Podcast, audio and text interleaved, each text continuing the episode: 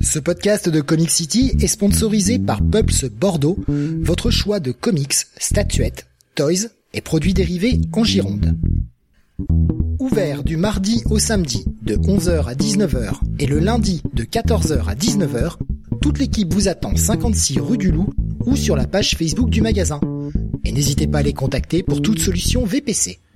Pulps Bordeaux, le comic shop qu'il vous faut. Bonsoir à tous et bienvenue sur le 573e Comics Weekly. Nous sommes jeudi 24 février 2022 et au programme de ce soir, les sorties comics de la semaine VO bien sûr. Nous allons parler de Detective Comics, de Robin, Destro KNC, Catwoman, Action Comics et Refrigerator Full of Heads pour la partie DC. La partie Marvel avec Amazing Spider-Man, Ghost Rider qui démarre un nouvel ongoing, Electra, Black, White and Blood, Ten Days of Wolverine, Dark Ages, Ben Reilly Spider-Man, Silver Surfer Rebirth, ainsi que Carnage Forever, et enfin la partie 1 avec Supermassive, Gunslinger Spawn, Power Rangers Universe et Joy Operations. Je suis Steve et vous écoutez le Comics Weekly.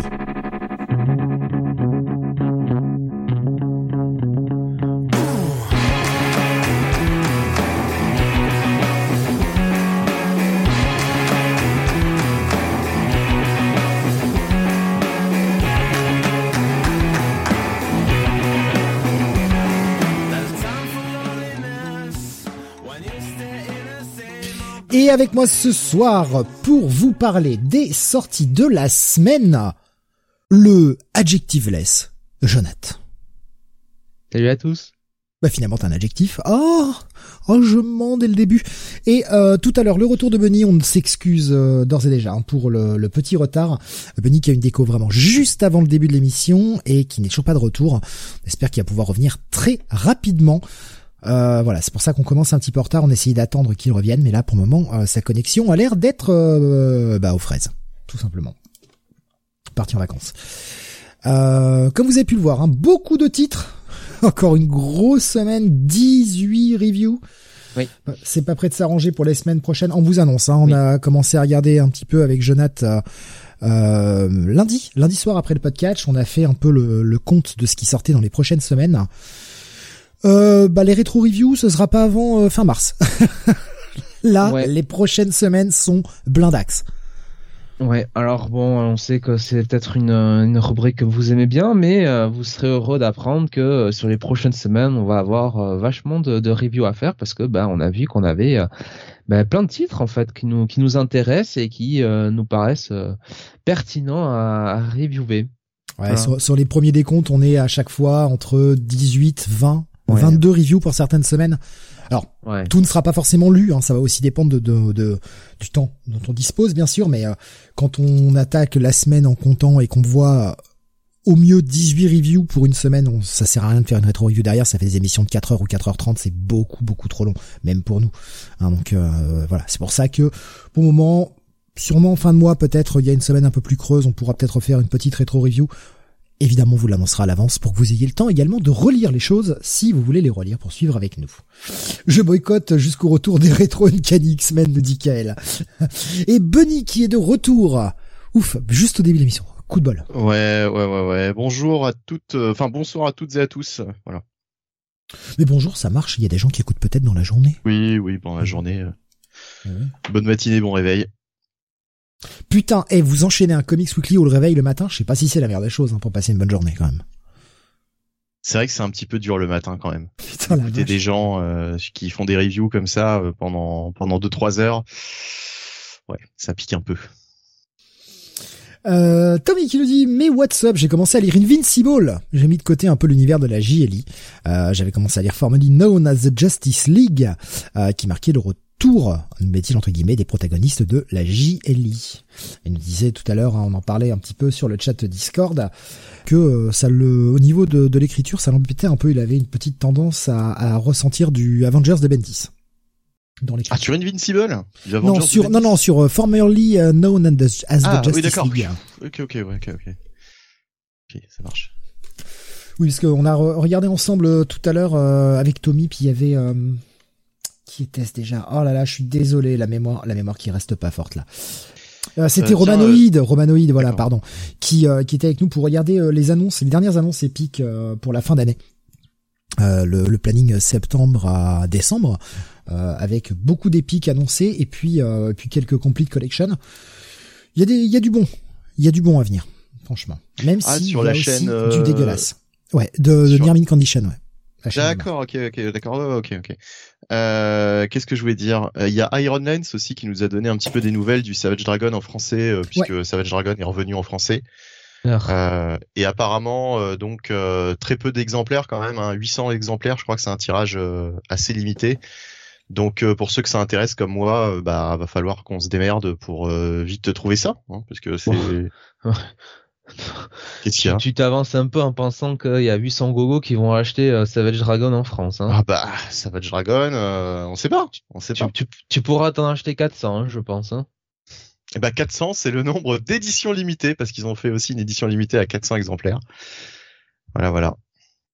Non mais on sait pas, hein. Le problème c'est que t'auras toujours même des spéculateurs qui vont absolument pas lire le titre et qui vont juste le prendre parce que ils voient que c'est en série limitée et voilà quoi, et qui vont garder ça en stock donc moi depuis les Urban Limited je me méfie quand même.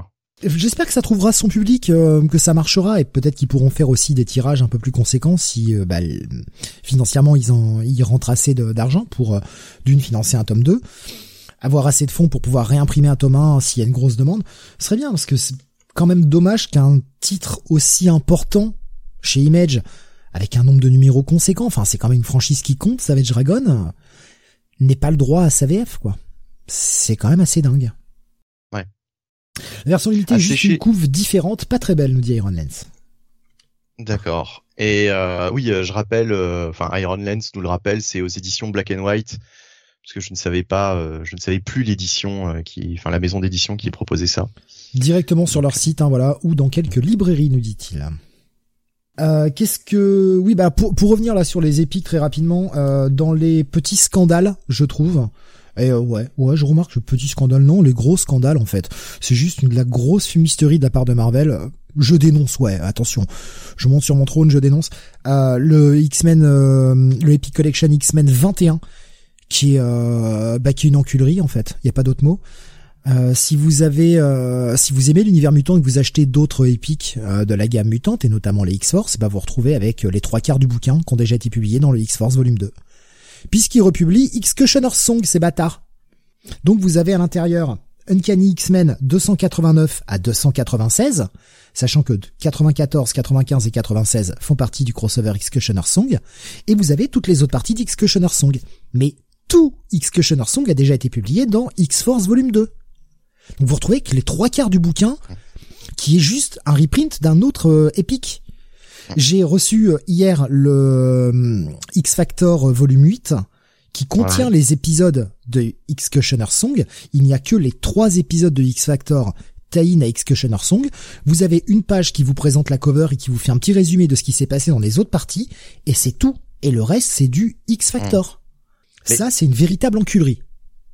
Non, mais par contre, je pense que les gens regardent quand même les sommaires avant de prendre les bouquins, quoi. Enfin, je vous espère. Bien sûr, mais sauf que, en fait, si tu ne le prends pas, dans ta gamme X-Men, parce que c'est le volume 21 en plus, donc tu vois, il y a quand même beaucoup de numéros épiques dans les X-Men. Tu n'auras pas le 280. Le 289 au 295, du coup, 293, tu ne les auras pas. Ouais. Donc tu vas avoir un trou. Sauf si tu prends celui-là et pas l'autre. Oui, voilà. Et pour X-Force, après, tu te démerdes à prendre les numéros qui te manquent, parce qu'il n'y a pas que ça dans le X-Force volume 2. Ouais. Il y a aussi la mini-série Blood on Cable et je sais plus quoi encore. Bon, c'est peut-être un peu moins bon que ce que propose le X-Men, du coup. Ah bah il y a quand même toute la mini-série qui était dessinée. Alors après, on aime ou on n'aime pas par John Romita Jr. Qui était une mini en 2, qui était des épisodes doubles en plus, qui est une 40aine de pages. Mais ouais, ça c'est une pure enculerie, quoi. Franchement, tu te retrouves avec les 3/4 d'un bouquin qui est déjà publié ailleurs. C'est un peu le même principe que pour le premier volume de Venom, par exemple, où c'est que des trucs que tu retrouveras dans les Spider-Man en épique, si tu fais les Spider-Man.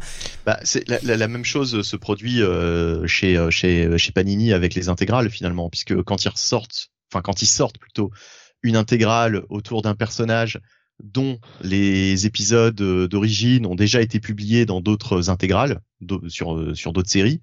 Finalement, on se retrouve avec une première intégrale où la majeure partie des épisodes que t'as ont été publiés dans d'autres intégrales précédentes, quoi. Ouais, mais tu vois, et c'est pas le choix qu'ils ont fait pour X-Factor. Tu vois, c'est pas y a pas, c'est pas cohérent, en fait. Je vois donc, ce que tu veux dire. Ouais. Si un jour on a un Epic Collection Adjectiveless X-Men, comment on fait? Parce que là, il y a deux modèles. Parce que pour le moment, il n'y a pas d'Epic Collection consacré à X-Men tout court. Mais comment ça va se passer? Donc bon, un peu. Est-ce qu'on aura surtout des épiques français où ils vont refaire où ils vont faire eux-mêmes leurs propres épiques, ou alors est-ce qu'ils vont reprendre tout simplement les épiques américains, quoi. J'avoue que j'ai pas comparé parce que ça y est, ça a été annoncé, les épiques français. Oui, les cette épiques semaine. Français. Ouais. Avec 3 Spider-Man à sortir, si j'ai bien compté, ou 2 Spider-Man. 3... Et il y en a 2 qui vont être annoncés encore, 2 autres séries qui vont être annoncées. 3 Spider-Man, puisqu'il y en a un 3e qui va être annoncé prochainement. Et puis effectivement une équipe et un héros solo. Donc les paris sont ouverts, hein. L'équipe, on se doute que ça pourrait être Avengers, j'imagine, hein. Je dis ça comme ça, mais il y a de fortes chances. Et héros solo, je sais pas, Iron Man, Captain America, faites vos pronostics. Sachant que ce serait cool justement d'avoir enfin en VF les épisodes de Mark Grenville sur Cap, quoi, du coup, par le biais de cette collection, plutôt que de devoir attendre qu'ils sortent dans les intégrales dans des années, du coup, puisque on en est quand même loin. Ouais, après à voir si ce sera des choses qui vont être déjà publiées en intégrale. Est-ce que c'est moi je pense que la couille, c'est que Panini va sur cette collection essentiellement se concentrer sur des choses qu'ils ont déjà publiées précédemment, histoire de reprendre tout simplement les pages déjà traduites, etc. Et malheureusement d'ailleurs sur les 2 Spider-Man annoncés, la trad c'est notre bonne vieille Geneviève, hein, qui était là, et ça m'étonnerait qu'ils refassent les trads. Franchement, s'ils refont les trades, bravo. Voilà, vraiment, alors là, je serais hyper surpris, mais j'y crois pas du tout, quoi. Vraiment, j'y crois pas. Vas-y. Ouais. Pardon. Et non, mais le pire, c'est que je ne peux décemment pas conseiller ces 2 premiers épiques Spider-Man au vu de la traduction, quoi, parce que la traduction était désastreuse. Oui, comme je ne conseille pas les intégrales, les premières années des intégrales, elles sont catastrophiques, quoi, en VF. Pour certains, c'est pas possible de passer du tout à l'anglais. Et on a également aussi le fait que certaines intégrales, pour ceux qui ne voudraient pas les épiques, sont introuvables, ou certains épiques, pour ceux qui voudraient passer à l'anglais, sont introuvables aussi. C'est un peu le problème, quoi. Ou à défiant toute concurrence. J'ai remarqué que le 2e épique Spider-Man annoncé, donc celui autour de avec le Docteur Octopus, etc., c'est des épisodes qui étaient sortis dans du Spider-Man classique en 2013. Donc si jamais vous avez un comic shop qui fait qui a des kiosques, hein, toujours en stock, regardez quand même s'ils ont ces numéros-là. C'était les numéros 5 et 6. Et là, vous avez votre 2e épique pour carrément moins cher, du coup. Ouais, on va voir quand ça sortira, hein, de toute façon. Suro qui nous dit, en vrai, qui sera la cible des épiques Spidey en France ? La majorité va doublonner. Non, les gens qui n'auraient pas pu prendre des intégrales à ce moment-là, qui se sont mis plus tard, ou qui n'avaient pas à l'époque la finance pour les intégrales, ou qui préfèrent peut-être du souple aussi, parce que j'en connais qui n'aiment pas le hardcover. Coucou Kael, je suis comme toi. Moi, le hardcover, ça me fait chier. Ah bah moi aussi. Moi, de toute façon, j'ai toujours préféré le souple pour c'est un meilleur confort de lecture, je trouve. Ouais, puis ça prend moins de place. Mine de rien, on se plaint tous de plus avoir de place dans nos bibliothèques. Ça prend quand même vachement moins de place dans la bibliothèque, hein. Ouais. Ouais. C'est ça, quoi. Avoir des méga covers. Faut choisir entre la place ou l'esthétisme. Voilà. Moi, le choix est vite fait, hein. Plus je peux en stocker, mieux c'est. Là, je prends des Hellblazer chez Urban, et même si je comprends l'anglais, j'aurais pas pris en VO, nous dit Alex. L'américain, sur du vieux, c'est vraiment chiant quand même, nous disait-il. Surtout que, entre parenthèses, il y a des collections de souples dont les tranches ne sont pas dégueulasses du tout, hein. Oui, non, mais après, c'est pas. Tout dépend. Moi, j'attends de voir leur maquette pour les épiques. Est-ce qu'ils auront la même maquette que la VF?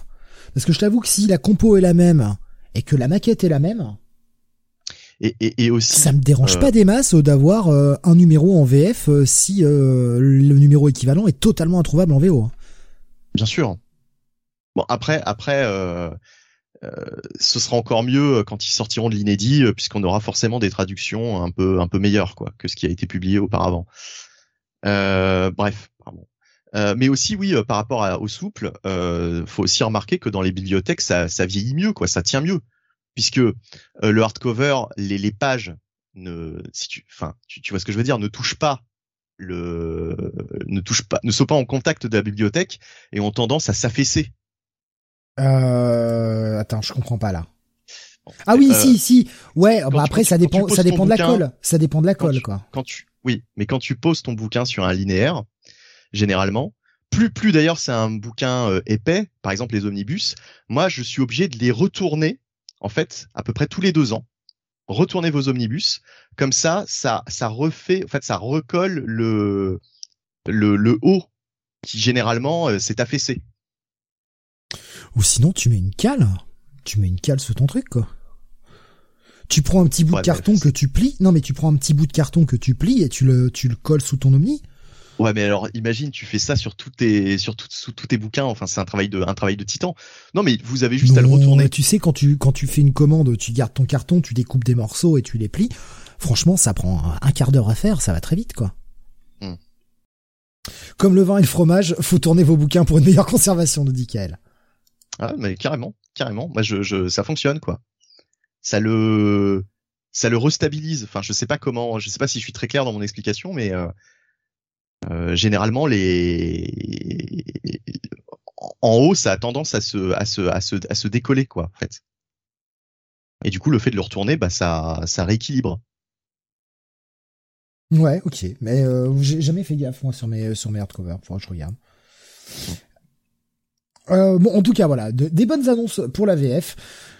Et on va pas trop perdre de temps, on va surtout démarrer pour le programme, puisque on est quand même un programme assez chargé, effectivement. Et c'est toi d'ailleurs, Benny, qui va démarrer avec la première sortie de la semaine. Il s'agit du crossover, on peut en tout cas un des crossovers du moment, parce qu'il y en a pas mal en ce moment. C'est le Ten Days of Wolverine, c'est le 3e épisode. À noter que savourez-le bien, puisque ça ne reviendra que dans 3 semaines. Ten Days of Wolverine, c'est ce qu'on s'est aperçu avec Jonathan. La semaine prochaine, il y a un... Non, pardon, ça revient dans 2 semaines. La semaine prochaine, il n'y a pas de 10 Lives, je crois, si je me rappelle bien ce qu'on avait vu, Jonathan. Et la semaine d'après, il y aura un 10 Lives et un 10 Days en même temps. Oui. Ouais, c'est ce que tu me confirmes, hein, j'ai pas complètement perdu la tête. Oui. Donc, Ten Days of Wolverine numéro 3, mon bon Benny. Ouais, bah, le bon Benny, alors 2 secondes. Oui, alors voilà. Donc, Benjamin Percy est au scénario et au dessin, nous avons l'incroyable Federico Vicentini. Je dis incroyable parce qu'en fait, bon, je suis pas spécialement fan de son dessin. Mais bon, ça fait le job. On s'attardera surtout sur le scénario de Benjamin Percy, qui pour ce 3e numéro donc continue cette intrigue autour de Moira. Moira qui est poursuivie par le FBI, la CIA, un petit peu tout le monde, et surtout par une espèce de Wolverine phalanxisée qui vient du futur. Et bah là en fait on a beaucoup plus d'explications sur d'où vient ce Wolverine. Voilà, on a pas mal de révélations dans ce numéro et résolument, je disais que ça faisait suite à Oxepox et puis à Inferno. Bah là, enfin c'est d'autant plus le cas que pour la première fois depuis très longtemps, enfin ça veut rien dire d'ailleurs ce que je dis pour la première fois. Enfin, ça faisait très longtemps qu'on n'avait pas eu en fait un bon dans le futur que nous avait exposé Jonathan Hickman dans Oxepox, puisque là, à un moment donné, dans cet épisode, on fait un saut dans le futur, donc je crois que c'est 100 000 ans plus tard, ou je sais plus, hein, c'était dans Oxepox, je me rappelle plus exactement de la temporalité, mais on retrouve cet univers, gouverné par les machines, par Nemrod, etc. Donc ça fait totalement suite à tout ça, et vraiment Benjamin Percy utilise bien en fait les éléments laissés par Hickman pour poursuivre cette intrigue autour de Moira. Franchement, pour moi, c'est le titre. S'il y a un titre X-Men à lire actuellement, pour peu qu'on ait aimé justement ce qu'a fait Hickman, eh bien c'est celui-là. C'est ce X Days of Wolverine, pas X Lives of Wolverine. Ça, vous pouvez vous en passer. C'est du popcorn, mais c'est un peu brainless et c'est pas forcément très intéressant. Mais ce titre est vraiment très très bon, scénaristiquement parlant. Là, Benjamin Percy, il envoie du lourd. Donc voilà, pour moi ce sera. Alors je vais pas en dire plus, parce que voilà, le reste ce serait un petit peu trop spoiler. Mais voilà, on s'arrête vraiment sur un bon gros cliff. Enfin, ça devient vraiment de plus en plus intéressant. Donc voilà, ce sera un bon gros bail pour moi, ce X-Days of Wolverine numéro 3. Alors comme t'es le seul à le lire, hein, malheureusement, on va pas pouvoir te dire oui ou non ou renchérir. Je vois pas pour le moment trop de gens qui en parlent. J'ai pas l'impression qu'il y ait beaucoup d'auditeurs, en tout cas chez nous, qui suivent cette série. Peut-être certains ont du retard. Et il y a beaucoup aussi de plus en plus de gens qui le lisent un peu au rythme VF. Hein, donc... Il y a beaucoup de désabusés aussi des X-Men depuis le départ d'Hickman. J'ai remarqué qu'il y a moins de ferveur autour des séries X, quoi. Il y a moins de lecteurs. C'est peut-être aussi ça qui joue.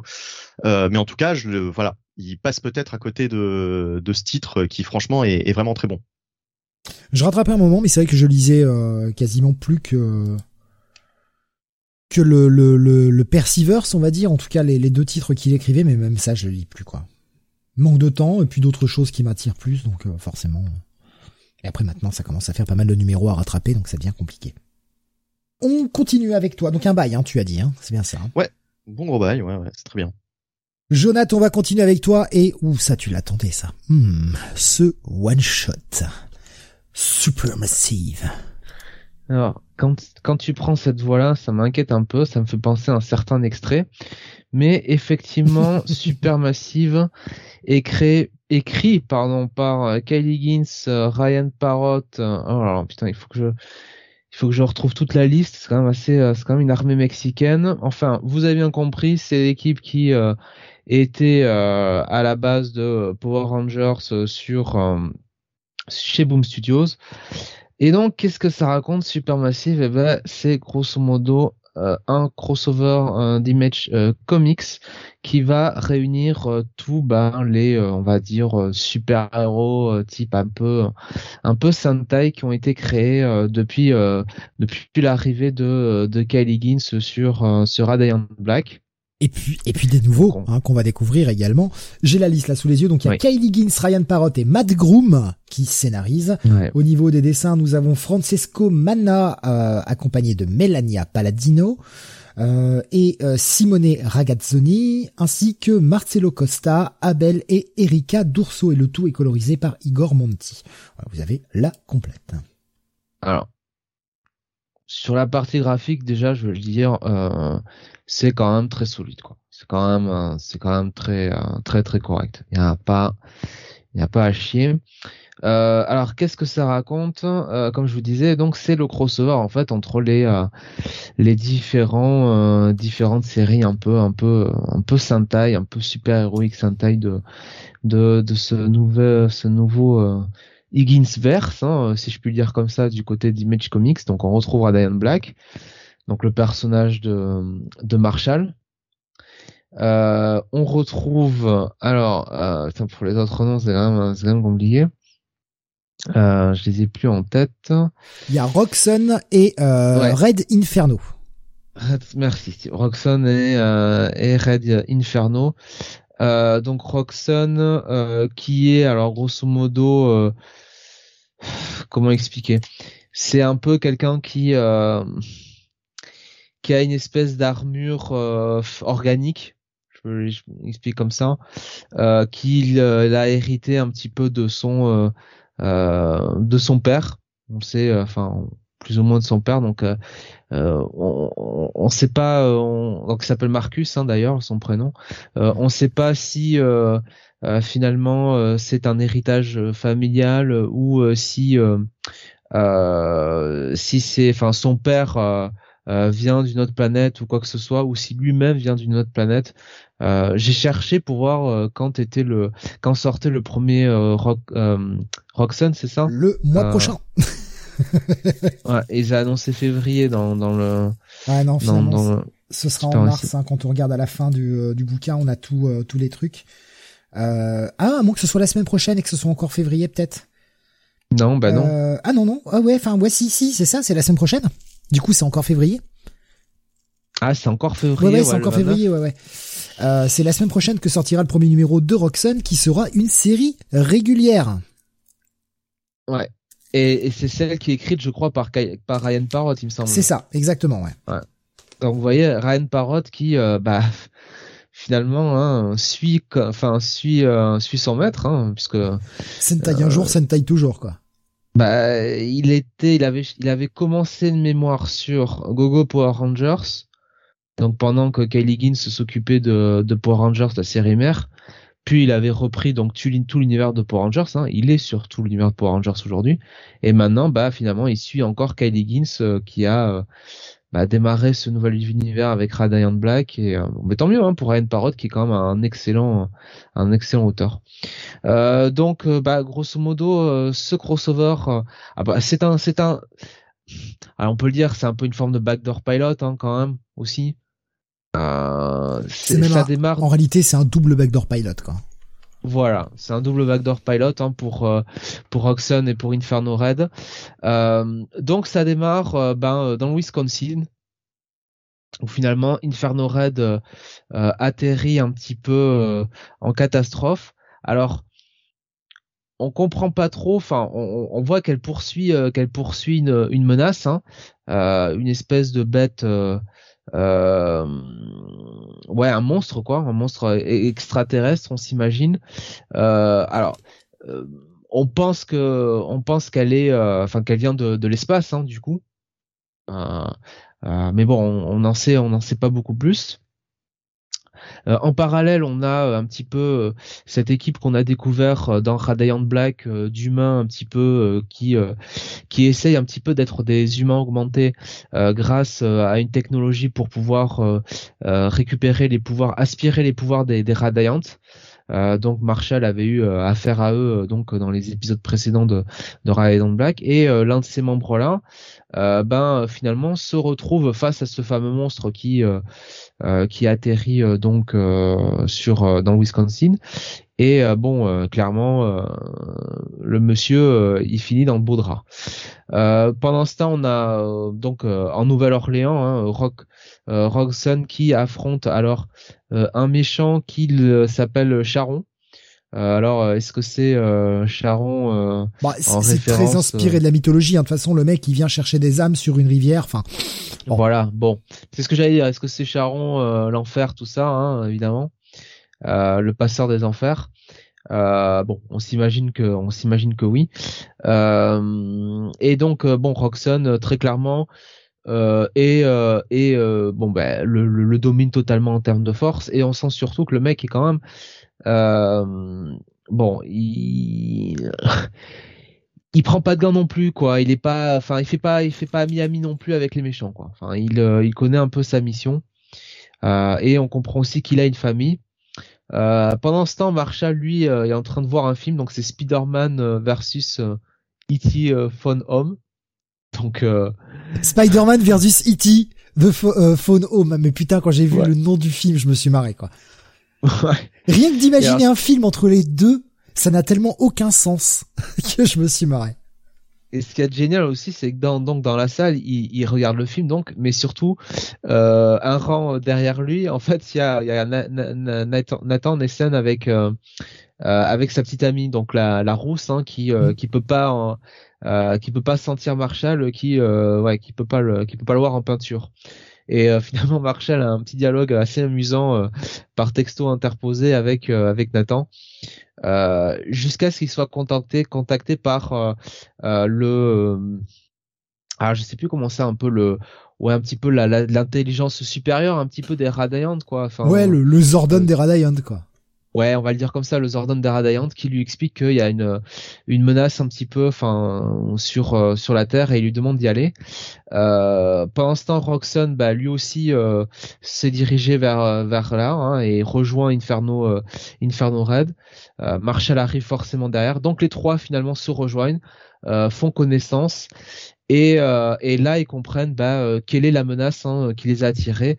Bah, c'est tout simplement ce fameux homme qui essayait d'être augmenté par les pouvoirs du Radiant. Bah, là, pour le coup, il a fusionné avec le monstre, ou en tout cas, le monstre lui a pas laissé beaucoup de choix. Et je vous laisse deviner ce qui se passe derrière. Bon, va y avoir un trio contre ce monstre-là.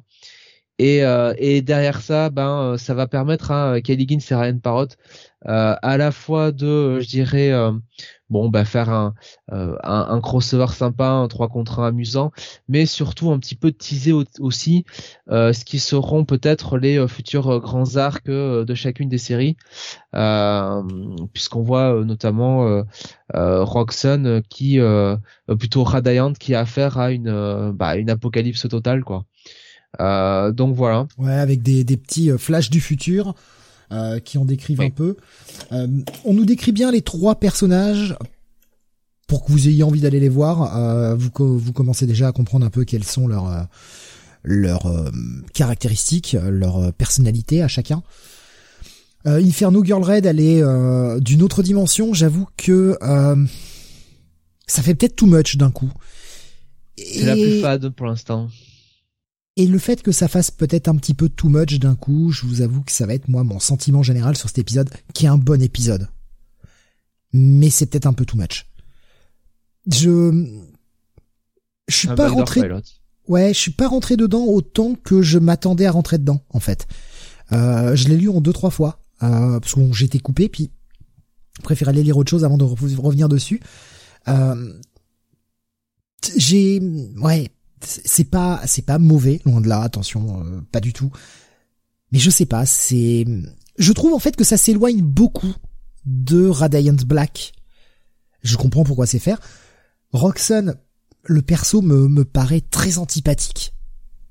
Je t'avoue que si le mec a le même caractère tout au long de sa série, ça va être très chiant à suivre. Le mec est désabusé constamment et tout, et on commence à comprendre un peu pourquoi. Il a pas forcément une enfance facile, d'accord, mais il a du mal à faire confiance à des inconnus aussi peut-être, et puis tu sais Marshall là il était un peu léger aussi quand il arrive, qu'il se présente, et j'imagine que Roxon qui a le sens des responsabilités depuis un moment, ça doit un peu le chatouiller les narines quoi. Mais je suis d'accord avec toi, il faut qu'on aille plus sur le versant du personnage qui est un peu familial, qui tient sa famille comme ça a été présenté dans l'épisode, plus que le côté un peu trop désabusé, trop vieux con quoi. Le mec fait son boulot de, on va dire, de super-héros, on va le présenter comme ça, on va dire, parce que il essaye de sauver le monde comme on le voit dès le début de l'épisode, mais c'est genre je le fais parce que j'ai pas le choix quoi. Je le fais parce qu'il faut bien que quelqu'un le fasse, et je peux comprendre l'idée. Mais c'est que ça risque d'être vite chiant en fait, si c'est que ce caractère-là qu'on nous présente tout au long de la série régulière, ça risque d'être vite chiant en fait, vite répétitif, et on va avoir du mal à se mettre derrière le perso principal qu'on est censé suivre. Et c'est ça le problème. Je fais confiance quand même à Ryan Parrott qui sur Power Rangers, mais toujours, si tu veux, arrive toujours à mettre le lecteur derrière les personnages, les développe toujours très bien, quoi. Enfin, s'attache toujours avant de vraiment, tu vois, passer dans l'action pure, à vraiment prendre du temps à travailler ces personnages, qu'ils soient bons ou qu'ils soient méchants, donc. Là, on parle vraiment de l'introduction, hein. Moi, c'est la façon dont il m'est présenté. Disons que c'est pas le personnage vers lequel envie de me diriger tout de suite, mais je le ferai parce que l'univers s'étoffe. Ça mérite d'aller voir, quoi. Ce qui me fait un peu peur aussi, c'est que ça s'étoffe trop vite, d'un coup. C'est-à-dire que là, on nous annonce... Alors, Radiant Black va continuer le mois prochain, évidemment, avec son épisode 13. On a le début de la mini-série consacrée à Radiant Red, qui démarre également en mars, avec David Lafuente au dessin, en plus, donc plutôt cool. Eh ouais, hein. On l'a dit, hein, Roxon commence la semaine prochaine, donc par Ryan Parrott et Abel. Et on va avoir également un graphic novel consacré à Inferno Red, écrit par Matt Groom. C'est beaucoup d'un coup, en fait. Fin 2022, quand même. Ouais, mais ça fait beaucoup de choses qui nous ont été annoncées d'un coup. Attention à pas trop noyer le public, quoi. Oui. Ouais. Et c'est surtout que... Bah, je pense que... L'idée de faire la mini-série sur Radiant Red, ça c'était bien. Oui, ça c'est nécessaire. Roxon et Inferno Girl Red. Je t'avoue que...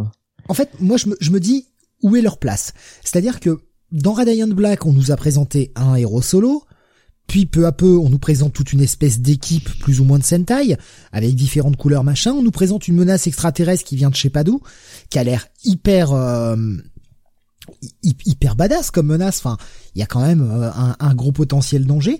On revoit d'ailleurs un moment, il y a une espèce de page où on voit tout un tas de gars qui regardent la Terre d'au-dessus. Il y a quand même un sacré paquet de monde. Et là, tu nous rajoutes par-dessus ça des dimensions parallèles avec Inferno Girl Red. Tu nous rajoutes en fait d'autres héros comme Roxon. Je trouve que ça fait beaucoup d'un coup à absorber, quoi. Mais je pense qu'il aurait été bon de faire ce qu'ils ont fait sur les deux titres Power Rangers, c'est-à-dire grosso modo, t'as un peu l'équipe qui est sur Terre et l'équipe qui est dans l'espace, quoi, tu vois. Ouais. Et là, ils auraient dû, tu vois, se limiter à seuls les Radiants sur Terre. Et puis, si tu veux, dans l'espace, Inferno Girl Red ou Roxon, enfin Roxon, l'un des deux, mais tu vois, enfin, pas rajouter Roxon en plus des Radiant sur Terre, quoi. Ironhead se me dit, il y a aussi un Radiant Yellow qui arrive, non? Alors, j'ai pas vu l'annonce, je suis peut-être passé à côté. Bon, tant que moi, c'est pas une mini-série sur Radiant Pink, ça me va. Parce que j'ai encore en travers de la gorge le dernier épisode. C'est pas annoncé. Mais... C'est pas annoncé, non. Il y aura peut-être un numéro un peu spécial, comme ils ont pu faire dans la série principale, hein, mais... Bon. Après, encore une fois, c'est pas mauvais et pour moi, clairement, ce sera un bail. Ah bah, Iron Man nous partage le truc. Apparemment, donc il va bien encore y avoir... Ouais. Oh la vache. Radiant Yellow. Putain. C'est trop. Honnêtement, là, ça commence à être un peu trop. Alors attends, tout dépend. Est-ce que c'est... Alors attends. Bon, on verra bien, mais... Ouais. On verra bien, bon. Pour moi, ça commence à faire beaucoup, là. Alors, sauf si c'est, tu vois, genre, une mini-série. Bon. Tu vois, une mini-série qui ça... Parce que, admettons, tu vois, que le personnage a vraiment eu ses pouvoirs depuis longtemps. Enfin, tu vois, ce genre-là... Oui, et puis bon, il y a toujours... Une série qui va un peu sur sa jeunesse, bon, je sais pas, mais oui, effectivement, ça commence à faire beaucoup, là. Hein. Il y a toujours ce jeu de quelle temporalité vient-il, quoi. Est-ce que c'est quand même, oui. C'est quand même un peu sous-jacent dans l'épisode qu'on a lu récemment, que le mec a pas l'air d'être, soit il a des visions du futur, soit il vient d'un autre temps. C'est pas clair, justement, ça mérite explication et tant mieux. Mais ouais, c'est que ça fait beaucoup de projets d'un coup, en fait. J'ai peur qu'il noie la gamme. Moi, je t'avoue que, j'ai peur déjà de pas arriver à tout suivre. Donc, on verra bien. Mais je suis sorti un petit peu déçu. Malgré tout, ce Supermassive, ça va rester un bail pour moi, clairement. Je m'attendais peut-être un peu mieux. Je sais pas comment le dire, en fait, pas mieux, mais... je sais pas comment exprimer ce que je ressens, mais je m'attendais un peu à autre chose, en fait. Peut-être quelque chose de plus travaillé, quoi, de moins... Ouais. Je reste un peu sur ma faim, voilà. On va dire que je reste un peu sur ma faim, voilà, avec ce Supermassive. Ça fait très Big Two, quoi, en fait, sur l'approche du crossover, quoi. Voilà. Peut-être un peu moins. C'est peut-être moins travaillé, moins bon. Après, encore une fois, c'était clairement un backdoor pilot pour deux séries qui vont venir et en fait, bon, voilà. Si tu veux, c'était un moyen, en fait, je pense. Via Radiant Black a quand même l'air de plutôt faire son trou, si tu veux, d'attirer les lecteurs vers ce titre-là pour leur faire découvrir Roxon et Inferno Girl Red et les inciter à aller venir acheter le truc derrière, quoi, tu vois. Bon. Ouais, après, j'aurais peut-être préféré la solution des backups. au sein de Radiant Black, plutôt qu'un gros numéro de 50 pages. À voir. De toute façon, pour le moment, ce qui vient va être intéressant. Je suis assez, comme je l'ai dit, je lirai Roxon avec plaisir, mais voilà, je suis pas non plus super accroché au personnage pour le moment. Bon, pour moi, ça reste un bail. Idem. Allez, on continue avec du Marvel. Là, un numéro 1 également, retour d'une série. C'est le Ghost Rider qui revient.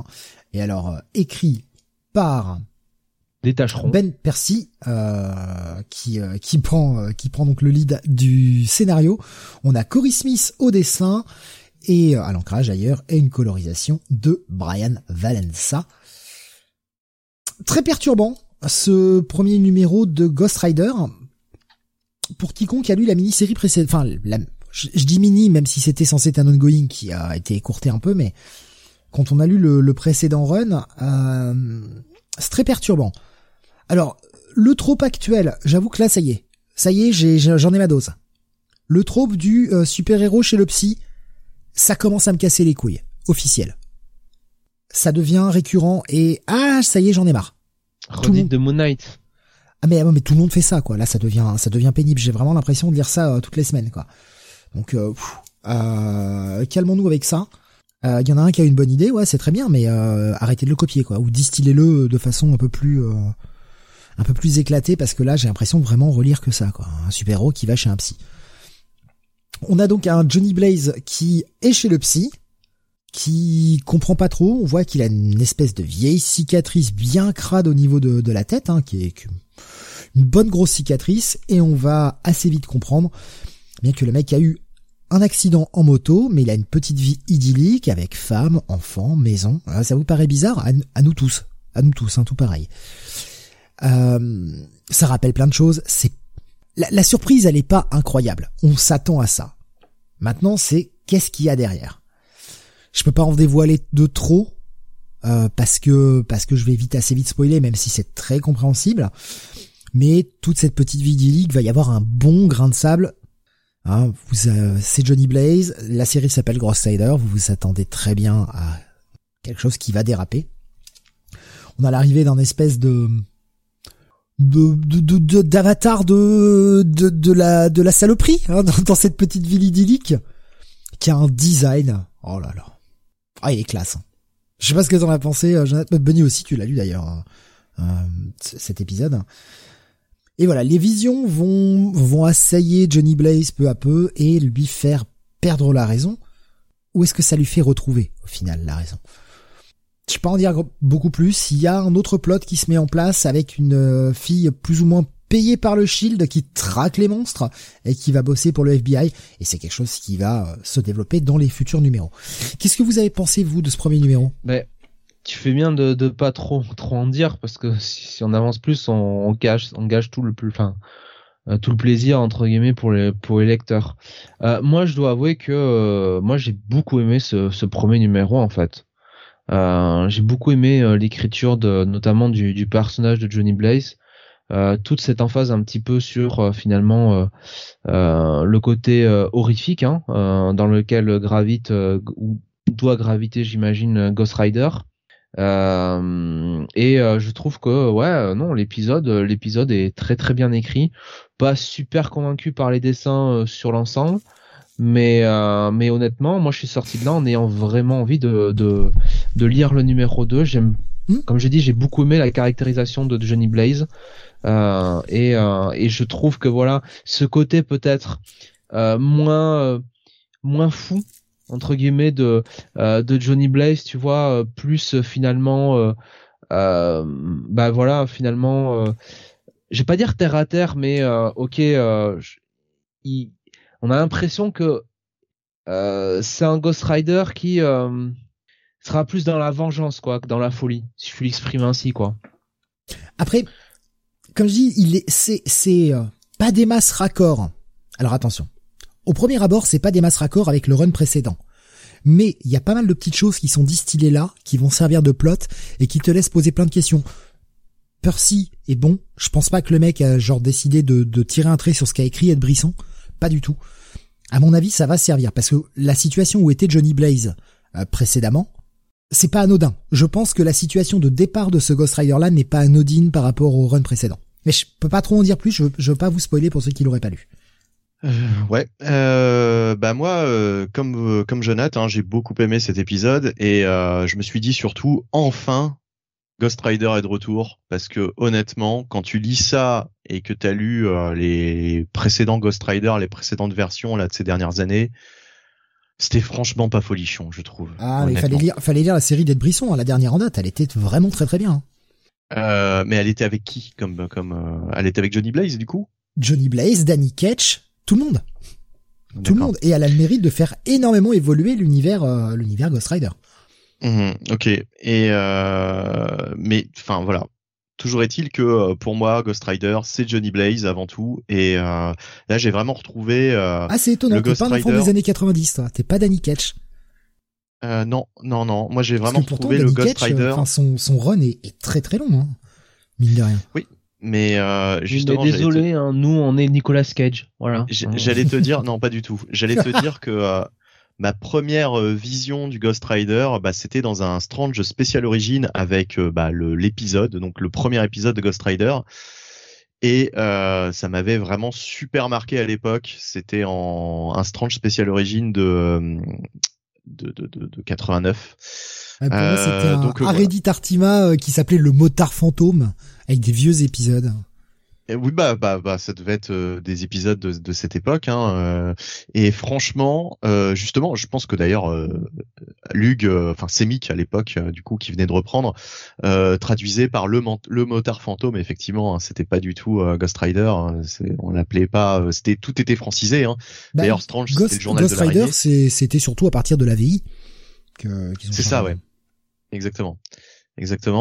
Mais en tout cas, voilà, Johnny Blaze, etc. Ses origines, ça m'avait bien marqué. Il y a vraiment des pages des planches dont je me souviens très très bien.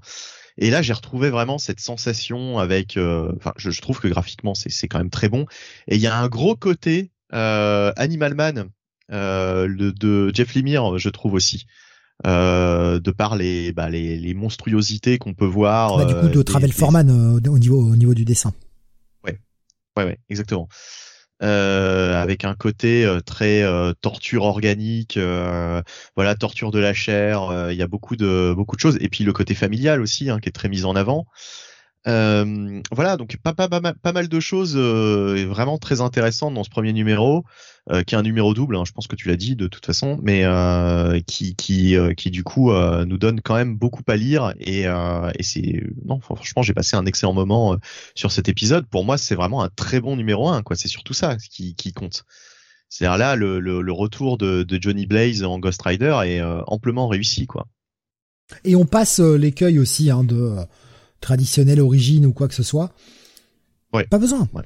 Tout ça sera rappelé plus tard. Il n'y a pas besoin de faire ça au numéro 1. C'est assez accrocheur pour te donner envie d'aller voir la suite. Si tu aimes un peu l'horreur, si tu aimes un peu tout ça, t'es intrigué par ce qui arrive à l'avatar humain du personnage. T'es intrigué sur si tu connais pas trop, sur cette espèce, le fameux motard fantôme, hein, le Ghost Rider, voilà, qui prend sa bécane avec ses chaînes, machin. C'est assez intriguant pour te donner envie d'aller voir la suite sans pour autant te rabâcher les origines de façon très classique. Non, Ben Percy a su faire un très bon numéro 1. Encore une fois, j'attends de voir le lien avec le run précédent. Ça, c'est ce qui m'intéresse beaucoup. Et vraiment, j'ai toute confiance en Percy pour pas qu'il oublie ce qu'il a été fait avant. Percy est un très bon conteur quand il s'agit quand même de faire de l'action et de récupérer quand même ce qui a été fait avant lui, puisque sur X Days of Wolverine, c'est totalement ça, quoi. En fait, il utilise vraiment ce qu'a placé Hickman.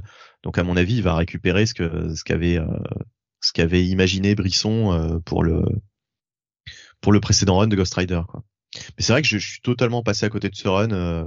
Ça a duré combien de numéros, du coup, Ed Brisson, à peu près 7 numéros, plus un one-shot, plus un final qui a qui était en lien avec King in Black, mais qui est en réalité le final de la série clairement. D'accord.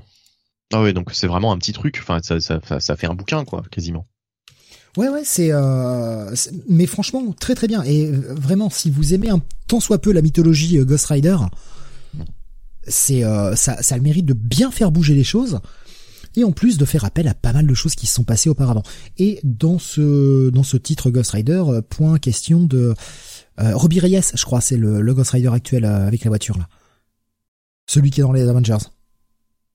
Ah, je sais plus comment il s'appelle. J'ai un doute maintenant. Mais il y a pas celui-ci. Hein. C'est vraiment les Ghost Rider motards classiques quoi. Pour moi, ça va être un bon bail cet épisode 1. Idem. Pareil, ouais. C'est limite d'ailleurs mon. Attends, je regarde quand même ce que j'ai lu. Ouais, ce sera mon coup de cœur de la semaine. Hein. Ah, ouais, c'est mon coup de cœur de la semaine. Ah ouais. Par rapport à ce que j'ai lu. Bah, c'était pas une grande semaine pour moi finalement cette semaine. Attention, on l'a pas assez précisé. On l'a juste abordé. Il y a un côté horrifique, mais visuellement aussi. Hein, donc le montrez pas à des enfants. Il y a quand même quelques planches assez, surtout vers la fin, il y a quand même des planches assez cracra. Donc pour les enfants, ça peut être source de cauchemar. Donc voilà, faites gaffe. Ouais. Il y a un vendeur de glace qui vend des glaces à des enfants. Faites attention quand même. On dit pas de mal le Ice Cream Man, Jonathan, c'est pas bien. Non, mais là on est clairement sur du. Dans la même ambiance qu'un Swamp Thing ou un Animal Man époque New 52, c'est cracra quoi, c'est cracra, c'est traumatisant. Ou bien alors plus récemment, on est un petit peu aussi dans l'ambiance d'un Immortal Hulk quoi quelque part. Ouais, c'est pas époque Ram V hein pour Something hein parce que là ce serait plutôt du Sandman hein. Alexa qui dit oh, Robocop, on a vu Robocop enfant, on s'en est sorti. Ouais, mais les enfants d'aujourd'hui ont peut-être pas la même résistance. Donc voilà, nous on prévient, après vous faites comme vous voulez. Hein, ouais, vous connaissez vos gosses mieux que nous, mais voilà. Je pense que comme tu dis, ils ont peut-être pas la même résistance. Hein. C'est le cas de le dire. Mais ouais, tu disais Steve du coup, puisque j'ai pas entendu. Non mais je confirmais hein, le côté Immortal Hulk, le côté un peu crado, voilà. De toute façon, enfin, je veux dire.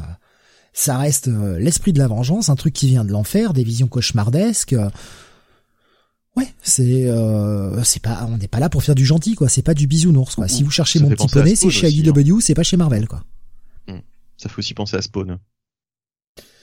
Donc bah triple bail pour ce numéro 1 et ton petit coup de cœur de la semaine, Benny. Ah ouais, quand même, ouais. Pas ton coup de cœur, hein, toi, Jonathan. Non. Non, ok. On continue avec toi, Benny. Tu vas nous parler de Superman. On change de maison d'édition avec la sortie du Action Comics 1040. Ouais, et comme un con, je lance le Detective Comics. Alors, excusez-moi, j'essaye de me retrouver. Voilà.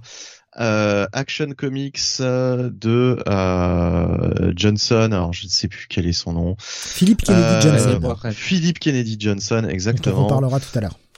Riccardo Federici est au dessin et franchement c'est splendide hein, ça fait plusieurs numéros qu'il est là, il a signé tout l'arc de la War World saga et c'est vraiment sublime.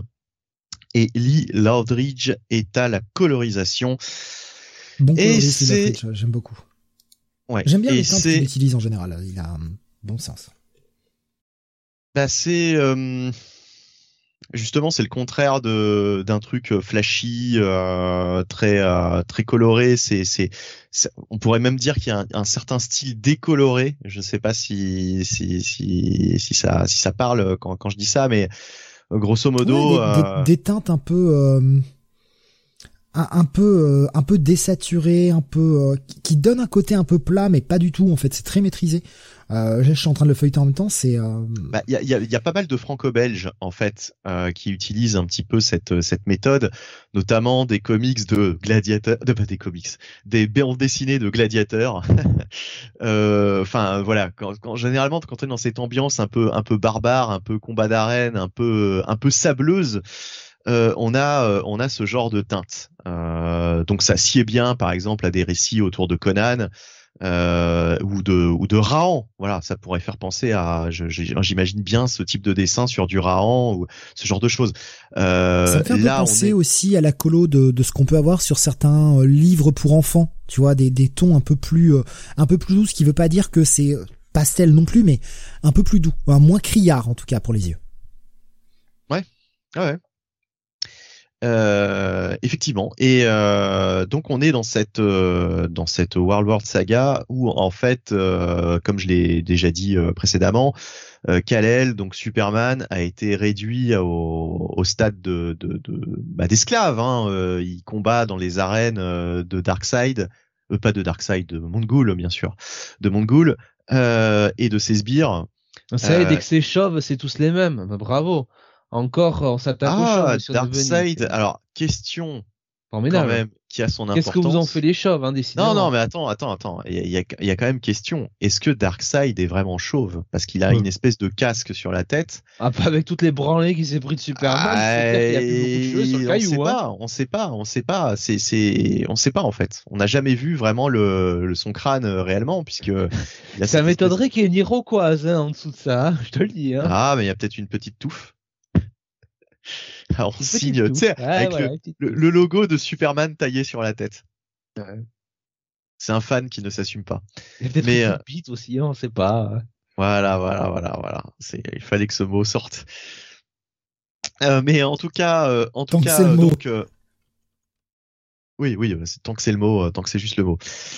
Donc oui, Superman donc est réduit au rang d'esclave et il a fait la connaissance de plusieurs peuples, plusieurs races qui ont été réduits en esclavage par Mongul depuis des générations. Pardon. C'est très con, mais la façon dont tu le décris et de ce que j'en ai feuilleté, ça me fait tout de suite penser à Planète Hulk en fait.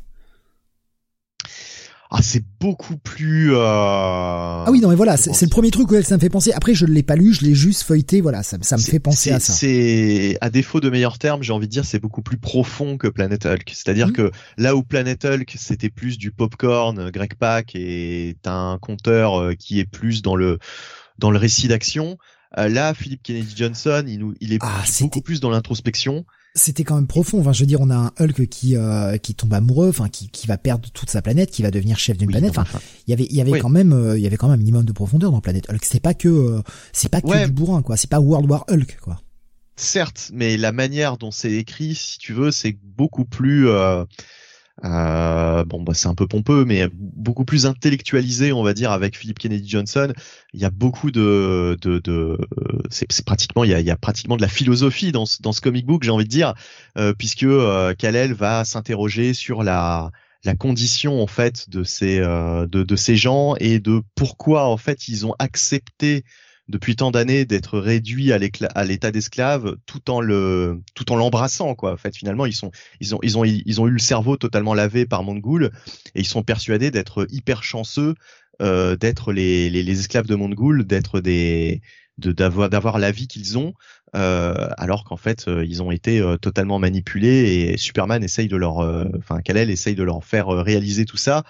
Et il y a vraiment énormément de discussions, je dirais quasiment de l'ordre de la philosophie. C'est beaucoup plus, ça va beaucoup plus loin que l'amourette de Hulk. Que j'aimais bien World War Hulk, hein, Planet Hulk. Je l'ai lu Planet Hulk, mais c'était quand même un peu plus fun. Je dirais que Planet Hulk, tu peux le lire assez jeune. Ce comic book, ces épisodes d'Action Comics, je sais pas si tu vas pas t'emmerder un petit peu si t'es pas un peu plus mature dans ta tête en tant que lecteur. Voilà, parce que finalement il y a très peu d'action hein. Depuis le début de World avec un nom pareil, on s'attend justement à ce que ça tape dur, etc., et que ce soit assez bourrin. En fait, pas du tout. Il y a énormément de textes, de dialogues, etc. Ça prend son temps. Certains vont peut-être trouver que c'est trop ronflant et qu'il se passe pas grand-chose. Moi, je trouve qu'au contraire, il se passe énormément de choses et que là, Philip Kennedy Johnson montre un petit peu l'étendue de son talent de scénariste. Je pense qu'il est résolument meilleur justement dans ce type d'histoire où il y a moins d'action et plus j'ai envie de dire de réflexion. Et puis bon, là surtout l'histoire avance puisque il va se passer un certain nombre d'événements. Kal-El va essayer de se rebeller et puis on va se rendre compte que la rébellion donc contre Mongul se met en place et là les choses vont visiblement s'accélérer grandement sur les prochains épisodes. Franchement, c'est Bah, c'est très bien en fait, c'est très bien depuis comme je le dis hein, depuis le fameux crossover avec l'Authority qui était scénarisé par Morrison. Le premier arc de Philip Kennedy Johnson, bah c'était pas terrible du tout. Moi j'avais pas du tout accroché, j'étais revenu dessus, puis je m'étais dit ouais bof, j'étais voir la conclusion mais sans plus, ça m'avait pas du tout accroché. Donc pour le moment, ce qui est sorti en VF de Philip Kennedy Johnson sur Superman, bah c'est vraiment la partie pas terrible. Mais franchement, laissez-lui sa chance et retournez-y ou allez-y. J'ai envie de dire commencez plutôt par World War Saga si vous n'avez pas déjà commencé son run en VF, parce que franchement, c'est ce qu'il y a de mieux. Et ça prend une tournure bien plus intéressante et il maîtrise beaucoup mieux son scénario et même le personnage de Superman. Là franchement, Kal-El est super bien écrit et ça me fait d'autant plus chier de voir un Kal-El bien écrit que de savoir que sans doute Kal-El il va passer l'arme à gauche dans pas si longtemps. On verra, mais bon. En tout cas, là, c'est du bon Superman, quoi. C'est le Superman tel qu'il devrait être. C'est-à-dire un Superman qui est pas con, qui est stratège, qui essaye quand même de réveiller les esprits, quoi, de montrer aux gens que, peut-être ils sont dans l'erreur et voilà. Enfin, il essaye autrement que par les coups de poing et par ses super pouvoirs de renverser la situation. Juste avec les mots, quoi. Donc c'est un Superman vraiment qui utilise sa tête, qui fait un petit peu penser au surfeur d'argent par un certain côté, mais voilà, donc c'est intéressant quoi, c'est bien. Pour moi, ce sera toujours un bon bail quoi cette série. Il y a quand même le backup et Iron Lens nous disait à ce propos, je feuillette ce Action Comics et l'écart de style graphique entre l'histoire principale et le backup est gênant. Il a l'air radioactif le Manhunter. Ouais, c'est vrai qu'il y a ce backup que j'ai oublié. Sean Aldridge, est au scénario, Adriana Mello est au dessin et voilà, c'est autour du Martian Manhunter. On est toujours sur cette intrigue où il fait face à une espèce de cour des hiboux, sauf que là c'est la cour des vautours. Enfin voilà, il ressemble vraiment, hein, point de vue design, on a l'impression que c'est vraiment la cour des hiboux. C'est franchement pas très passionnant. En général, le backup. Alors, je l'ai lu, hein, je le lis toujours parce que ça me saoule de. J'ai vraiment là. J'aime pas ne pas lire tout. C'est un petit peu mon côté. Je sais pas. Faut que je lise tout malgré tout quand je commence un comic book. Ça m'agace de survoler les choses. J'ai pas grand chose à en dire en fait. C'est pas très passionnant. Le personnage du Martian Manhunter m'a jamais vraiment passionné, il faut le dire. Mais ouais, là c'est voilà, ça avance un petit peu. Il fait face à une espèce de mercenaire envoyé par cette confrérie là des vautours. Bon, qui ressemble à un ennemi de James Bond puisqu'il a la mâchoire en métal. Voilà. C'est pas transcendant et effectivement graphiquement ça tranche tellement avec l'histoire principale que c'est vraiment deux salles, deux ambiances quoi. D'accord. Voilà. Mais bon, donc pas fortement recommandé ce backup. Pas forcément à recommander dans le backup. Recommandé pour l'histoire principale quoi. Exactement. Ouais, ouais. Un bail du coup quand même. Hein. Bah un bail quand même ouais parce que l'histoire principale prime quand même sur le backup. Et voilà, enfin, c'est quand même ce qui compte, quoi. On continue avec toi, Jonathan. On repasse chez Marvel avec la sortie du Amazing Spider-Man numéro 90, une cover qui, j'ai quand même vraiment l'impression de voir la cover de la semaine dernière, quoi. À peu de choses près. Oh, non. Oh, non. Non. Pour une fois, c'est toi qui es un peu mauvaise langue. Là, je viens d'aller la voir, là, à l'instant, et... Je trouve ça relativement proche, mais bon, après... Oui, alors, ces Marvel ne leur demandent pas de l'inventivité, hein, une semaine sur l'autre. Hein. Donc, c'est écrit toujours par Patrick Gleason avec des dessins de Mark Bagley. Ils ont Bagley 2 épisodes en 2 semaines. Comment a-t-il fait ? Ils lui ont vraiment donné 6 mois pour faire les épisodes. Rapide. Extrêmement rapide. Oui. Le dessinateur le plus rapide des États-Unis. Oui, c'est le bip bip des comics. Mais le problème, c'est que pour le coup, il y a toujours un coyote qui passe et qui lui chie ses dessins, quoi. Donc c'est un peu gênant.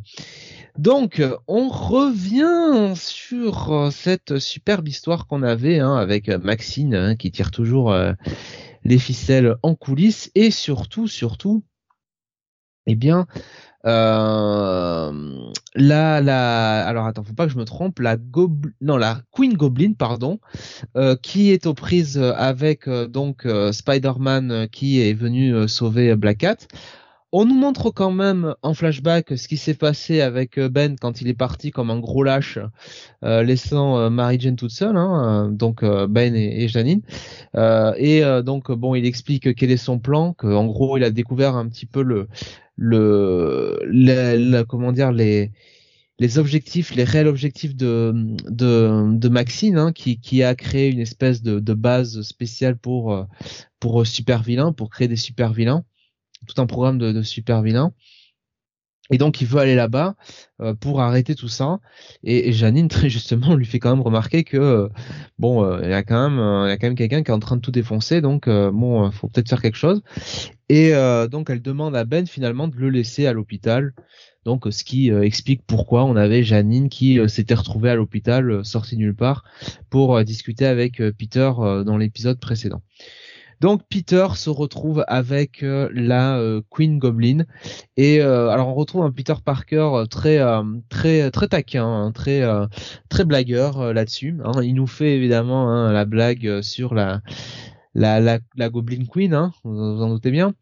Il dit aussi, il fait une autre blague aussi en référence à Daredevil. Bon, pas du meilleur goût, mais enfin bon, on va pas leur demander d'être des grands blagueurs. Toujours, il a la Queen Goblin, utilise son nouveau pouvoir, cette espèce de regard un peu maléfique qu'elle a sur lui, et ça oblige Peter un petit peu à se reprendre en main et à repartir de l'avant. Donc voilà, à chercher au fond de lui ses dernières forces, tel un bon héros shonen qu'il est. Maxine regarde ça vraiment d'un air, je vais pas dire inquiet, mais d'un air intrigué. Et voilà, et donc je vous en dis pas trop parce que c'est quand même un épisode finalement assez court. Ça en passe pas des masses. Je trouve que Mark Bagley sur le dessin fait vraiment bien le job. Je trouve que c'est l'un des meilleurs épisodes qu'il a dessiné depuis qu'il est revenu sur Spider-Man. Non, je trouve que là il est vraiment bon. Après c'est un scénario classique avec des retrouvailles à la fin dans le cliffhanger. Partie 16 justement... quand même de l'Arc Beyond. Ah, Iron S nous disait juste pour la dernière page de ce numéro de Spider-Man, un bail. Alors, qu'est-ce qu'il y a sur la dernière page ? Ouais, alors attends. Est-ce que je peux mettre un bail pour ça ? Non, je peux pas quand même, parce que c'est pas non plus immensément fou. Je vais quand même mettre... C'est aussi important que la dernière page de Robin ?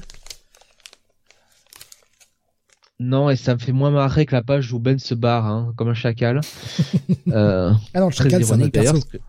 Ah oui. Ben, c'est justement pour ça que c'est ironique. Il se barre comme un chacal. Si, c'est le même perso, justement. Oui. Depuis toujours. C'était moi. Rappelle-toi. Enfin, spoil, pas si longtemps. Clone Conspiracy. Voilà. Ouais, c'est vrai. Ouais. Eh oui. C'est sa continuité, Oui, c'est vrai. Ah. En plus, c'est la même version. On peut pas nous parler du run de Ghost Rider dans les années 90 et pas se souvenir de ce qui s'est passé en 2015 quand même. Ah si, mais c'était l'épisode c'était l'époque où je lisais le mois de Marvel. Mais non, mais vous avez raison, effectivement. Voilà.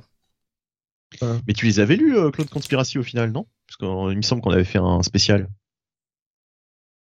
Clone Conspiracy, non. Ah bon ? Non, on en avait parlé, mais alors attends, si je les ai lus en entier, j'en ai plus aucun souvenir, on est juste en début 2022. C'est quand même grave. Ça veut dire que ça m'a vraiment pas passionné. Je me rappelle avoir lu le début, ça c'est sûr, mais je suis pas certain d'avoir lu la fin. Ah d'accord. Ok. Je sais grosso modo ce qui s'y passe, mais putain, tu me mets le doute. Oh merde. Non, mais c'est pas grave, tu feras plus tard, de toute façon. Donc voilà. Alors, Iron Lens nous dit qu'il est faible, hein, parce que la planche est belle. Effectivement, elle est très belle, hein. Magley a fait vraiment le boulot. Mais bon, ce sera quand même un bon check-it. Voilà, un bon check-it. C'est, ça, je peux pas mettre un bail, quoi. Ah, mais check-it, c'est déjà loin d'être une mauvaise note. Alors, effectivement, je viens de voir la planche. Ouais, elle est belle. Putain, elle est belle, la planche. C'est vrai qu'elle est belle, putain. Ah, putain, mais je l'ai pas checké, moi, ce Amazing, cette fois-ci. Ouais, tu peux regarder juste la dernière planche, sans lire, quoi que ce soit. Franchement, la planche est vraiment belle. Ah, c'est le genre de planche que, limite, pourtant, je suis pas trop, dessins originaux. Mais là, ah, cette planche-là, je pourrais me laisser tenter, quand même. Elle est belle. Putain. Puis, elle met les petits frissons, les petits souvenirs, tout ça. Bien évidemment, nous reparlerons de Spider-Man tout à l'heure. T'es gentil, Jonathan, tu l'as partagé à Benny sur Skype. Ah, c'est du Bagley aussi. Bah oui, d'accord. Oui, c'est vrai. Ah bah Iron Lens qui nous l'a partagé également. Merci beaucoup Iron Lens. Voilà. En plus, il l'a partagé en spoiler. C'est très gentil. Oui. Voilà. Comme ça, vous ne cliquez que si vous voulez. Donc oui, voilà. Belle planche, quand même. Hein, putain. Ah, les souvenirs des années 90. Ah, merde. Ah, c'est bon, ça. C'était bon. Qu'est-ce qui lui arrive? J'ai des petits frissons. Alors, j'ai pas la petite goutte. On reparlera de la petite goutte tout à l'heure, mais t'as des frissons comme quand t'écoutes de la, comment ça s'appelle déjà? La SMR. Benny a découvert la SMR juste avant le début de ce podcast. Mais carrément, je me suis dit mais qu'est-ce que c'est que cette merde encore, ASMR, et je savais pas du tout ce que ça voulait dire. Ouais, je suis allé voir ça avant le podcast. Ça existe depuis 2010 apparemment. Du coup, t'as été puni, 2022, t'as été déco. Je me réveille. Ah oui, du coup, ça m'a. Ça, la punition derrière. J'ai le droit à une déco à cause de ça, certainement. La punition. Ah bah t'as dit ouais, c'est pas mon truc, pas déco. Allez hop, ça va chercher. Ouais. Ça plaisante pas la SMR, hein. C'est très dangereux. Ouais. Un bon check-it donc pour toi, Jonathan, ce titre, et comme tu disais, hein, le 16e parti de Beyond, on approche de la fin là, largement. Ouais, ça sent la fin là. C'est la semaine prochaine, je crois, le point B, ou dans 2 semaines, j'ai un doute. Je sais plus. Ouais, la semaine prochaine, je crois qu'il y aura encore un point B. Il y en a un qui arrive assez vite, hein, on l'avait vu. Donc ouais, c'est un. Ça approche la fin. Faudra voir la reprise. J'avoue que moi là, bon, le Beyond, moi ça m'a pas intéressé dès le début. Hein. On en avait fait les premières reviews.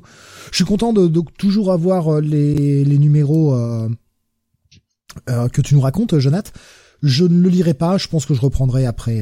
Non mais après franchement, c'est pas. Enfin, il y a tellement de trucs à lire. C'est vous pouvez éviter. Hein, honnêtement, c'est pas un arc qui restera dans l'histoire de Spider-Man, hein. À moins que, tu sais, à la dernière minute, les 3 derniers numéros. J'espère que le personnage de Maxine sera quand même réutilisé, hein, que ça restera, un membre du cast, pourquoi pas, de Spider-Man, hein, dans les séries qui viendront derrière, dans les arcs qui viendront derrière, parce que c'est pour le coup, c'est l'un des bons trucs de Beyond, c'est Maxine qui je trouve un bon personnage. C'est étonnant, hein, quand même, ce choix de prendre Zeb Wells comme scénariste régulier pour la suite, quoi. On aurait pu imaginer qu'ils allaient prendre un nom plus prestigieux pour une telle licence, surtout pour l'anniversaire de la licence, quoi. Ouais, et puis bon, il y a entre l'anniversaire et le numéro 900 qui approche. Ouais. À voir, il a peut-être une idée de génie pour bien relancer le titre, hein. Quoique les ventes sont pas si dégueulasses au final, bon. Ouais, mais enfin, c'est comme Batman chez DC, quoi. De toute façon, Amazing Spider-Man, j'ai l'impression que ça se vend, quoi qu'il arrive. On reparlera là aussi de Batman tout à l'heure, Detective Comics, et on parlera également de l'annonce qui est tombée aujourd'hui. On garde ça pour tout à l'heure, histoire de ne pas trop se disperser. Je suis en train de le feuilleter, cela dit, effectivement, Mark Bagley, il est quand même bien en forme sur cet épisode. Ah ouais. Et juste par les dessins, ça donne quand même envie de le lire, cette connerie, quoi. Alors que c'est du Patrick Gleason au scénario, hein, que ça n'a jamais été brillant en tant que scénariste, quoi, Patrick Gleason. Scénaristiquement, ouais, Gleason. Scénaristiquement, c'est jamais extraordinaire, quoi. Enfin, en tout cas, j'ai pas souvenir d'avoir lu un truc qui m'a bluffé, quoi. Bon, enfin bref, parenthèse fermée, excuse-moi Jonathan, excusez-moi Steve. Moi je suis carrément, vous voyez moi. Oh, dis donc. Ne laisse pas déborder nos jeux sexuels à l'antenne. Excusez-moi, maître Steve. C'est marrant parce que quand je dis ça, ça me fait beaucoup rire. C'est bizarre. On va passer à la suite maintenant en mode ASMR. Oh là là, mais quelle horreur. Tu crois que Steve va te payer 10 briques hein, pour ça? Non mais je pense que les auditeurs, quand tu fais ça, Steve, n'entendent rien en plus. Mes belles briques. Ah, je ne sais pas si j'en m'entends ou pas. Je reste pas longtemps en faisant la ASMR parce que ça me gonfle le cul tellement fort. Je peux plus m'asseoir après. Deathstroke INC numéro 6. Tout d'abord, je dis merci à Jonathan qui m'a gentiment envoyé un message hier. Pour me prévenir, oui. J'étais au boulot et j'étais bien content d'avoir reçu ce message que j'avais pas encore lu. Ah, quel lèche-cul, qu'est-ce qu'il a encore dit, Jonathan? Non, il m'a dit surtout, lis le Robin avant le Deathstroke et pas l'inverse. Oh, et merci. Parce qu'effectivement, alors c'est pas un méga spoil, mais, vaut mieux les lire dans cet ordre-là si vous avez prévu de lire les deux. C'est déjà l'ordre logique et ça vous évite, de se dire, ah, attends, je comprends pas tout là. C'est voilà. Beaucoup plus logique. Moi, j'ai fait l'inverse. Ouais, ah bah je me suis douté que du coup ouais, je m'en suis douté que tu l'avais fait dans l'autre sens et voilà, c'est pour ça que tu m'as prévenu. En tout cas, vraiment merci beaucoup. C'est fait beaucoup, toujours dans l'autre sens ce jeune. Beaucoup plus appréciable de le lire comme ça. Toujours la tête en l'air hein. Ce Deathstroke INC est écrit par Joshua Williamson, dessiné par Paolo Pantalena qui ne l'avait pas oublié hein, il l'avait mis, il était pas juste en caleçon. Pourquoi j'ai fait ça? Romulo putain. Farardo Junior, je suis désolé, mon espagnol est dégueulasse. À la colorisation, putain les dessins c'est quand même, c'est vraiment pas le point fort de ce numéro. Hein. Non, les visages humains c'est quand même dur à chaque fois. Hein. En général, hein, de toute façon, Deathstroke INC c'est pas la série qu'on va aller lire pour ses dessins qui sont quand même pas toujours top. On avait du, c'était Howard Porter au départ je crois. Oui. Si j'ai pas de conneries. Bon, je suis pas le plus grand fan de Porter, surtout sur le style plus récent de Porter. Et là, alors ils ont pris quelqu'un qui, alors n'a pas le même trait que Porter, mais c'est un peu dans la même continuité. C'est un peu plus anguleux. C'est pas incroyable. Les fonds sont relativement vides, tout ça. Heureusement que le scénar est là pour remonter le tout, hein, parce que putain. Il pourrait prendre aussi des bons dessinateurs des fois, ça ferait pas de mal. Ouais, c'est pas la série la plus en vogue et c'est pas forcément la série qui va vendre le plus, donc je pense qu'ils mettent pas les mecs qui payent le plus cher sur cette série. Surtout déjà quand vous regardez, ne serait-ce que la première page, divisée en 4 bandes horizontales, une première bande avec Deathstroke qui tient son épée, une seconde bande avec un face shot, un gros plan de Canary, puis une bande avec Deathstroke qui est la même que la bande d'au-dessus. On a juste changé les bulles. Ça fainéantise hein, quand même. Hein. Alors je veux bien le côté du mec impassible, hein, mais ça fainéantise quand même. Alors, on va essayer de pas trop dévoiler le cliffhanger. Ça va être compliqué. Le méga cliffhanger ouais. Dernier. Disons que Deathstroke a pris, il a pris une décision. Non. On comprend pourquoi en fait le titre s'appelle Deathstroke. INC. Voilà, on va le dire comme voilà. Ça. Deathstroke a pris une décision radicale une fois qu'il a découvert à quoi servait le Trust. Et Black Canary n'est vraiment pas en accord avec cette décision. Non. Et Deathstroke qui a trouvé des alliés de circonstances un peu forcés, on va dire ça comme ça, eh bien va décider de ne pas laisser Canary s'échapper. En tout cas, en apparence, car est-ce que Deathstroke ne serait pas encore en train de jouer à un double jeu? Et là, c'est là que la série se révèle vraiment, quoi. On a ce je suis gentil, mais en fait je suis un agent double, mais en fait je suis un agent triple, mais un agent quadruple, mais un agent quintuple. Ça se retourne tout le temps, mais c'est toujours très logique, c'est toujours très bien amené. C'est jamais tu te dis oh putain là c'est trop gros, ça passe pas quoi. Je trouve que les décisions prises par les personnages dans cette série sont toujours vraiment, elles font du sens à chaque fois. Enfin, je sais pas si tu le ressens comme ça, Jonathan, ou est-ce que tu as toi aussi peut-être ce sentiment de là ça va trop loin? Non, moi je trouve, j'aime beaucoup cette série. Franchement, je trouve que, oh non, je trouve pas que ça va trop loin. Hein. Je trouve que non, c'est logique. C'est une série qui, sur le papier, ne payait pas de mine, mais qui reste pourtant vraiment une très bonne série, surtout si vous vous intéressez à l'univers d'essai, et d'autant plus à voir comment ce sera géré par la suite. Mais c'est une série qui a potentiel d'être un véritable game changer pour l'univers d'essai. Oui. Et je dis pas ça en l'air, quoi. Il y a des changements d'allégeance, il y a des changements d'alliance, il y a tout ça qui font que, si on ne chie pas à la gueule de ce qu'a fait Williamson par rapport à cette série, ouais, il te pose des nouvelles bases pour l'univers d'essai et pour la partie à la fois héroïque et à la fois super vilaine de l'univers. Vraiment bien géré, on peut vraiment pas en dire beaucoup. Parce que on est déjà sur un gros cliffhanger à la fin de l'épisode 5, un gros retournement de situation, et on est vraiment dans la continuité dans cet épisode-là, donc voilà, si vous avez raté l'épisode dernier, qui est sorti il y a pas si longtemps que ça, en plus je crois qu'il y a que 2-3 semaines hein, qu'il est sorti. Ouais. C'est encore assez frais. 3 semaines peut-être, ouais. C'est encore assez frais, donc on reste un peu spoiler free, on essaye de vous laisser une chance de le rattraper, parce que le cliffhanger est cool, ça vaut le coup d'être découvert. Mais et puis là encore, il y a quelques petits retournements là aussi dans cet épisode. Et il y a, j'ai envie de te dire, limite un double cliffhanger sur cet épisode. À la fois le choix de Deathstroke et ce qui arrive sur la gueule de Deathstroke. Et ce sera en combien au final cette série ? C'est un ongoing. Annoncé, en tout cas, comme un ongoing, il n'y a pas de date de fin. Ouais. Ok. Après, à voir combien de temps ça durera, hein, mais en tout cas, pour le moment, c'est censé être un ongoing. Et bientôt, on aura un crossover avec Deathstroke Inc., Robin et, j'ai oublié, un troisième titre. Flash, je crois. Non, Flash, il est dans le crossover War for Earth 3, donc je sais plus. Ouais, c'est pour ça que je sais plus. Mais c'est logique. C'est logique, le lien avec Robin est là. C'est simple, c'est 3 titres de Williamson. Donc qu'est-ce qu'il fait d'autre, Williamson ? Justice League, qui va démarrer là. Alors c'est peut-être avec Justice League. Voilà, c'est avec la Ligue des Assassins, ça va durer 2 mois, je crois, cette histoire. Mais de toute façon, enfin, je veux dire, c'est vraiment en lien avec Robin et d'autant plus dans cet épisode-là, voilà. Que veux-tu rajouter sur ce titre, Jonathan, sur ce numéro-là ? Non, mais t'as un peu tout dit.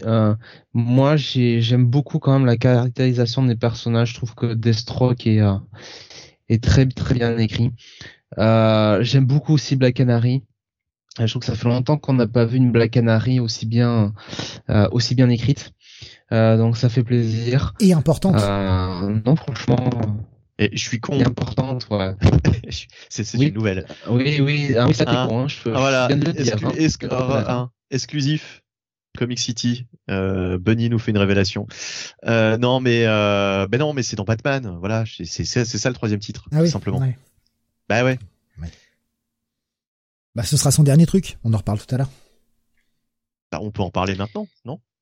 Oui, remarque, après tout, autant l'amener maintenant, puisqu'on parle de Williamson. Ah oui. Williamson se casse de Batman. Bah, déjà, on peut mettre les notes, non, quand même ? Oui, bye. Voilà, bye. bye. Comme ça, au moins. Double bye. Au revoir. Williamson se casse de Batman. Il va être remplacé par Chip Zdarsky. Alors, quand même. Quand même. Et oui. Ah, bah, moi, je me dis, tu sais, c'est le double effet qui se coule. Je me suis dit, merde, fais chier, putain, il sera pas resté longtemps. Mais bon, s'il est remplacé par Zdarsky, mais où va Williamson, alors, du coup? Bah, il écrit déjà plein de trucs. Hein. Ah, bah ouais, Williamson, il est partout, hein. Parce qu'il reprend la Justice League. C'est ça, après Bendis? Oui. Et on aura Jorge Jiménez qui sera le dessinateur. Tout ça arrivera au mois de juillet à partir du numéro 125. Il sera pas resté longtemps, hein, le pauvre Williamson. Hein. Bah, il avait pas dit, dès le départ, on savait pas que justement il allait pas rester très longtemps. Ça me dit quelque chose effectivement. Il y avait cette rumeur il serait peut-être là juste en transition. Ouais. Qu'il était juste là pour faire la transition avec le nouveau auteur quoi. Je me rappelle plus, je vous avoue. Nico Chris qui nous dit une mauvaise nouvelle pour une bonne nouvelle au final. Bah oui, parce que en fait moi si je suis à la place de DC et que bah je peux mettre Joshua Williamson sur Batman, bon enfin je m'embête pas quoi, tu vois ce que je veux dire, enfin ouais, c'est réglé. Ils viennent de lui filer Justice League et ça va peut-être faire beaucoup à écrire quoi.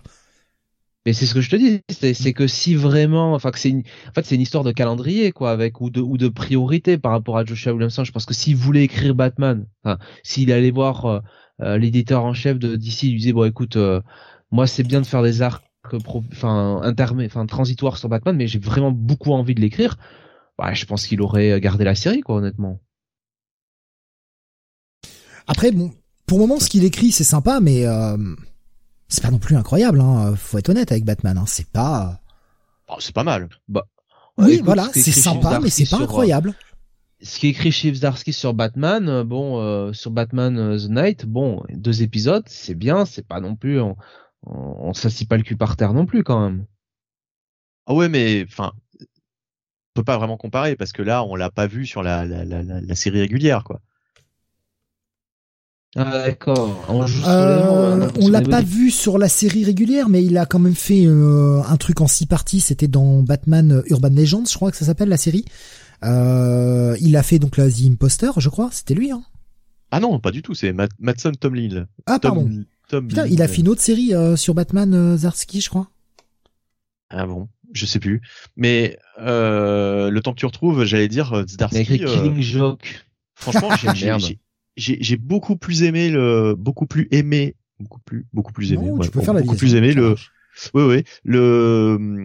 l'épisode 2 de, alors du coup, c'était quoi? Batman The Night, mais enfin. The Night. Ouais. Bah, mais j'ai trouvé qu'à l'écriture, il restait. Oui, bon, d'accord, bon. Mais enfin, et surtout, non, mais attends, laisse-moi finir. Justement, Zdarsky, je pense, pourrait enfin nous redonner un Bruce beaucoup plus humain, beaucoup plus sympa que le Bruce tête de con qu'on se tape depuis des années. Je sens tellement que le premier épisode, il va le déglinguer. Bah écoute, on verra.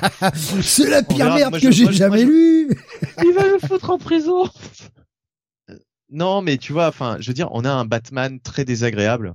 T'es le premier à le dire en général, ouais. Un Bruce Wayne insupportable, tête de con, manipulateur. Moi j'y peux rien, hein. Oui, non mais d'accord, mais justement, mais je pense que Zdarsky pourrait peut-être, vu ce qu'il a écrit là sur les 2 numéros de Batman The Night, nous donner un Bruce Wayne peut-être un peu plus humain, un peu plus sympa quoi, tout simplement. Et d'ailleurs c'est ce qu'il fait chez Marvel en général. Je trouve qu'il écrit très bien Matt Murdock. Enfin, voilà, il a écrit Peter Parker, c'était pareil. Peter Parker était bien écrit sous Zdarsky.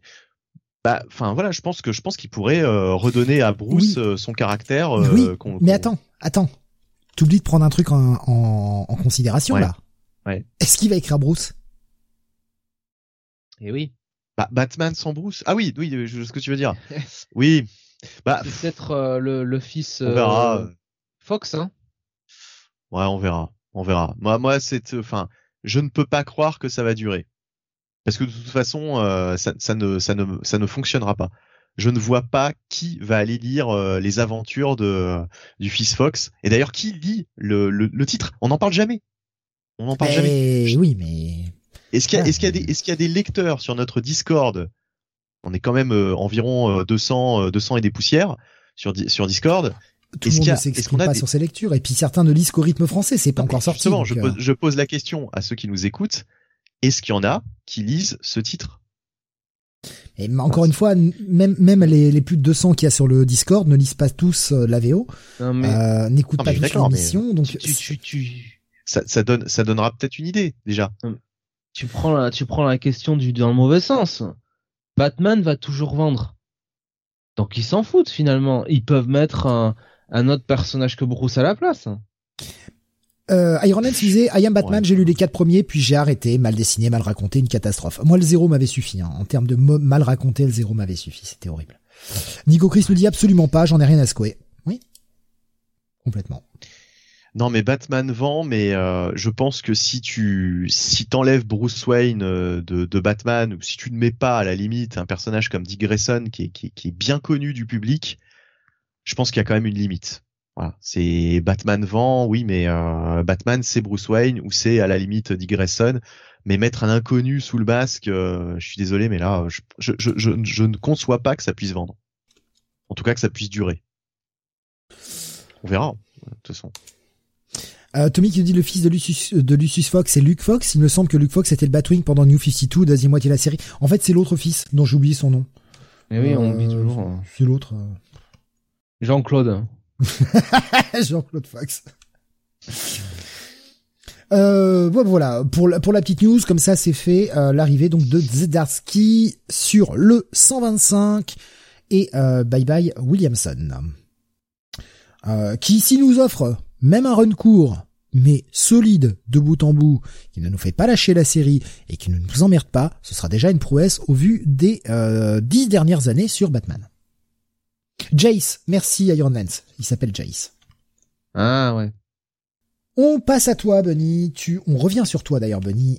Tu vas nous parler de Gunslinger Spawn. C'est le 5e épisode. Gunslinger Spawn. Tu l'as dit un petit peu à l'allemande. C'est mon côté Gunther, non plus Walter. Mine. Voilà, seuls les gens qui regardent le catch comprendront. Ouais. Bah, Gunther. Ouais, mais justement, il aura pas fait long feu. Alors, Gunslinger Spawn et non pas Gunther Spawn. Donc, Todd McFarlane au scénario, et oui, toujours lui sur cette série. Ah bah, il y a plus qu'il y Spawn et toi, donc un moment entier. C'est bien. L'humour est très présent ce soir dans cette émission. Comme toujours. Ouais, voilà. Ah bah, Yornal se dit top, hein, Gunslinger. Et au dessin, nous avons du Brett Booth. Et franchement, Brett Booth, c'est toujours très sympa. Alors oui, ça fleure bon les années 90, tout ça, mais c'est quand même très agréable. Et puis surtout sur un titre comme Gunslinger Spawn, ça va. Il est tout à fait à sa place. Bon, déjà, il remplit un peu ses pages. C'est déjà pas mal. Je suis en train de le feuilleter là. Pardon. Je suis en train de le feuilleter, il remplit ses pages, donc c'est déjà pas mal. Parce que Brett Booth, il a quand même cette tendance parfois à nous faire des pages avec beaucoup de fond blanc et une toute petite case dedans, quoi. Alors là, franchement, dernièrement, Spawn, aussi bien graphiquement que scénaristiquement, c'est quand même bien sympa. Alors c'est du comics popcorn, hein, c'est du Spawn, hein, voilà, comme je dis toujours, on n'est pas là pour lire le nouveau Watchmen, mais là pour une fois d'ailleurs, McFarlane n'est pas trop verbeux, il en fait pas des caisses, donc c'est plutôt agréable. C'est même à se demander si c'est vraiment lui justement qui a écrit ce numéro. C'est l'inverse de d'habitude. D'habitude, il y a un autre nom que McFarlane et on a l'impression de lire du McFarlane. Là, c'est le contraire.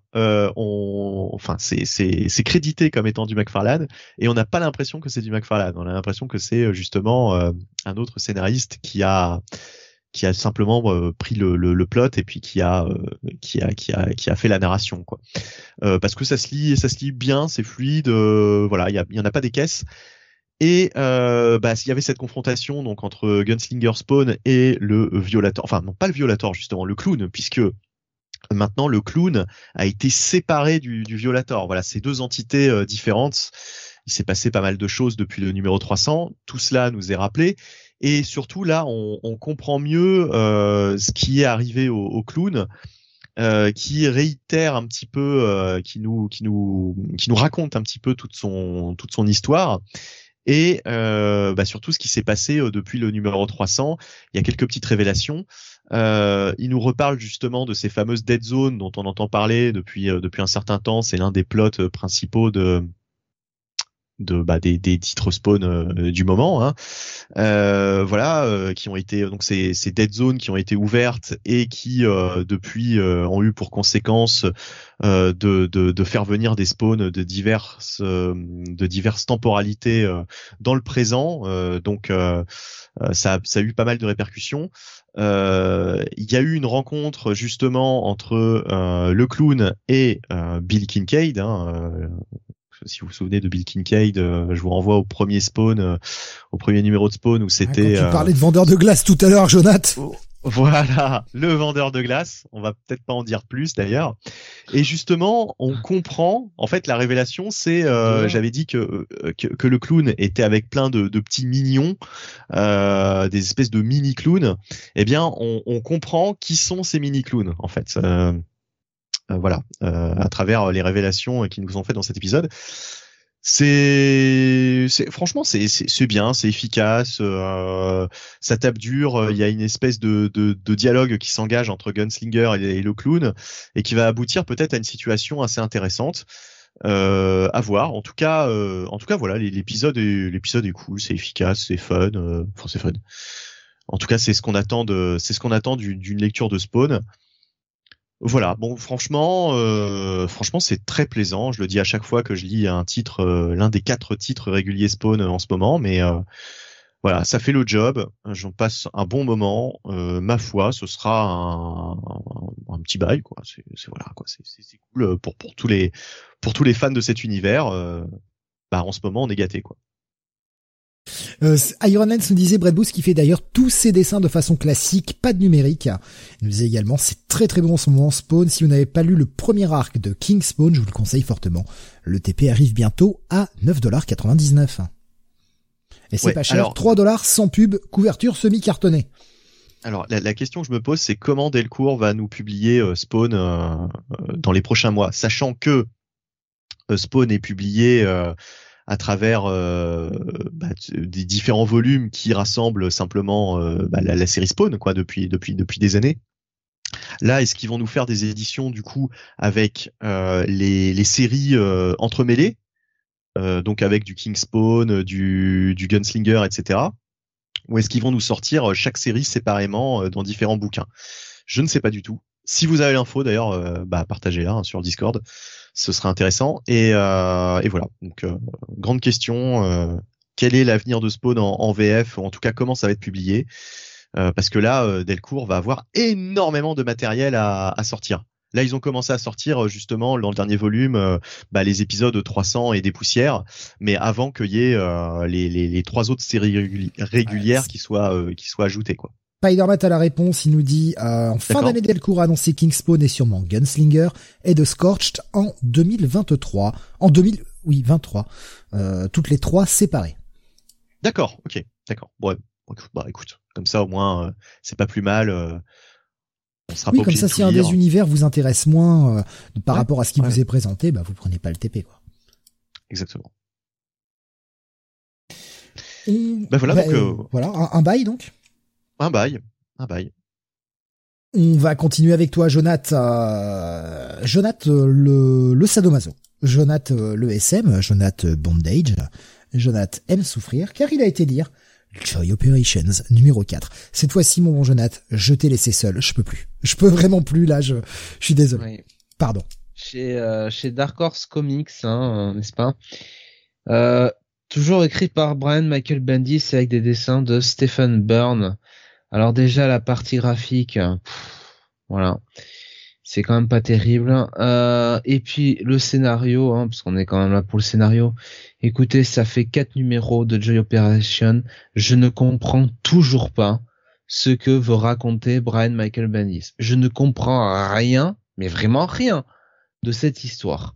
Alors j'imagine qu'il y a un conflit entre Joy et Menteuse. N'est-ce pas, que Menteuse est une espèce de présidente d'un groupuscule, voilà, un peu militarisé, et que toutes les deux ont une relation très très proche dans le passé.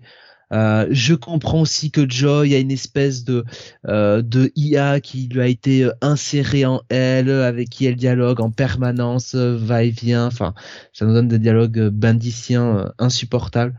Non, je ne comprends absolument rien de ce truc. Je ne sais pas ce qu'il veut raconter. Je ne sais pas où il veut aller. Je ne sais pas quelle est son ambition. Je ne sais pas à quel endroit ça se passe. J'ai rien. J'ai juste un ensemble de dialogues insipides entre Joy et donc cette intelligence artificielle. Et franchement, c'est pas bon. Mais pas bon du tout. C'est le pire comics que j'ai lu depuis, que je lis depuis des mois et des mois, quoi. Mais pourquoi tu t'infliges encore ça? Non, après le 2, c'était plus possible, Jonathan. C'était. Enfin... Je pense que je vais aller au bout. Je veux aller au bout. Je veux savoir. Là, c'est une pathologie, Jonathan. Faut pas. Je sais qu'il y a le complétisme. Je sais ce que c'est. J'en suis moi-même victime. Mais là, non. Là, non. C'est-à-dire que je vais pas me compléter avec des bouts de caca, voilà, je peux pas, quoi. Je veux savoir où il veut aller avec tout ça, avec ce machin-là. Je veux savoir quel est son objectif. Je veux savoir qu'est-ce qui se passe dans son crâne, sans déconner, pour écrire des trucs pareils. Voilà. Non, mais attends, est-ce qu'au 4e numéro, on en est encore à Joy qui fait « Non, je t'écoute pas, là, là, là, attends, je m'auto-shot pour m'endormir. » Et l'autre, il lui fait « Il faut que tu nous sauves, parce que menteuse, elle veut régner sur toute la galaxie. Allez, sauve-nous, on a mis tous nos efforts. Non, je t'écoute pas, là, là, là. » Parce que c'était ça, déjà, les 2 premiers épisodes. Hein. C'est un peu ça, en fait. Putain, Bendis, quoi. Bon, mais elle trouve quand même ceux qui lui ont mis l'intelligence artificielle. Donc ça permet quand même d'avoir un dialogue... où on n'apprend rien pour autant, mais c'est bien. En fait, si tu veux, ce comics, c'est comme si c'est J.J. Abrams qui l'écrivait. C'est-à-dire que c'est un ensemble. Oh, tu me l'as vendu là, ça y est, j'ai envie de vomir. Oh, c'est sûr que c'est pas son fils. C'est un ensemble de memory box. Voilà, on te met des trucs, mais en fait, c'est des trucs où il y a pas de réponse, il y a rien derrière, quoi. Voilà. Donc mais Bendy, c'est bien écrire du vent, en fait. Il aime écrire des personnages qui parlent avec, en fait, c'est des moulins à vent, leur bouche. Ah oui. Donc voilà, écoutez, ce sera un pass. Voilà, un gros pass. Oh là là, mais pourquoi tu t'infliges ça, Jonathan? Faut pas. Non, mais reviens du côté de la lumière, hein, Jonathan. Jusqu'au bout, je continuerai. J'espère que c'est une mini-série. Tu vois pas le coup que ce soit un ongoing. Mais c'est un ongoing, hein. C'est pas annoncé en mini, hein. C'est un ongoing. Ça a jamais été annoncé en série limitée pour le moment, en tout cas. Ou alors, je suis passé à côté de cette info, mais, là, moi, j'ai pas vu de, ni en 12, ni en 5, ni, jusqu'à ce que Bendis n'ait plus rien à écrire. Et comme il est capable de nous faire un comic en réécrivant la même chose que l'épisode d'avant, ça peut durer longtemps. Je suis sûr que c'est génial et Jonathan veut se garder la pépite pour lui, nous dit Alex. Non, mais là, si tu veux, j'aime de temps en temps, pas souvent, j'aime de temps en temps un peu ironiser, un peu troller, mais tout de même, là, la supercherie serait trop grosse, hein. Nico Chris qui nous dit le meilleur perso du comics écrit par Bendis, c'est une espèce de gap robot.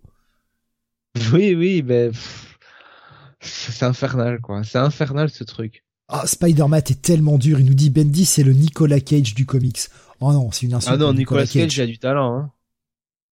Bendis, il en a eu. Nicolas Cage, il peut encore être bon, hein, dans ses films. Il a encore des beaux rôles, hein.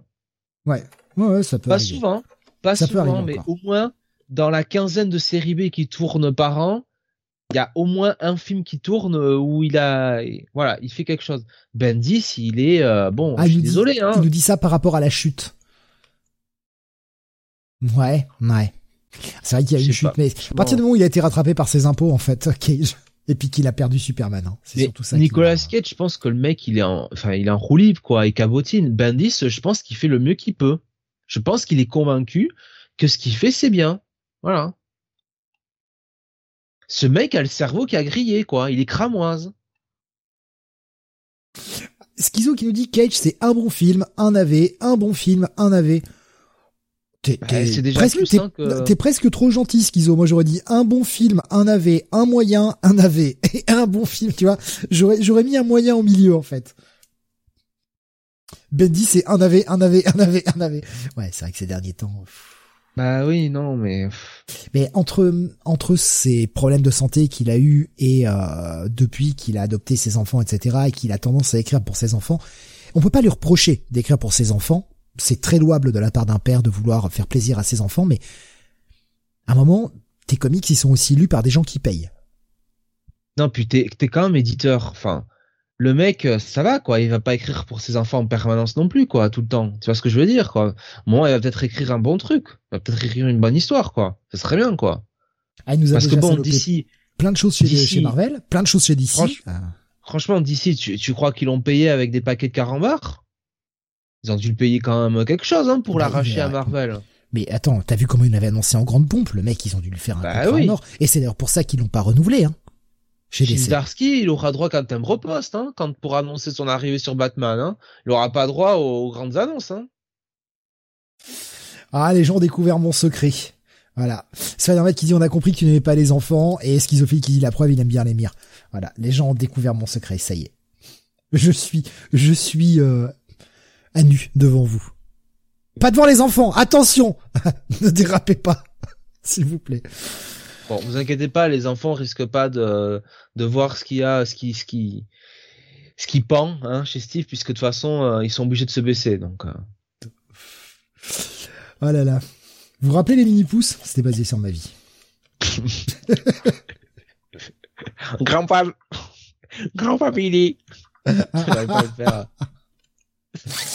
Ah putain, le générique. Grand-papa, X. Oh putain, non. Non. Le pire, c'est que déjà, je dis les mini-pouces, j'ai le générique en tête, c'est terrible, ça. Oh, je devrais vous le mettre à tous, là. Je devrais le balancer, là, juste pour tout le monde l'ait en tête, là, en mode gros bâtard. Sinon, tu peux balancer le petit sample que je t'ai fait, hein, spécialement pour toi. La brique, non. Ça sera pour nous. Peut-être un bonus un jour. On sait pas. Ils sont sages, hein. Si vous êtes sage, vous aurez l'histoire de brique au complet. Cage, c'est la crise de 2008 qui l'a fait plonger. Nous dit Spider-Man. Ah, pour moi, ça vient d'un petit peu avant. Je pense que le fait d'avoir raté Superman, ça l'a déjà pas mal atteint. Entre le moment où il a raté Superman et le moment où il s'est fait aussi voler sa collection, ça l'a pas mal. Ça l'a déjà pas mal atteint, quoi. Mais honnêtement, enfin, je veux dire, le mec, quand il veut, il peut toujours te sortir des grosses prestations, quoi. Voilà. Tu sais, je me dis pas, en voyant un film Nicolas Cage, bon, ça a forcément un gros nanar, il y a forcément cabotiner. Je me dis, bah, peut-être que là, si tu veux, là, on va avoir du bon Nicolas Cage, quoi. Le problème, c'est qu'avec Bendis, en ce moment, je suis désolé, hein, c'est même pas, si tu veux, que c'est tout le temps mauvais, c'est de pire en pire. Non, mais Joy Operations, c'est le pire truc qu'il ait fait, quoi. Même Naomi, c'est à des années-lumière meilleur que ça, quoi. C'est pour dire. Ouais, c'est pas ouf, hein, malheureusement.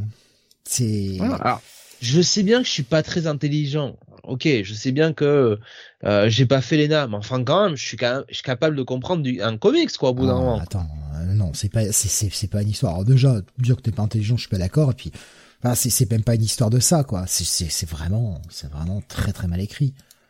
Vraiment très très mal écrit. Mais enfin, on l'avait déjà dit, hein. Est-ce que c'est pas en fait juste Brian Bendis qui est un prête-nom pour Steven Byrne? Ah oui, peut-être. Alors, parce que hormis les dialogues un peu insipides qu'on avait lus, enfin là moi je me base que sur les deux premiers numéros parce que j'ai pas été au-delà. Mais moi sur ce que je lis c'est du Bendis, hein. Alors, pour les dialogues, ouais. Pour l'histoire, je sais pas en fait. Ah si. Parce que là, en plus, j'ai dû le corps un peu, hein, parce que je raconte pas tous les trucs que je pourrais raconter, hein, mais il y a vraiment des trucs. Bon, allez, autant le dire tout de suite. Il y a un peu quand même Bendis qui fait son côté sociétal tout de même, hein, à travers ce titre. Hein, donc voilà, vous le prenez comme vous voulez. Donc voilà, bon moi c'est du Bendis. Hein. Spider-Man nous dit ce que j'ai du mal à comprendre, c'est que les éditeurs doivent également voir qu'il fait de la merde. Je pense que son nom est. C'est un peu, je sais pas forcément me faire des amis, mais tu sais, c'est ce genre de réalisateur à qui on donne quand même des projets parce que bah ils attirent, alors qu'on sait que c'est pas du grand cinéma, quoi. DJ Abrams. Voilà, par exemple, capable de nous pondre des petits trucs sympathiques. Hein. Je veux dire, DJ Abrams, ça fait des films sympas. Je continue de beaucoup aimer Cloverfield, par exemple. Je sais que tout le monde n'aime pas le film, moi je l'aime bien. J'aime beaucoup Super 8. Mais j'aime beaucoup Alias, les débuts. Ouais, après c'était de la série, donc ouais. Mais oui, on continue de lui filer des projets alors que le mec, voilà quoi. Bah, je pense que c'est son nom qui fait vendre. Star Wars. Oh, oui, et c'est Star Trek avec. Et Star Trek. Enfin, à choisir entre les deux. Je préfère être fan de Star Trek quand même, hein, parce que putain. Schizo nous disait j'aime bien aussi Cloverfield, par contre Cloverfield Paradox c'est non. Ouais, Cloverfield Paradox, mais on connaît l'histoire, hein. C'était un film qui était pas du tout censé être dans l'univers de Cloverfield, qui a pas réussi à être financé, et finalement on l'a rattaché à ça vraiment sur deux bouts à la fin. Ah oui, celui avec John Goodman, hein. Non, ça c'est Ten Cloverfield Lane, qui est très très bon celui-ci par contre, sauf la fin. Oui. Mais par contre tout le film, la partie huis clos est géniale quoi. Super film ça, Ten Cloverfield Lane. Il y a que la fin et les 20 dernières minutes qui sont... Voilà. Svermat nous dit encore, l'event Léviathan chez DC avait franchement bien démarré, je trouve. Mais là encore, il a totalement foiré sa fin. Ouais, c'est le problème. En fait, Bendis, il devrait faire des pitchs aujourd'hui et c'est quelqu'un d'autre qui devrait écrire. Je pense que ça se passerait bien comme ça. Parce qu'il a encore des idées malgré tout. Mais c'est juste qu'il a du mal à les mettre... Bon. Le procès Bendis, hein, on a vu, regardez la Légion, hein, c'est pas Pascal qui dira le contraire. Regardez comment elle a chié sur la Légion, quoi. Et Sam, ce fou qui a continué. En fait, c'est ça, tu veux faire Sam, Jonathan. Sam a été au bout de la Légion, Jonathan, il va aller jusqu'au bout de Joy Operations. Vous voulez faire un combat de celui qui endurera le plus de Bendis. C'est ça, votre duel. Je comprends. Vous vous battez à armes égales. Enfin, voilà. Donc, il y a un pass, hein, c'est ça, hein, malheureusement. Ah, un pass, un ultra pass. Allez, on va continuer, on va revenir sur quelque chose de plus sympathique. Je pense pas que tu diras le contraire, là, Jonathan. T'y étais comme moi. Après la bonne surprise de ce numéro 1, le Electra Black, White and Blood, numéro 2, mini-série en 4 cette fois-ci. C'est ce format anthologique que nous fait Marvel depuis maintenant quelques temps. On a eu pas mal d'autres personnages comme ça. Cette fois-ci, c'est sur le personnage d'Electra.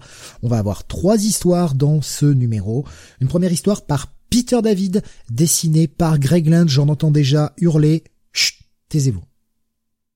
Jay Leiston à l'ancrage. Bordel, Greg Land, sans sa colorisation pourrie habituelle. Mais c'est beau. Sans déconner, la première histoire, elle est belle. Ces pages où Electra est en pleine page, elles sont juste incroyables. On peut dire ce qu'on veut sur le mec, ouais, nanan, tracing, ouais, ok, mais regardez les pages qu'il a produites pour Electra Black, White and Blood. Elles sont très très belles. Alors oui, le mec a tendance à faire une tracing, mais putain, sur un épisode de 8 pages, eh ben écoutez, franchement, ça rend bien. Ça rend très très bien. La deuxième histoire, s'appelle Vérité, elle est écrite par Alley Wing, dessinée par Rod Reiss, et enfin on a une dernière histoire qui s'appelle Yokai, dessinée, scénarisée, ancrée, colorisée par Greg Smallwood. D'ailleurs, j'ai vu la news passer tout à l'heure sur Discord, quelqu'un nous a posté ça, Greg Smallwood qui va prendre un petit break de 5 mois pour Human Target, hein, donc n'attendez pas trop la suite. La première histoire, c'est Electra qui va aller plus ou moins sauver une fille qui se fait harceler par un membre de la mafia, une prostituée qui se fait harceler par un membre de la mafia qui considère que c'est sa propriété, sur une demande d'un personnage bien connu de l'univers Marvel, qui m'a fait plaisir de revoir, et j'aime bien la justification. On sent que Peter David, voilà, s'est amusé avec l'ambiance années 80-90, c'est cool, c'est beau, la partie noir, blanc et rouge fonctionne super bien. C'est un petit côté. Alors la chute était, enfin, tu l'avais comprise aussi, j'imagine, Jonathan. On la voyait venir à 100 km, quoi. Oui. C'est pas pour autant que ça réduit l'histoire. Non, franchement, très très bon petit truc. La deuxième, donc, par Rod Reiss. J'ai été plus partagé sur le côté noir, rouge et blanc, en fait. Déjà parce que on comprend, mais il n'y a pas de bulle dans cet épisode. Tout est fait par l'intermédiaire de sous-titrages, comme si on regardait un film étranger. Et quand les personnages discutent, alors comme c'est du noir et blanc, ils discutent avec des sous-titres en fond jaune. Alors oui, on en voit souvent, hein, des sous-titres en fond jaune sur nos films, mais c'est juste que là, ça nous sort de cette ambiance noir, blanc et rouge. C'est pas mauvais, j'ai trouvé l'histoire là aussi un peu sans concession, mais peut-être la plus faible, malgré du Alley Wing, même s'il y a pas de victoire, il y a pas de victoire à la fin, il y a pas de personne qui en sort victorieux, c'est et Electra est presque plus très fantomatique dans cet épisode, plus anecdotique. Je te laisse rebondir parce qu'avant de passer à la troisième, je préfère non, vas-y, je te laisse, hein. Qu'est-ce que t'as pensé de cette seconde, toi? J'ai sans doute préféré la première, mais je trouve que ça restait quand même, ça restait quand même plutôt très correct. Hein. Ça, c'est quand même une autre partie du mythe d'Electra, malgré tout, qu'on peut pas, pas mettre sous silence quelque part. Et enfin, on a la troisième partie donc par Greg Smallwood qui s'appelle Yokai. Ça se passe au Japon, tel le nom. Voilà, avec une putain, qu'est-ce qu'elle est belle, Electra là. Elle a un style complètement différent, mais je trouve que ça fonctionne super bien. Une histoire totalement sans parole. On est vraiment que sur de la mise en scène. Et tel le nom l'indique, Electra va aller buter la gueule d'un yokai. Voilà, pas le dire mieux. Et franchement, cette dernière, elle est bien quoi. C'est simple, c'est efficace. Je pense que c'est celle que je préfère. Ouais, moi aussi, ouais. Malgré son côté sympa, effectivement, je trouve que déjà l'arrivée à l'aéroport, enfin pas à l'aéroport, plutôt dans la ville, j'ai l'impression. Ouais, le jeu des couleurs là marche très bien. Enfin, cette Electra, elle est quand même sublime. Ah ouais, là, elle est belle comme ça. Ah là, franchement, dans son petit trench coat rouge là. Fois. Ça la met totalement à part en fait, ce jeu des couleurs. Le personnage ressort par rapport aux autres qui sont tous en noir et blanc, mais qui correspondent avec le truc. On a la petite fille qui donne cette petite fleur, où on a d'ailleurs un jeu sur le rouge de la fleur qui est beaucoup plus léger que le rouge d'Electra. Non, j'aime beaucoup. Il y a une espèce de une certaine poésie qui se dégage un peu de cette histoire-là. J'ai vraiment aimé. C'est ma préférée des trois. Ouais, moi aussi. C'est encore une fois. Et puis la coupe du prochain quand même. Ouf. Après, c'est pas une série qui sera transcendante. C'est pas un truc qui va rester dans les mémoires où on dira putain, c'est vraiment la série immanquable sur Electra. Non, pas du tout. Mais ça fait très bien le job. C'est très agréable. Donc voilà un bon petit bail. Je suis pas très fan d'anthologie, mais là je trouve que ça, pour le personnage Electra, ça marche bien quoi. Bah, ce qui est bien, si tu veux, c'est que ça va quand même à l'essentiel, quoi. Il n'y a pas un auteur, si tu veux, qui va alourdir un peu tout ça, qui va un peu faire son show sur le personnage. On a l'impression que vraiment, on va à l'essentiel, on représente Electra dans son plus simple art, et non, ça marche très bien. Moi aussi, je vais même dire un bail, tu vois, carrément. Ouais, pour moi, c'est un petit... Ah ouais, d'accord, ouais. Ouais, pour moi, c'est un petit bail. Malgré tout, pour le moment, là, des 6 histoires que l'on a lues, puisque on est à 2x3, celle qui me reste le plus en tête, c'est dans la dernière du premier épisode, donc l'épisode d'avant, celle où elle remontait les marches, tu sais, avec ce côté très mythologique qui était, je sais pas, celle-ci, elle m'a captivé, quoi. Elle était vraiment bien foutue. Encore une fois, même celle au milieu, celle d'Halloween que j'ai un peu moins aimée, elle est pas mauvaise, du tout, c'est juste que voilà, je suis moins rentré dedans que les autres, mais non, c'est du bon. Je voyais ça c'était Suro, non pardon, oui Suro, voilà, qui nous disait j'achèterai l'édition Treasury, ça tombera sûrement comme pour les autres mini. Je trouve la partie graphique solide pour le moment. Spider-Man, j'ai hâte de lire cette anthologie. Ouais, c'est mais franchement celle-ci est bien quoi. Ça me donne envie d'aller découvrir celle que j'ai ratée un peu, comme le Carnage. Par exemple, j'étais passé à côté, je me dis ouais, Carnage, Black, White and Blood. Je voyais pas trop quoi faire avec le perso. Pourquoi pas, je tenterai. Si tu l'avais lu ou pas, Jonathan, cette mini Carnage. Ouais. Non. Histoire de voir ce que ça donne, pourquoi pas. Comment. Tout dépend aussi le personnage. Je pense qu'avec Electra, il y a peut-être plus de choses à raconter qu'avec Carnage, mais bon. Voilà pour donc ce Electra. Donc bye pour toi, petit bye pour moi. On continue avec toi, Bunny. Tu vas nous parler de Batman à nouveau. On revient sur DC avec le Detective Comics 1054. Ouais, Detective Comics 1054 avec cet épisode déjà de Mariko Tamaki. Alors attendez, les crédits sont à la fin comme d'habitude. Max Raynor est au dessin et Luis Guerrero est à la colorisation. Épisode qui continue donc cette intrigue qui franchement commence à tirer en longueur du pourquoi il y a eu cette émeute à Arkham. Alors le problème, c'est qu'ils ont fait des grosses révélations il y a quelques numéros de ça, et que depuis qu'ils ont enfin depuis que Mariko Tamaki, je dis il, mais depuis qu'elle a fait vraiment des grosses révélations, peut-être en a-t-elle trop révélé d'un seul coup. Et du coup là sur les épisodes, les derniers épisodes, en fait on sait très bien ce qui s'est passé et on ne fait que revoir des choses attendues, quoi. C'est-à-dire que bah voilà, on réassiste au début de l'émeute, de l'insurrection à Arkham. On sait déjà que le psychopirate était là pour justement manipuler tout le monde, calmer les esprits. On sait déjà que... Pardon ? Maniplumé, c'est ça que tu dis ? Maniplumé. Ouais, maniplumé, ouais, c'est vrai qu'il a maniplumé tout le monde, c'est le cas de le dire, avec l'aide du Dr. Ware, Dr. Ware. Bon, eh bien, voilà, donc on revoit un petit peu tout ça à chaque fois avec un peu plus de détails, sous l'angle de vue d'un autre personnage, etc. C'est pas inintéressant, mais enfin franchement, à la limite, les 2-3 derniers numéros, on aurait pu les louper. On aurait quand même saisi, les tenants et les aboutissants du récit, quoi. C'est-à-dire que franchement, il n'y a pas grand-chose de nouveau.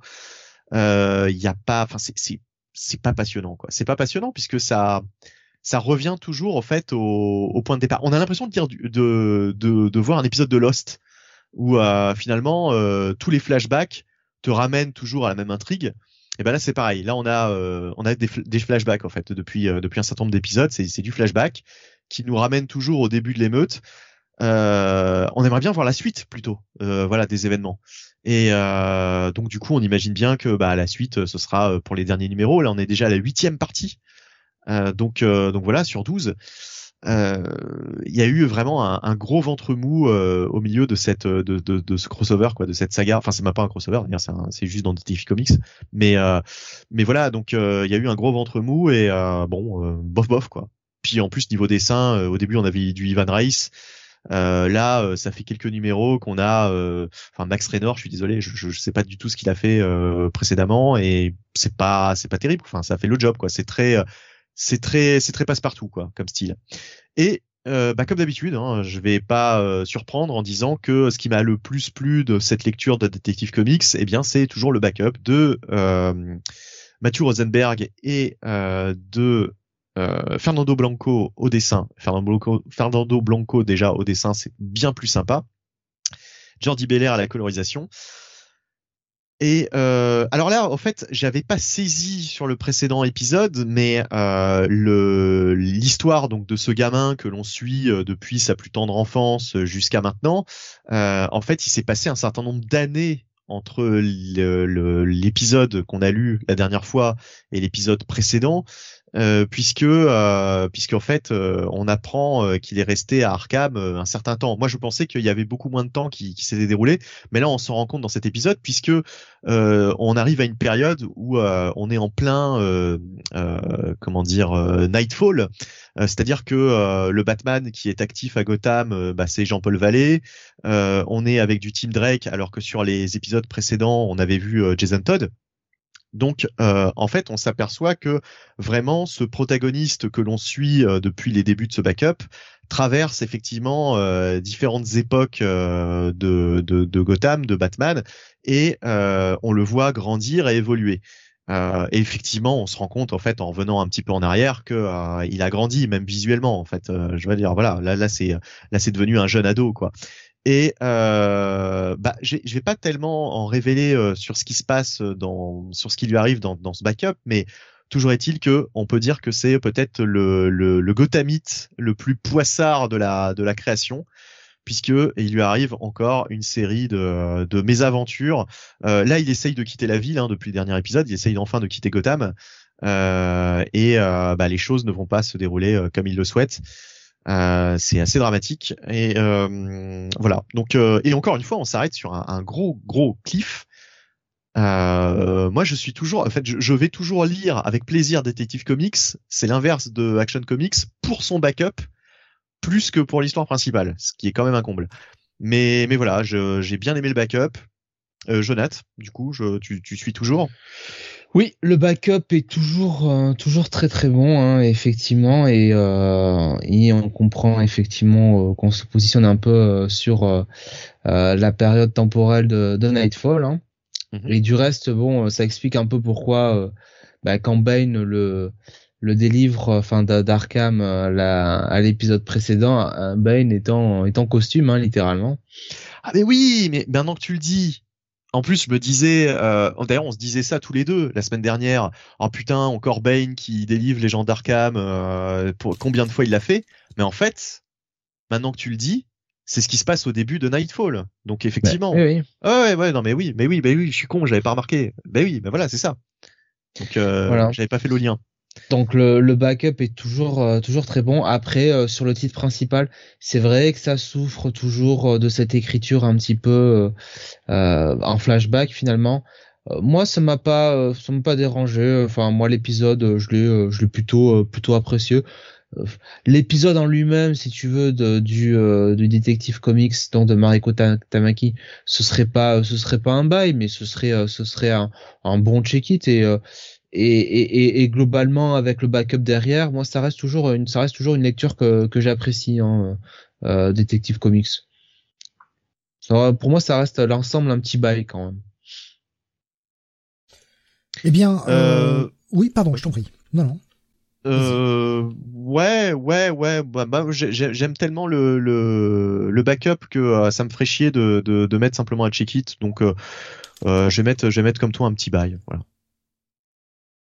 Il y avait Ironheads qui nous disait très bonne comparaison, hein, Detective Comics et Lost en ce moment. Espérons que la fin soit meilleure pour Detective que pour Lost. Il y avait Nico Chris qui nous demandait si DC avait expliqué pourquoi Detective Comics sortait en hebdo. Alors, je lui ai répondu, mais je vais répondre pour tout le monde éventuellement. Moi, je pense que c'est simplement juste pour cet arc, le temps que Batman revienne à Gotham, hein, donc à la fin du premier arc de Williamson. Reste à voir si je me trompais ou pas, mais...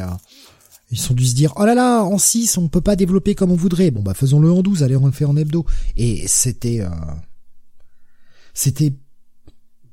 complètement dingue de croire que Ivan Reis aurait pu faire 12 épisodes, de toute façon. Surtout en hebdo, quoi. Ah oui. Même Marc Bagley pourrait pas. Bah, on a vu ce que ça donnait, Marc Bagley en hebdo, hein, sur Trinity, hein, rappelez-vous, il y a quelques années, hein. Oui. C'était loin d'être le meilleur Bagley, et encore il faisait que 12 pages par semaine, faut quand même y aller pour les taper, les 12 pages par semaine, mais il faisait 12 pages par semaine et c'était quand même loin d'être le meilleur Bagley du monde, hein. Donc même si ça a été un peu préparé à l'avance, c'était impossible que Ivan Reis fasse tous les épisodes. Ce qu'il faut espérer, c'est qu'il revienne pour la fin, quoi, que là Raynor fasse peut-être encore une partie ou deux, ou qu'on mette quelqu'un d'autre sur une ou deux parties, puis que les dernières parties de l'arc soient sur Ivan Reis, surtout si on revient à ce moment de vous parler de l'émeute, qu'on mette un mec comme Ivan Reis pour dessiner des grosses scènes d'action dans tous les sens, ce serait pas trop mal, quoi. House of Gotham qui d'ailleurs ne s'arrêtera pas, d'après ce qu'on a vu, hein, Jonathan, ne s'arrêtera pas à la fin de cet arc Shadows of the Bat, hein. Ça va continuer encore après. Donc, un bail pour toi, Benny, et un check-it pour toi, Jonath, c'est ça ? Non, un petit bail. Un petit bail, hein. Un petit bail aussi, pardon, excusez-moi. Pardon, oulala. On continue avec toi, Jonath. Alors, c'était une bonne surprise, ce qui était aussi pour nous une surprise, que tu en les recommandais, le Catwoman 39 d'il y a quelques semaines. Et voilà, le 40, donc la nouvelle scénariste... Tini Howard, qui t'avait surpris en bien, est-ce qu'elle confirme dans cet épisode ? Eh bien, c'est partagé. Le début, tu comprends que, bah non, en fait. Ouais, bon. Alors, c'est effectivement toujours écrit, hein, par Tini Howard, avec des dessins de... C'est et pas à Nico Léon fois... au dessin ? Comment tu dis ? Nico Léon, exactement. Nico Léon. Font chier à mettre les crédits à la fin. Tini Howard au dessin. Comme dans un. C'est de plus en plus, tu sais, quand je parle de ce lien avec le cinéma et que des fois certains ont tendance à lever le sourcil un peu, genre ils l'abusent un peu. On vous met les crédits à la fin. Hein. C'est pas pour rien. Hein. Comme dans un film. Ouais. Donc Tiny Ward à l'histoire, au scénario, Nicoléon au dessin, Jordi Belair à la colorisation. Alors la partie graphique, globalement, ça reste toujours très bon. Hein. Honnêtement, il y a rien à dire là-dessus. Nicoléon fait quand même du très bon boulot. Il met bien en scène le personnage de Catwoman, hein, et notamment ses acrobaties. Donc on est vraiment sur ce nouveau run qui, de la part de Tiny Ward, s'inscrit. Alors je l'ai peut-être pas suffisamment souligné, je l'ai même pas du tout souligné, je pense, sur la review précédente que j'en ai fait, hein, du numéro 39. C'est un run qui s'inscrit très largement dans la lignée du run de Geneviève Valentine, hein, souvenez-vous, qui donc était du temps, ça devait être encore les New 52, hein, à l'époque. C'était avant le Rebirth. C'était un run où Catwoman, souvenez-vous, était patronne, alors pas de la mafia, mais en tout cas d'une famille mafieuse, et c'était plus une Catwoman en mode chef de la pègre, quoi, chef de la mafia.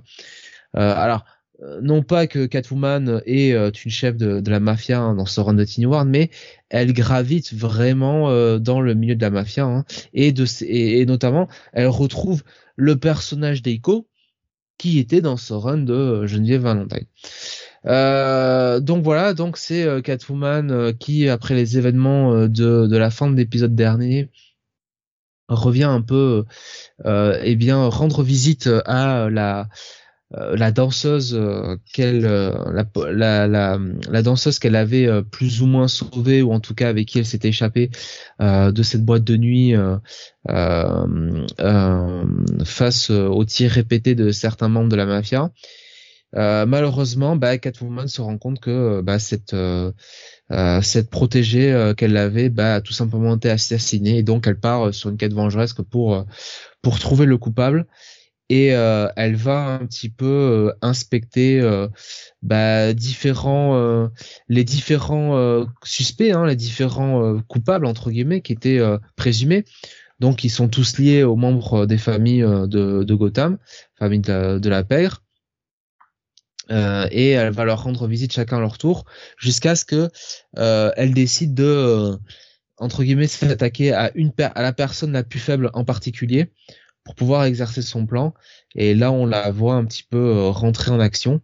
On va la voir donc pour trouver les coupables, hein, ou le coupable de ce meurtre. Et puis on va avoir aussi le retour de ce personnage Valmont, qui avait été introduit donc dans le premier épisode, un nouveau personnage apparemment. Qui est très intéressé par Catwoman, qui lui propose de s'associer avec elle.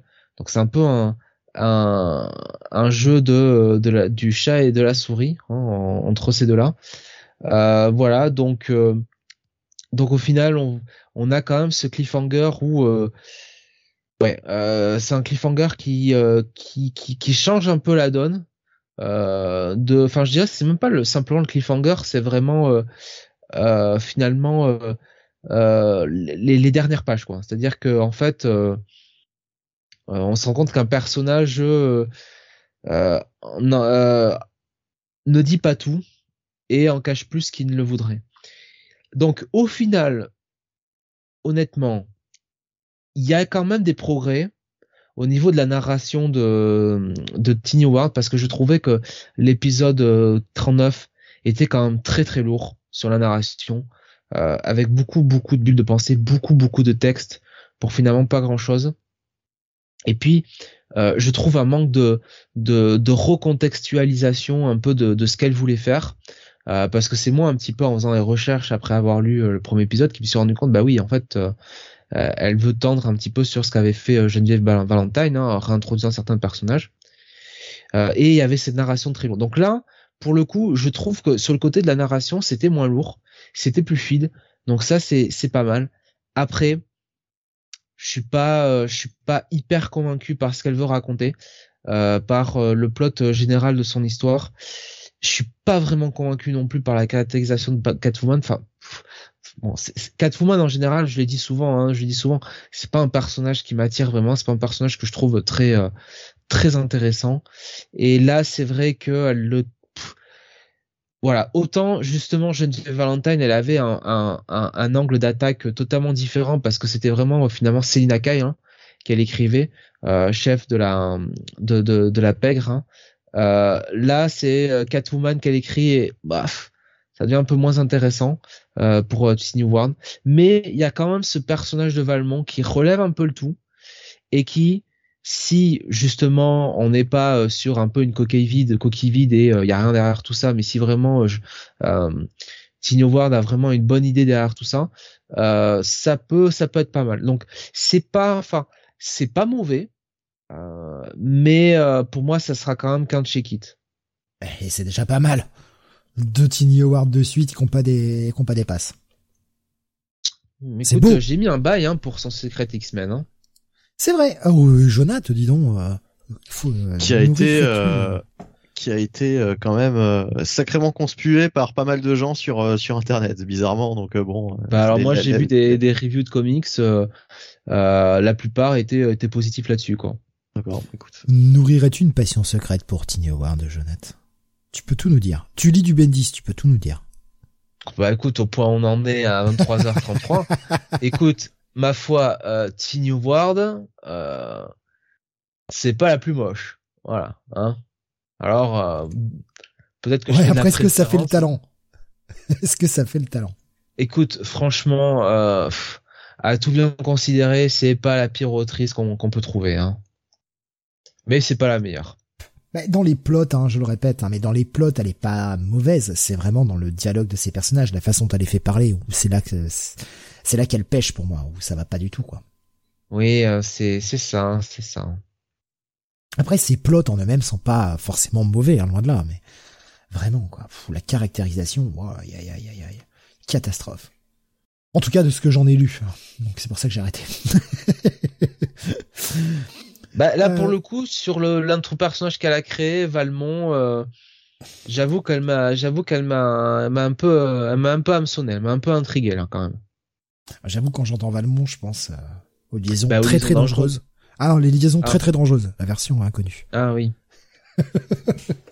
la version plus sérieuse, n'est-ce pas? Voilà ta mouche, Merteuil. Voilà. C'est à ça que je pense. Moi, ça me bute à chaque fois de voir Bernard Campan qui prend 15 baffes dans la gueule et qui revient, en rigolant, tout content. Oh, Valmont! Tu parles de masochisme, de sadomasochisme, mais là, dis donc. Là, c'est vraiment un sketch pour les vieux, mais bon, qu'on n'est pas tous vieux ici, au bout d'un moment. On va continuer, on va retourner chez Marvel maintenant avec la sortie du 2e épisode sur 5 de Silver Surfer Rebirth. Ah là là. J'aime beaucoup ce titre. Il fait appel au vieux lecteur que je suis. Déjà, regardez la maquette sur cette cover, si c'est pas une vieille cover à l'ancienne, ça, putain de merde. Et puis, quelle équipe! Ron Martz au scénario, Ron Lim au dessin. Déjà, ça sent bon. C'est le Silver Surfer, quoi, des années 90, quoi. C'est ça, exactement. C'est le bon vieux surfer des années 90. On a Don Ho à l'ancrage et une colorisation d'Israël Silva. J'allais dire le Silver Surfer période testostérone, parce que ils avaient tous des gros muscles. Je me rappelle tous les adversaires du surfer à l'époque, ils étaient totalement c'était des Brock Lesnar en puissance. Il suffit de voir la cover là. Que ce soit Terax, Thanos, pareil, ouais. Le Silver Surfer là, il est c'est typiquement le surfeur que j'aime, en fait. J'adore ce surfeur-là. Je suis en train d'en relire en ce moment, d'ailleurs, justement. Et... moi, je préfère effectivement ce surfeur-là, ce surfeur-là, que le surfeur de Stan Lee qui se prend la tête, quoi. Ouais, mais les planches de Buscema étaient tellement belles, putain. Oui. Pour avoir relu là des épisodes cette semaine. Putain. Alors, on a un Buscema qui canalise son Kirby intérieur sur les premiers épisodes et puis après qui se lâche. Waouh, putain, c'était beau, quand même. Mais scénaristiquement parlant, à choisir, je préfère lire Ron Martz sur le surfeur, quoi. Ça passe mieux, quoi. Ouais, moi, j'ai rattaqué, là, le début du volume 3, du coup, donc, la grosse série régulière, la plus connue, celle des années 90, qui était écrite par Steven Gellhart au départ. Ouais. Ah, putain. Et franchement, il y a des épisodes, autant le premier est un peu rude pour entrer dedans, il est un peu verbeux, etc. Ah, le deuxième, c'est quand même une sacrée tuerie, quoi. Le surfeur qui retourne sur Zenla, qui découvre Chalabal, qui fait suite. En plus, je veux dire, la série a commencé, je crois, en 88 ou 89, quelque chose comme ça. Ça fait vraiment directe suite au graphic novel de 82, donc il s'est quand même passé pas mal de temps entre les deux, et putain, ça fait suite à ça. Non, franchement, c'était bien. C'était bien. Et voilà une série qui serait intéressante de republier en VF avant les éventuelles intégrales, quoi. Ouais, bah, il y a les épiques pour ça. Les épiques pour vous, si vous voulez, en VO. Mais ouais, enfin, en tout cas, les épisodes sont assez émotionnels, sont assez impactants. C'était parce cool. Que moi, je les avais lus dans Nova. Alors, en plus, c'était en petit format. Ça rendait pas forcément justice aux planches de... Ouais, et puis alors, le papier de Nova, moi, j'aimais pas du tout. Le papier était crade. Ouais. Je trouvais le papier de Nova plus crade que le papier de Strange, par exemple. Ouais, mais c'était plus crade, et puis en plus, je sais pas si tu te souviens, mais les pages pendant des années étaient entourées d'une espèce de charte graphique avec la tête des héros. Pour réduire un peu plus les planches, comme si le truc était pas assez petit. C'est ça. Donc t'avais genre des têtes de surfeurs d'argent au-dessus de ta page. Enfin, c'était moche, quoi. Enfin, c'était comment dire, c'était je sais pas, je trouve pas le terme en français, mais tu vois, c'était cheesy, quoi. C'était Bah, c'était cheap, voilà. Quoi. En français. C'était cheap, ouais. Ouais, enfin, voilà, ouais. Et on fait plaisir à Sam, là. On fait plaisir à Sam, là. On le sait. Grosse pensée pour Sam, évidemment, quand on parle en franglais, comme ça, à la mode Jean-Claude Van Damme. Qui, d'ailleurs, a annoncé prendre sa retraite bientôt. Ça va vous briser le cœur, je le sais.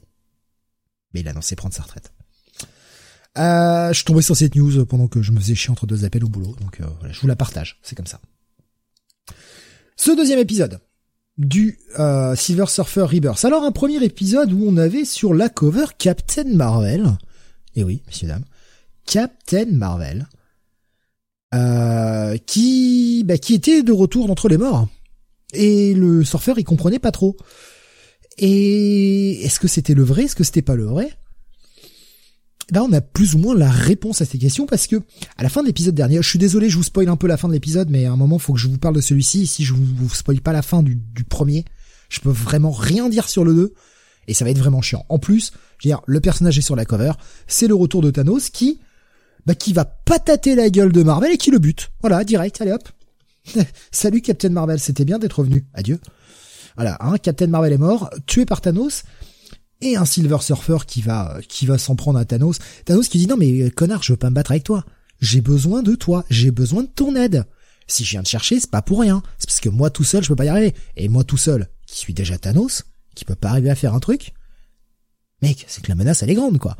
Et le Surfer fait non, t'as buté Marvel, je vais te péter la gueule. Et on a la bagarre comme ça. Et puis voilà, les années 90 reviennent, Warlock and the Infinity Watch, les pierres d'infini. Si j'avais déjà pas tout mis avec le Robin, j'aurais tout mis sur cet épisode. Quand je parle de larmes, hein, de larmes qui coulent de mes yeux, évidemment. Hein, quand je parle de gouttes. Putain, cet épisode qui montre Thanos face à une menace qu'il ne peut combattre et qui va demander l'aide du surfeur. Donc on a un surfeur qui va devoir s'allier avec Thanos pour une menace qui peut détruire toute la galaxie, effectivement. L'épisode est génial. Si vous aimez l'ambiance années 90, putain, c'est génial. Franchement, c'est génial. J'adore. Enfin, on a des petits produits typés années 90 comme ça en ce moment qui sortent et qui me font vraiment plaisir parce que ça touche la fibre nostalgique sans pour autant être...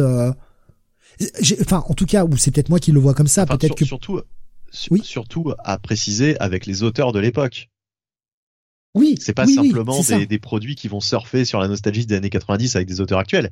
Ce qui est intéressant, c'est de ramener les auteurs de l'époque et de se rendre compte que, contrairement à certains, hein, comme Chris Claremont, voilà, eh bien, y en a qui ont toujours quand même de bonnes idées sous le coude, quoi.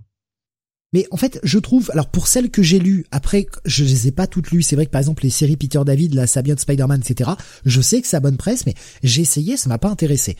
Mais, moi non plus, je dois dire. Après, peut-être que c'est bien, j'ai quand même vu pas mal de bonnes critiques là-dessus, donc... Mais la différence aussi, c'est que Peter David, il a quand même été actif à travers les décennies, on l'a jamais vraiment perdu de vue. Alors, Aaron Mars, putain, c'est la destinée de Witch Bay pendant plus de 10 ans, quoi. et de tout l'univers Topco. Je veux dire, le mec a pas rien foutu, quoi. Mais je parle de plus de Marvel, DC, enfin, tu vois, le mainstream, quoi. Et c'est vrai que pour les gens qui ont pas du tout suivi ce qu'il avait fait chez Topco, Ron Mars, ça fait longtemps, quoi, qu'on l'avait pas vu sur du Marvel. Oui, c'est vrai, mais après, voilà, il revient sur le côté galactique auquel il a pas mal présidé chez Marvel, Ron Mars. Et en fait, là où je voulais en venir sur ce côté fibre nostalgique, ce que je trouve, en tout cas dans ce que j'ai lu pour le moment, c'est que ça fait appel à cette fibre nostalgique sans pour autant avoir ce discours de « Regardez comme c'était mieux avant et aujourd'hui c'est tout pourri ». J'ai pas la sensation que l'auteur est en train de me dire un truc comme ça. Tout comme avec ce dont on va parler juste après, le Ben Reilly Spider-Man, où on a quand même un James DeMatteis qui revient. Bah, je veux dire, si on n'est pas en plein milieu des années 90, la bordel de merde, je sais pas où on est, quoi. Et j'ai pas ce sentiment d'un auteur qui essaye de te dire, regardez comme c'était mieux il y a 30 ans, maintenant, quasiment, par rapport à ce qu'on fait maintenant. Non, il s'appuie sur cette fibre nostalgique, mais c'est vraiment des histoires pour ceux qui ont aimé à l'époque, qui retrouveront cette ambiance sans pour autant être regardez, je fais mieux. Non, c'est juste une bonne histoire. Et puis voilà, on a un bon petit final avec une bonne menace pour chacun des deux personnages, et on a en plus la révélation du mastermind derrière tout ça. Enfin non, une première révélation du mastermind derrière tout ça. On ne sait pas qui est encore le grand mastermind derrière cette énorme crise. Avec, encore une fois, un personnage qui est de retour un peu partout en ce moment. Bordel, alors je sais pas, ils l'ont retrouvé dans le catalogue Marvel, ils se sont dit, putain, lui, il faut qu'on le mette, quoi, ça fait longtemps qu'on s'en est pas servi. Il est partout en ce moment. Ce sera très Sentry, facile à deviner. Bien sûr. Qui ça, tu as dit? Sentry, bien sûr. Vous serez, voilà. Vous serez pas surpris en le voyant, vous direz, ah, bah oui, j'aurais pu le deviner à l'avance. Et en même temps, c'est logique. C'est une certaine logique. Ce qui me fait encore plus marrer, c'est que j'ai lu des épisodes avec ce personnage et le surfeur il y a pas plus tard que 2-3 semaines, ce qui me fait beaucoup marrer, quoi.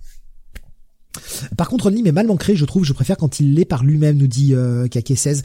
Effectivement, le trait de Don Ho sur l'ancrage est parfois un peu épais, un peu grossier. C'est cette façon de faire un ancrage, vous savez, qui est très épais sur les contours du personnage avec des lignes plus fines à l'intérieur. Je suis pas le plus grand fan de ce style-là. Ça a tendance à dénaturer un peu les planches aussi, sur notamment tout ce qui est arrière-plan. Il y a tout un tas de pages où vous connaissez cette très célèbre image de Thanos sur sa planète, avec ses champs un peu partout, qui sort son espèce de bunker. On y revient, là, dans cette partie-là, et c'est très logique, hein.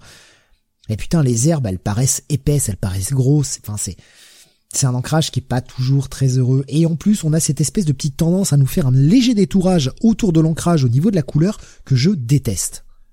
Bon, malheureusement, c'est les choix, mais je suis content de revoir cette équipe. Moi, ça me fait plaisir. Ça va être un bon petit... Est-ce que je peux dire bye ? Ouais, écoute, j'ai pris un bon plaisir à le lire. Si vous aimez le surfeur, si vous aimez cette ambiance années 90, c'est un bon bail. Passez pas à côté. Si vous êtes pas forcément fan du surfeur, c'est un bon check-it plus, ça vaut le coup d'être lu. On a quand même des personnages d'importance, des personnages cosmiques, ça bagarre, c'est pas non plus trop con. Il y a une bonne menace. Bah écoutez, faites-vous plaisir avec ça. Voilà. Je vais pas en dire plus, il y a pas besoin de rester 15 jours là-dessus, ça reste quand même un titre relativement mineur, c'est une mini en 5, rappelons-le. On continue avec ce que je disais juste avant, Benny, ce dont je parlais, putain, c'est quand même mieux quand je parle en français correct. Ben Reilly Spider-Man numéro 2. Sur 5, là aussi.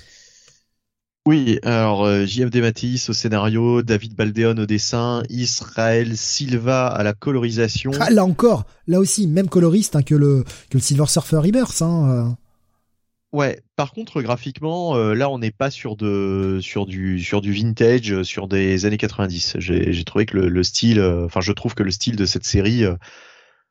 on est dans un style bien plus récent, quoi. Je veux dire, ça sent.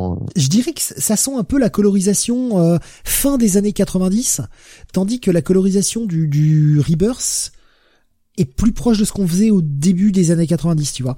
Dans le choix des teintes. Et encore une fois, pareil. Si vous voulez comparer si vous voulez voir un peu qu'est-ce qu'est le boulot de coloriste, voir un peu quelle patte il amène à un bouquin. Comparez le Rebirth, le Silver Surfer Rebirth dont je parlais juste avant, avec celui-ci, vous verrez que pourtant c'est le même coloriste et on n'a pas du tout la même ambiance et c'est pas du tout les mêmes teintes. Ouais, mais je trouve que ça fait un peu trop numérique sur cette série par rapport à ce qu'on pouvait avoir à la fin des années 90 dans des titres comme justement les titres Scarlet Spider, quoi. C'était qui m'a le plus dérangé, voilà. C'est les moments effectivement, il y a des effets de jeu de flou, etc. Sur quand on a un truc au premier plan, un côté très en mouvement, un peu comme très cinématographique en fait. Et pareil, ouais. L'effet un peu pixelisé quand il y a des caméras de sécurité. Ouais. On va en parler un peu plus. Hein. Je m'arrête juste là-dessus pour que vous compreniez de quoi je parle. Je trouve ça absolument affreux. C'est très mal réussi. Pour moi, ça marche pas. Après. Très mal réussi. Oui, c'est très mal réussi. Très mal réussi. Ouais, d'accord. Non, mais écoute, c'est moi, peut-être moi qui suis fatigué. Non, je sais pas. Moi, ça me vient comme ça. Je ne calcule pas. C'est de la merde, c'est pas grave. Ce sera pas la première fois, ce sera pas la dernière. Donc, JMD Baptiste. Ouais, je l'ai déjà dit. Mais on peut le reciter plein de fois. Il nous manque, JM. Reviens, John Mark. Ouais, bah, à la fin, voilà. Alors, je trouve ça sympathique, je le dis tout de suite, hein, je trouve ça sympathique, mais je trouve pas que ce soit non plus du grand John Mark Dematis.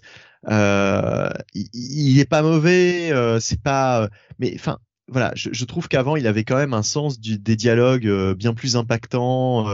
C'était, je sais pas, il y avait une patte. Et là, je le retrouve pas vraiment sur les deux épisodes qu'on a pu lire. Là, je le retrouve pas vraiment quand même le grand J.M. Dematis.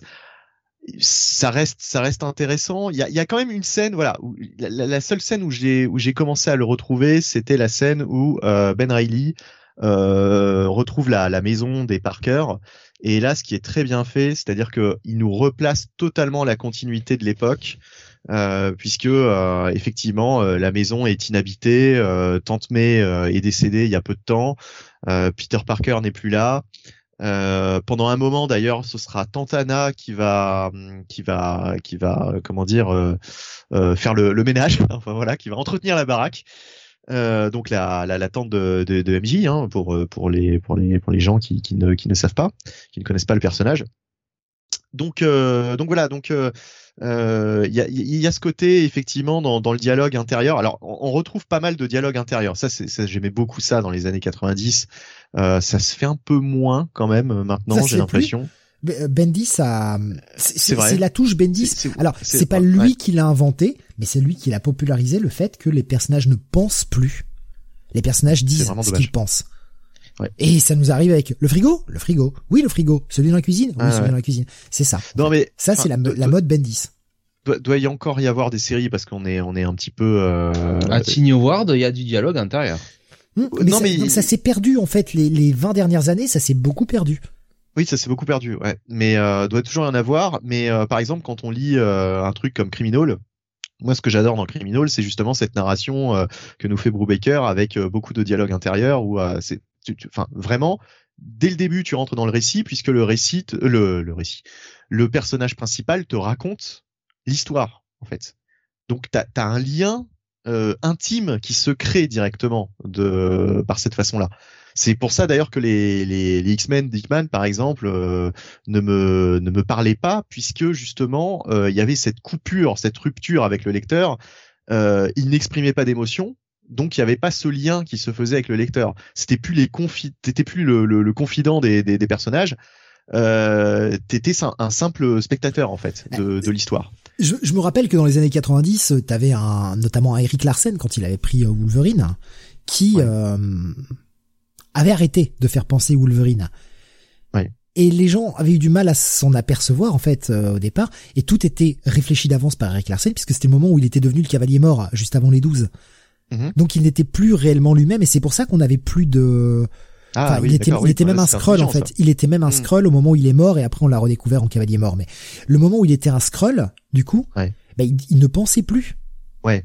Et ça, c'était vachement bien foutu, quoi. Ouais. Mais quand il y a une logique derrière, Voilà, c'est pardonnable, c'est excusable et c'est même appréciable quand il y a une véritable logique. C'est génial comme idée finalement. Mais là le truc c'est que effectivement j'aime beaucoup moi ce type de narration parce que t'es direct tu tisses direct un lien sans mauvais jeu de mots avec le narrateur, avec le personnage principal. Et d'ailleurs, il y avait pas mal d'histoires par exemple des Falco, hein, un vieux de la vieille, il commençait toujours ses histoires par le même laïus. Je suis May Parker, je suis la fille de Peter Parker, le Spider-Man, etc. Et en fait, directement tu deviens entre guillemets l'ami, si je puis dire, du personnage, quoi. Tu vois, t'es directement c'est comme si le personnage principal te parlait, s'adressait directement à toi, lecteur. Donc je trouve ce procédé beaucoup plus sympathique, quoi, en fait. J'aimais bien ce type d'histoire, ce type de narration. Et effectivement, ça s'est beaucoup perdu. Bon, enfin bref, parenthèse fermée. Donc sur cet épisode, alors qu'est-ce qu'on a ? On s'était quitté sur une espèce de cliff un peu incroyable, avec le Scorpion qui apparaît dans la chambre de Ben Reilly et qui visiblement sait que Ben Reilly est Spider-Man. Comment ça se fait ? Justement, Ben Reilly va enquêter. Et il va trouver pas mal d'éléments qui vont être surprenants, on va dire, sur ce qui a pu amener le Scorpion comme ça dans sa chambre, puisque il va trouver certains indices, mais qui vont peut-être le mener vers des pistes encore plus complexes que ce qu'il n'y paraît. Il y a une espèce d'intrigue aussi qui se lie, alors avec une protagoniste, je sais pas trop ce que c'est, je pense que c'est la première fois qu'on voit ce personnage. Il se passe un truc étrange, voilà, c'est juste sur une page, Steve, tu vois de quelle scène je parle, là, il y a deux... Jonathan l'a lu aussi, hein. Ah oui, ouais, voilà. Donc vous voyez de quoi je parle. Pas du tout. D'accord, ok. Il y a une page avec la meuf qui discute avec une autre sur le bord, au bord de la rivière, là, en regardant la rivière. Ouais. Et d'ailleurs, j'ai pas tout compris en fait de cette mise en scène. Je sais pas si vous avez le même problème. Je pense que ça a à voir avec le Scorpion, ouais, oui. Et voilà. Ouais. D'accord. Enfin, pour moi, de toute façon, la solution elle est relativement évidente. Au vu de cet épisode. Oui. Oui. Bah, je pense qu'on pense à la même chose, mais on va pas en parler. Thanos.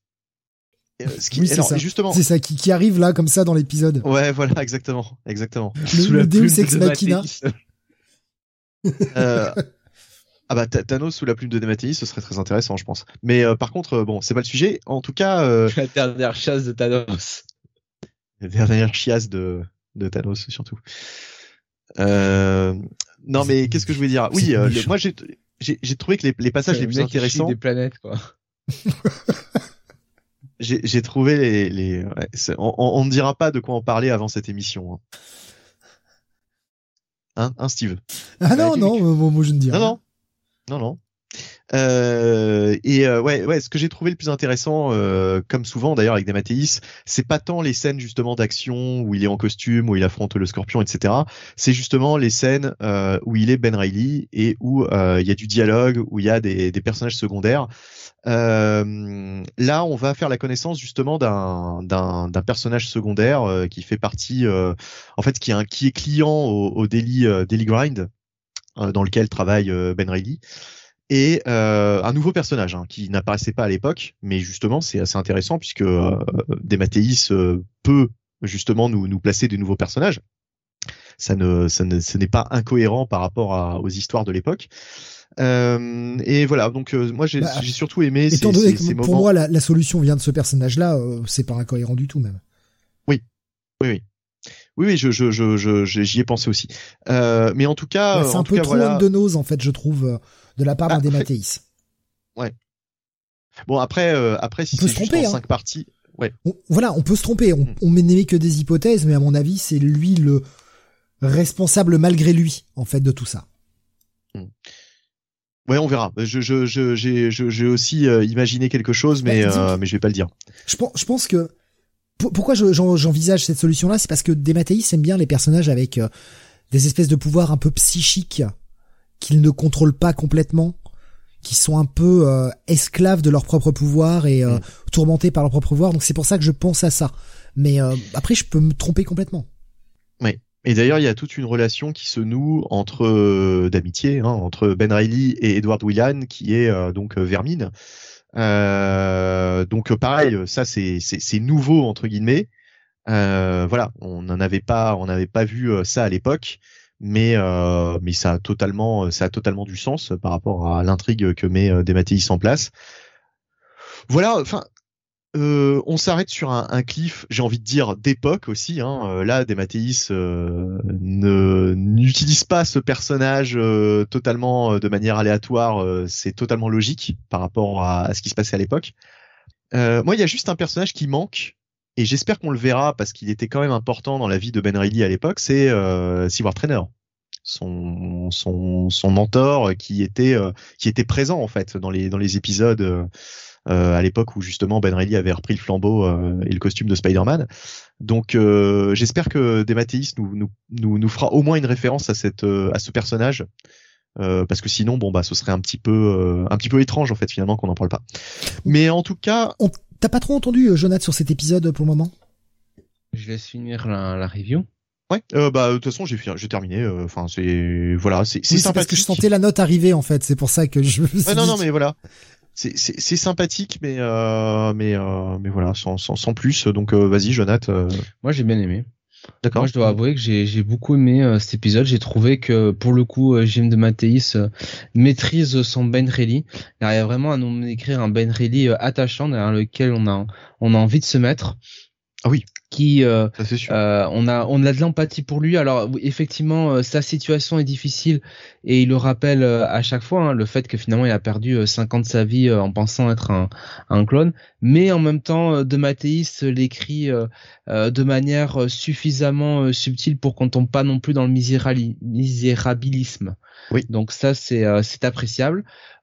Effectivement y a un petit peu ce qui se passe sur ce pont avec les deux filles, ce petit moment qui est intéressant. Le cliffhanger c'est attendu de toute façon sur un titre comme ça. Non, franchement je trouve que ça fait largement le job pour une mini-série. Ça fait forcément appel à, je dirais, à la fibre un peu nostalgique des lecteurs de Amazing Spider-Man dans les années 90, mais moi j'ai trouvé ça très très très solide quoi. Et chose intelligente que Marvel ne fait que trop peu, et Steve, je suis sûr que ça t'a fait plaisir de voir ça comme moi, il y a des recommandations de lecture. Ah ben j'allais les citer en fait, puisque vous n'aviez pas parlé jusque là, donc j'allais le citer, mais très bien tu le fais. Bon alors j'y vais, donc il cite bien sûr The Lost Years, donc ça tombe bien, en plus rétro review, je vous renvoie au Comics Weekly d'il y a quelques semaines. J'ai plus le numéro en tête, je sais pas si Steve tu le connais. Non, c'est pas grave. Je sais plus, je suis désolé. Non, c'est pas grave. Bon, de toute façon vous trouverez ça 569 ou 570, quelque chose comme ça. Oui voilà, c'est vraiment il y a un mois à tout casser qu'on l'a fait. Ou 568 au plus. Voilà, donc The Lost Years évidemment c'est l'une des meilleures chose écrite par J.M. Dematteis sur Spider-Man. Non, c'est la mort de Tempête. Pour moi, ça reste la mort de Tempête. Oui. C'est l'une des meilleures choses. J'avais compris là. Excuse-moi, la meilleure chose. Pardon, excuse-moi. Ouais. L'épisode 400, effectivement, est très très bien. Spectacular Spider-Man 229. Alors là, c'est du Defalco, je vous le dis de mémoire, et c'est le passage de flambeau entre justement Peter Parker et Ben Reilly. Donc c'est un épisode un peu important de cette période. La saga Rédemption, donc une mini-série qui fait suite à The Lost Years, qui est quand même beaucoup moins bien à mon sens que The Lost Years, même si c'est la suite directe et c'est toujours du J.M. Dematteis. D'ailleurs, si je la relisais maintenant, peut-être que j'apprécierais beaucoup plus ma lecture qu'à l'époque. Mais voilà, à l'époque, je trouvais que c'était quand même largement en dessous que The Lost Years. Et puis le Peter Parker Spider-Man 75, qui est le dernier épisode de la saga du clone, qui est un gros épisode. Alors c'est Howard Mackey au scénario, du John Romita Jr. au dessin, et franchement, ça reste quand même un très très bon épisode. Moi à l'époque j'avais vraiment adoré cet épisode. Alors bon, il y a plus la surprise, hein. On sait qui est derrière la saga du clone. On va pas le révéler. Enfin, de toute façon c'est marqué. Je suis con. C'est marqué même dans le résumé. Donc voilà. Alors, c'est quand même un épisode intéressant. Je vais rajouter un truc, oui. Puisque sur ces dernières pages on a aussi toute l'encart à droite, parce que là tu as parlé de l'encart gauche, mais t'as tout l'encart à droite où t'as les covers. La cover du prochain épisode et la cover variante, ouais. etc. Mais ouais. tu as un petit encart en bas qui te donne les références qui sont utilisées dans cet épisode. Sur la page 4, il y a une référence à 149. Oui, tiens, j'avais voilà. pas vu. Et ça, c'est important aussi. Et voilà ce que j'appelle un bon boulot éditorial. Donc voilà, il y en a pour une fois, profitez-en, c'est cool.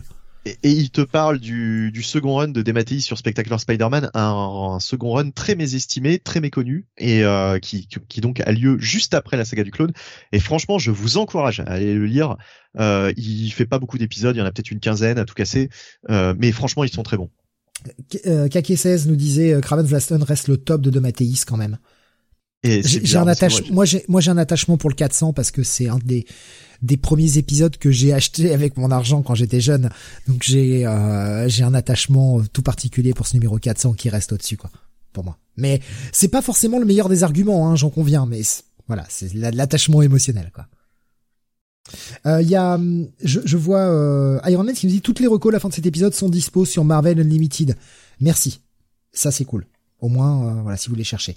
D'ailleurs, il y avait Kk16 qui nous disait tout à l'heure, et je le rejoins totalement là-dessus, c'est les couvertures de Dan Jurgens sont sympas, dommage que ce soit pas lui à l'intérieur. Le duo avec Johnson aurait été sympa à retrouver. C'est clair qu'on aurait eu que Dan Jurgens et Klaus Johnson sur la partie graphique, ça aurait embelli le truc. Je vais vous donner mon sentiment sur cet épisode, je l'ai vachement moins aimé que le premier. Mauvais. Ah ouais, mais autant le premier m'avait vachement séduit. Je retrouvais l'ambiance là. Là, moi, ce côté scorpion, ce côté bagarre qui prend la moitié de l'épisode, et puis cette espèce d'interrogation avec le docteur Kafka, toute la partie à l'asile de Ravencroft. J'ai pas été autant emballé. J'aime bien le mystère qui se développe, mais je trouve que ça prend un peu son temps, un peu trop, en fait, à mon goût. J'aurais aimé qu'on avance un peu plus. J'aime bien le cliffhanger, voilà. Encore une fois, je vais pas dire que c'était un mauvais épisode. J'ai juste moins apprécié que le premier, en fait. Je me sentais plus à la maison avec le premier épisode qu'avec ce deuxième-là. Mais bon, ça va rester quand même une bonne note, hein, pour moi également.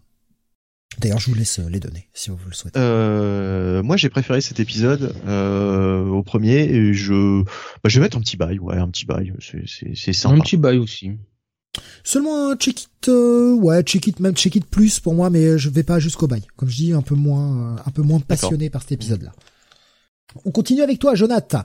Et attention, je t'invite à regarder également Discord à ce moment-là. Si Rasmus est toujours parmi nous, il a quelque chose à te partager, sinon je te le partagerai. Il y avait une photo à partager pour toi, puisque nous allons parler de Power Rangers Universe numéro 3. Il disait qu'il avait hâte que tu en parles. Il voulait savoir s'il avait raté cette review. Non, ne t'inquiète pas, la voilà. Partie 3 sur 6 de cette mini-série, donc écrite toujours par Nicole Handelfinger, avec des dessins de Simone Ragazzoni. Et une colorisation de Mattia Iacono. La partie graphique est quand même toujours très très très très solide. Et on comprend effectivement mieux ce que nous raconte un petit peu Nicole, cette chère Nicole Handelfinger, sur Power Rangers Universe. C'est un petit peu quelque part la genèse des Power Rangers, et surtout finalement comment ils ont pu, enfin comment se sont créés finalement ces pouvoirs, ces costumes, puisque finalement ce personnage un petit peu qu'on avait découvert dans le prologue un petit peu du premier épisode, qui était un ersatz de Phantom Ranger, alors je crois que c'était de mémoire Power Rangers, ça va être Power Rangers Turbo, je crois, le Phantom Ranger. Ce Phantom Ranger ou ersatz, en fait, c'est un petit peu un espèce de, comment dire, de grand scientifique, d'explorateur, qui a trouvé le moyen finalement d'aller explorer la Morphing Grid. Donc la Morphing Grid, c'est un peu cette espèce de grille un peu de pouvoir comment dire, universels, cosmiques, sur lesquels les Rangers se connectent via leur appareil de transformation pour justement accéder au pouvoir.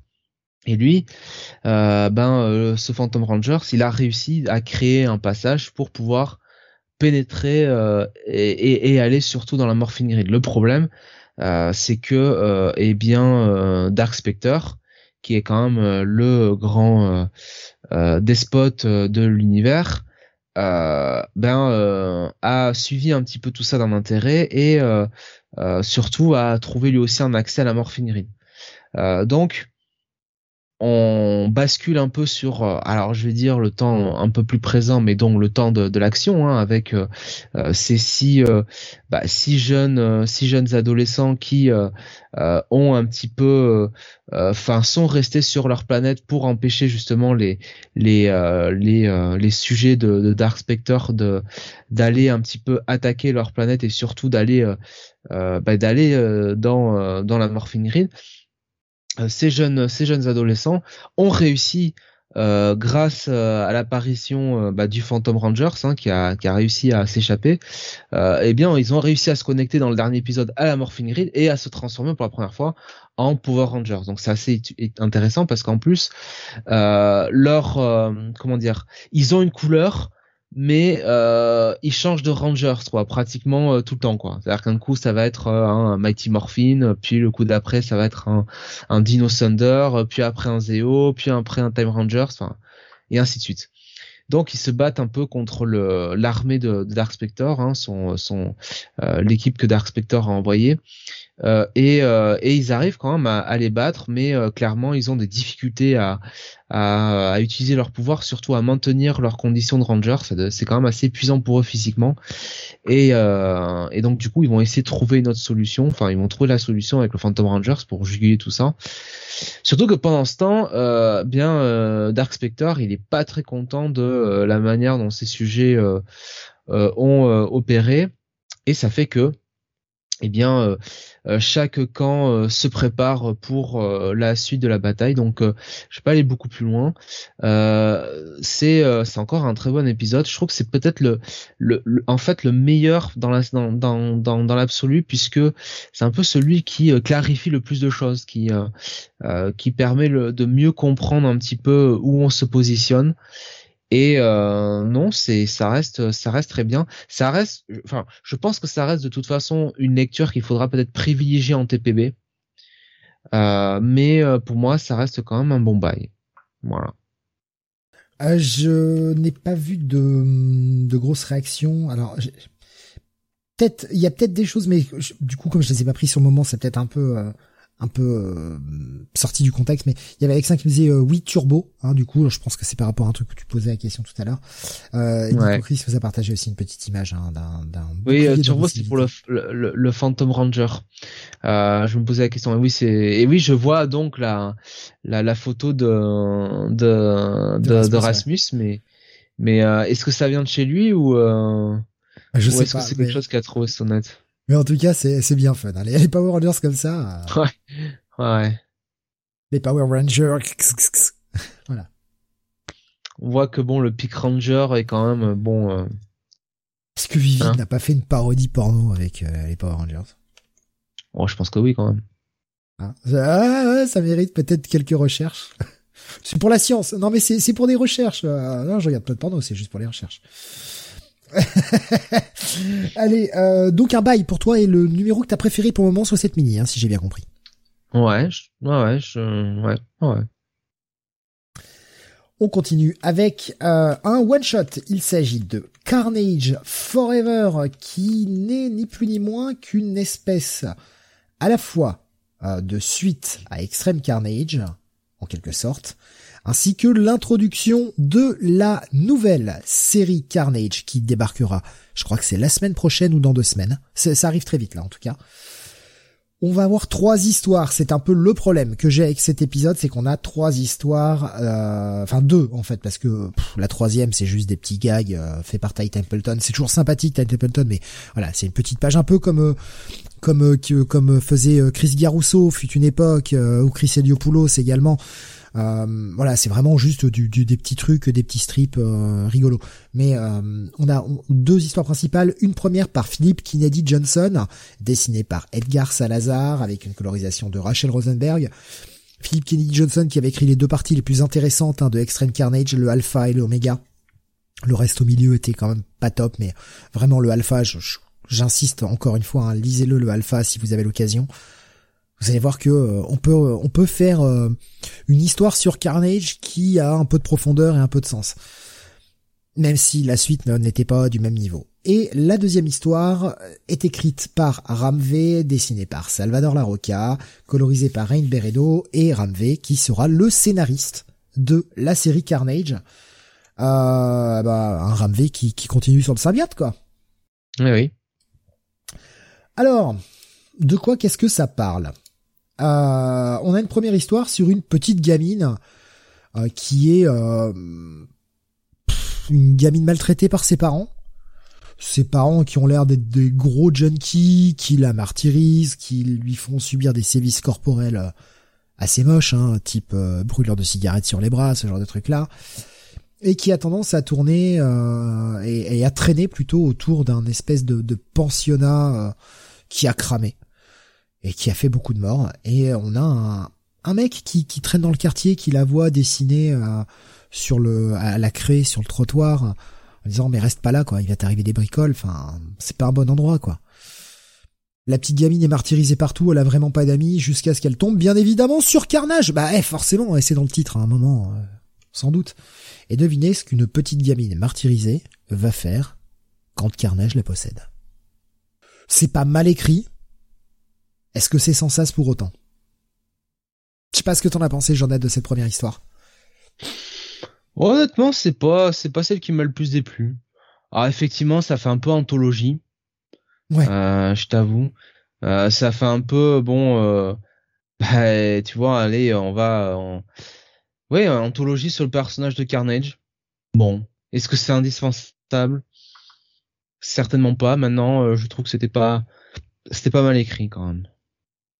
Oui, non, ça, franchement, ça se laisse lire, et en plus, c'est vraiment assez noir, assez sombre, voilà, ça se passe sur 5 jours, du lundi au vendredi, vous avez la temporalité qui est racontée là, et rien va bien se passer, quoi, clairement, tout le monde va en prendre plein la gueule.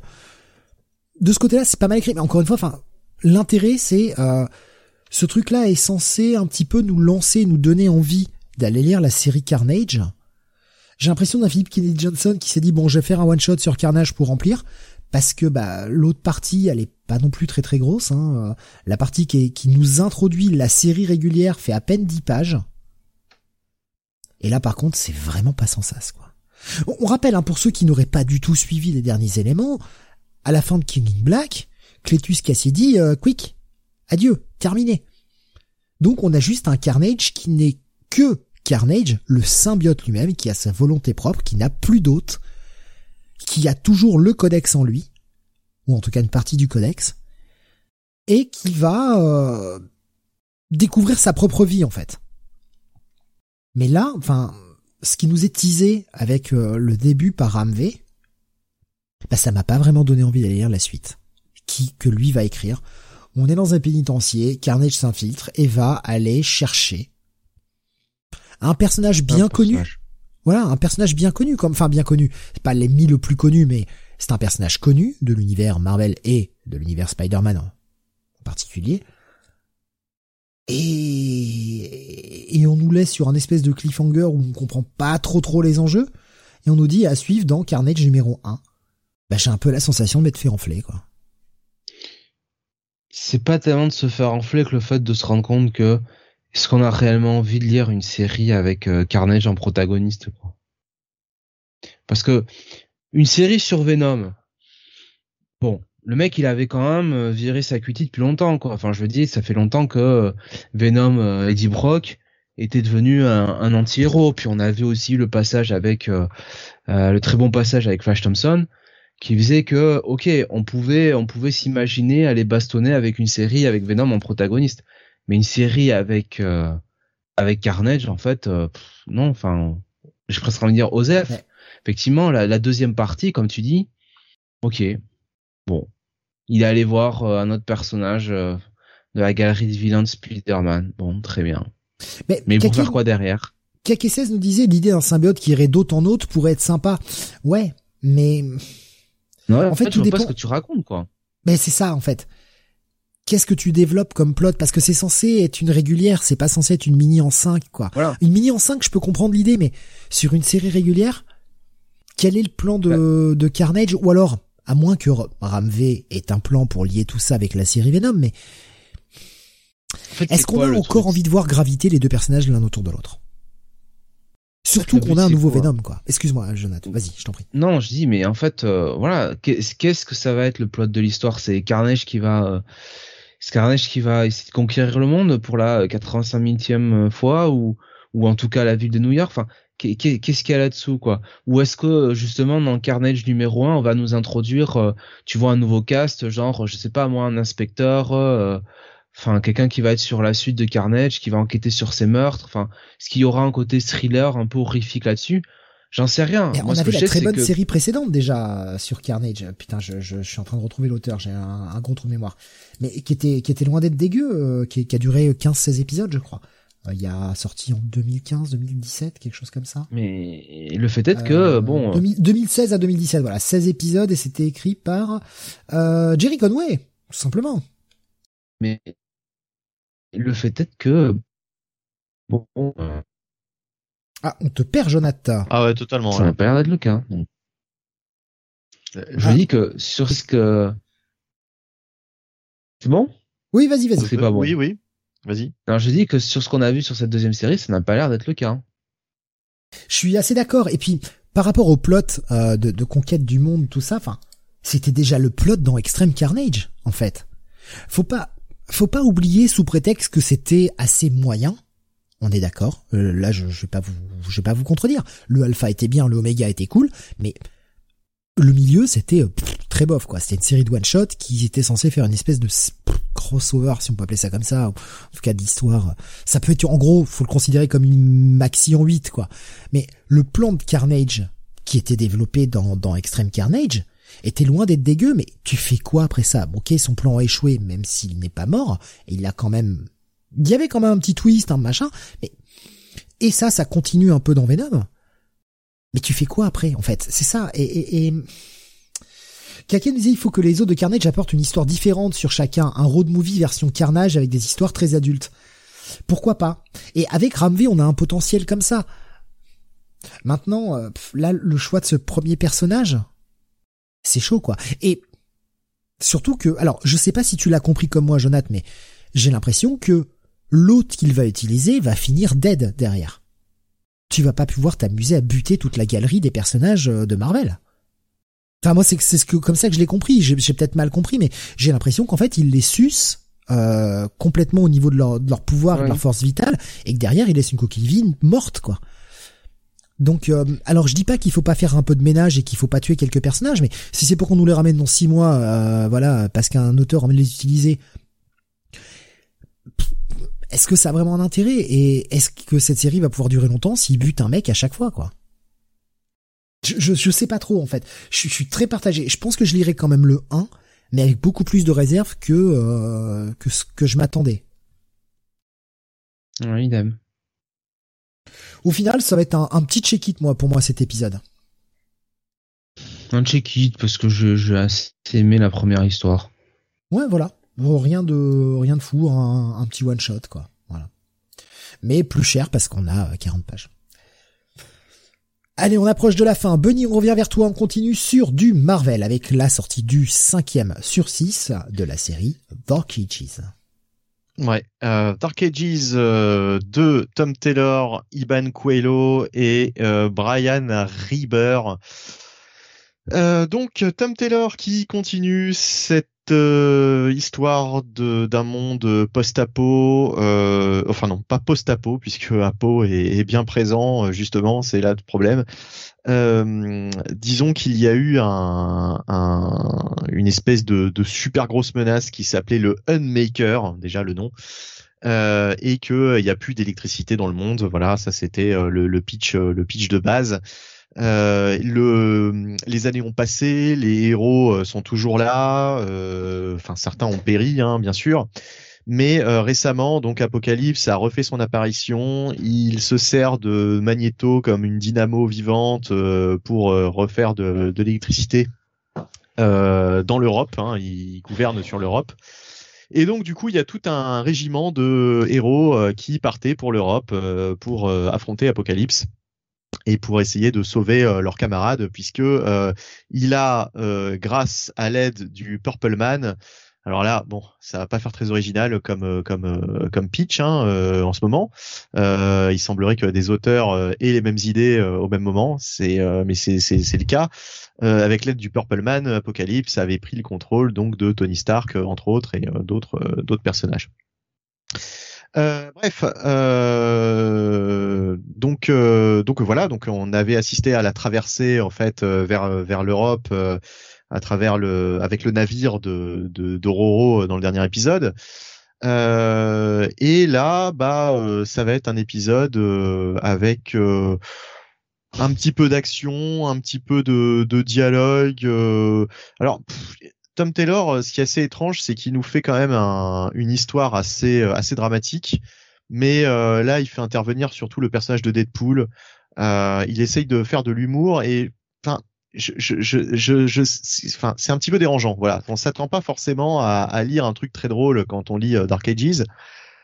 C'est un petit peu déconcertant. Du coup, ça m'a un petit peu sorti de ma lecture. Et puis il y a une confrontation ensuite avec une espèce de grosse menace. En gros, c'est la fusion entre Carnage et Venom.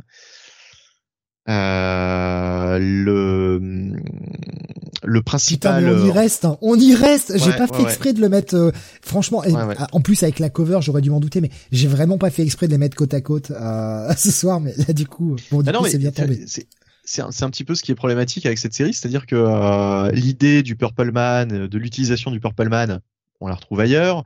La fusion Venom Carnage, en ce moment, c'est pas une idée hyper novatrice, quoi. Voilà. Ce qui est intéressant, c'est peut-être qui se cache en fait derrière comment dire, qui a le symbiote, quoi, qui a cette espèce de fusion de symbiote. Voilà. Bon, c'est pas un épisode mauvais en soi. Mais honnêtement, je trouve que Tom Taylor n'arrive pas à sortir des concepts vraiment originaux par rapport au pitch de départ qui laissait entrevoir peut-être un monde assez, assez différent de l'univers Marvel tel qu'on le connaît. Or là, finalement, c'est des choses assez classiques, quoi. Je veux dire les menaces. Les adversaires. Alors, il aurait pu utiliser bien plus le côté justement steampunk de ce nouvel univers. Voilà, c'est un peu.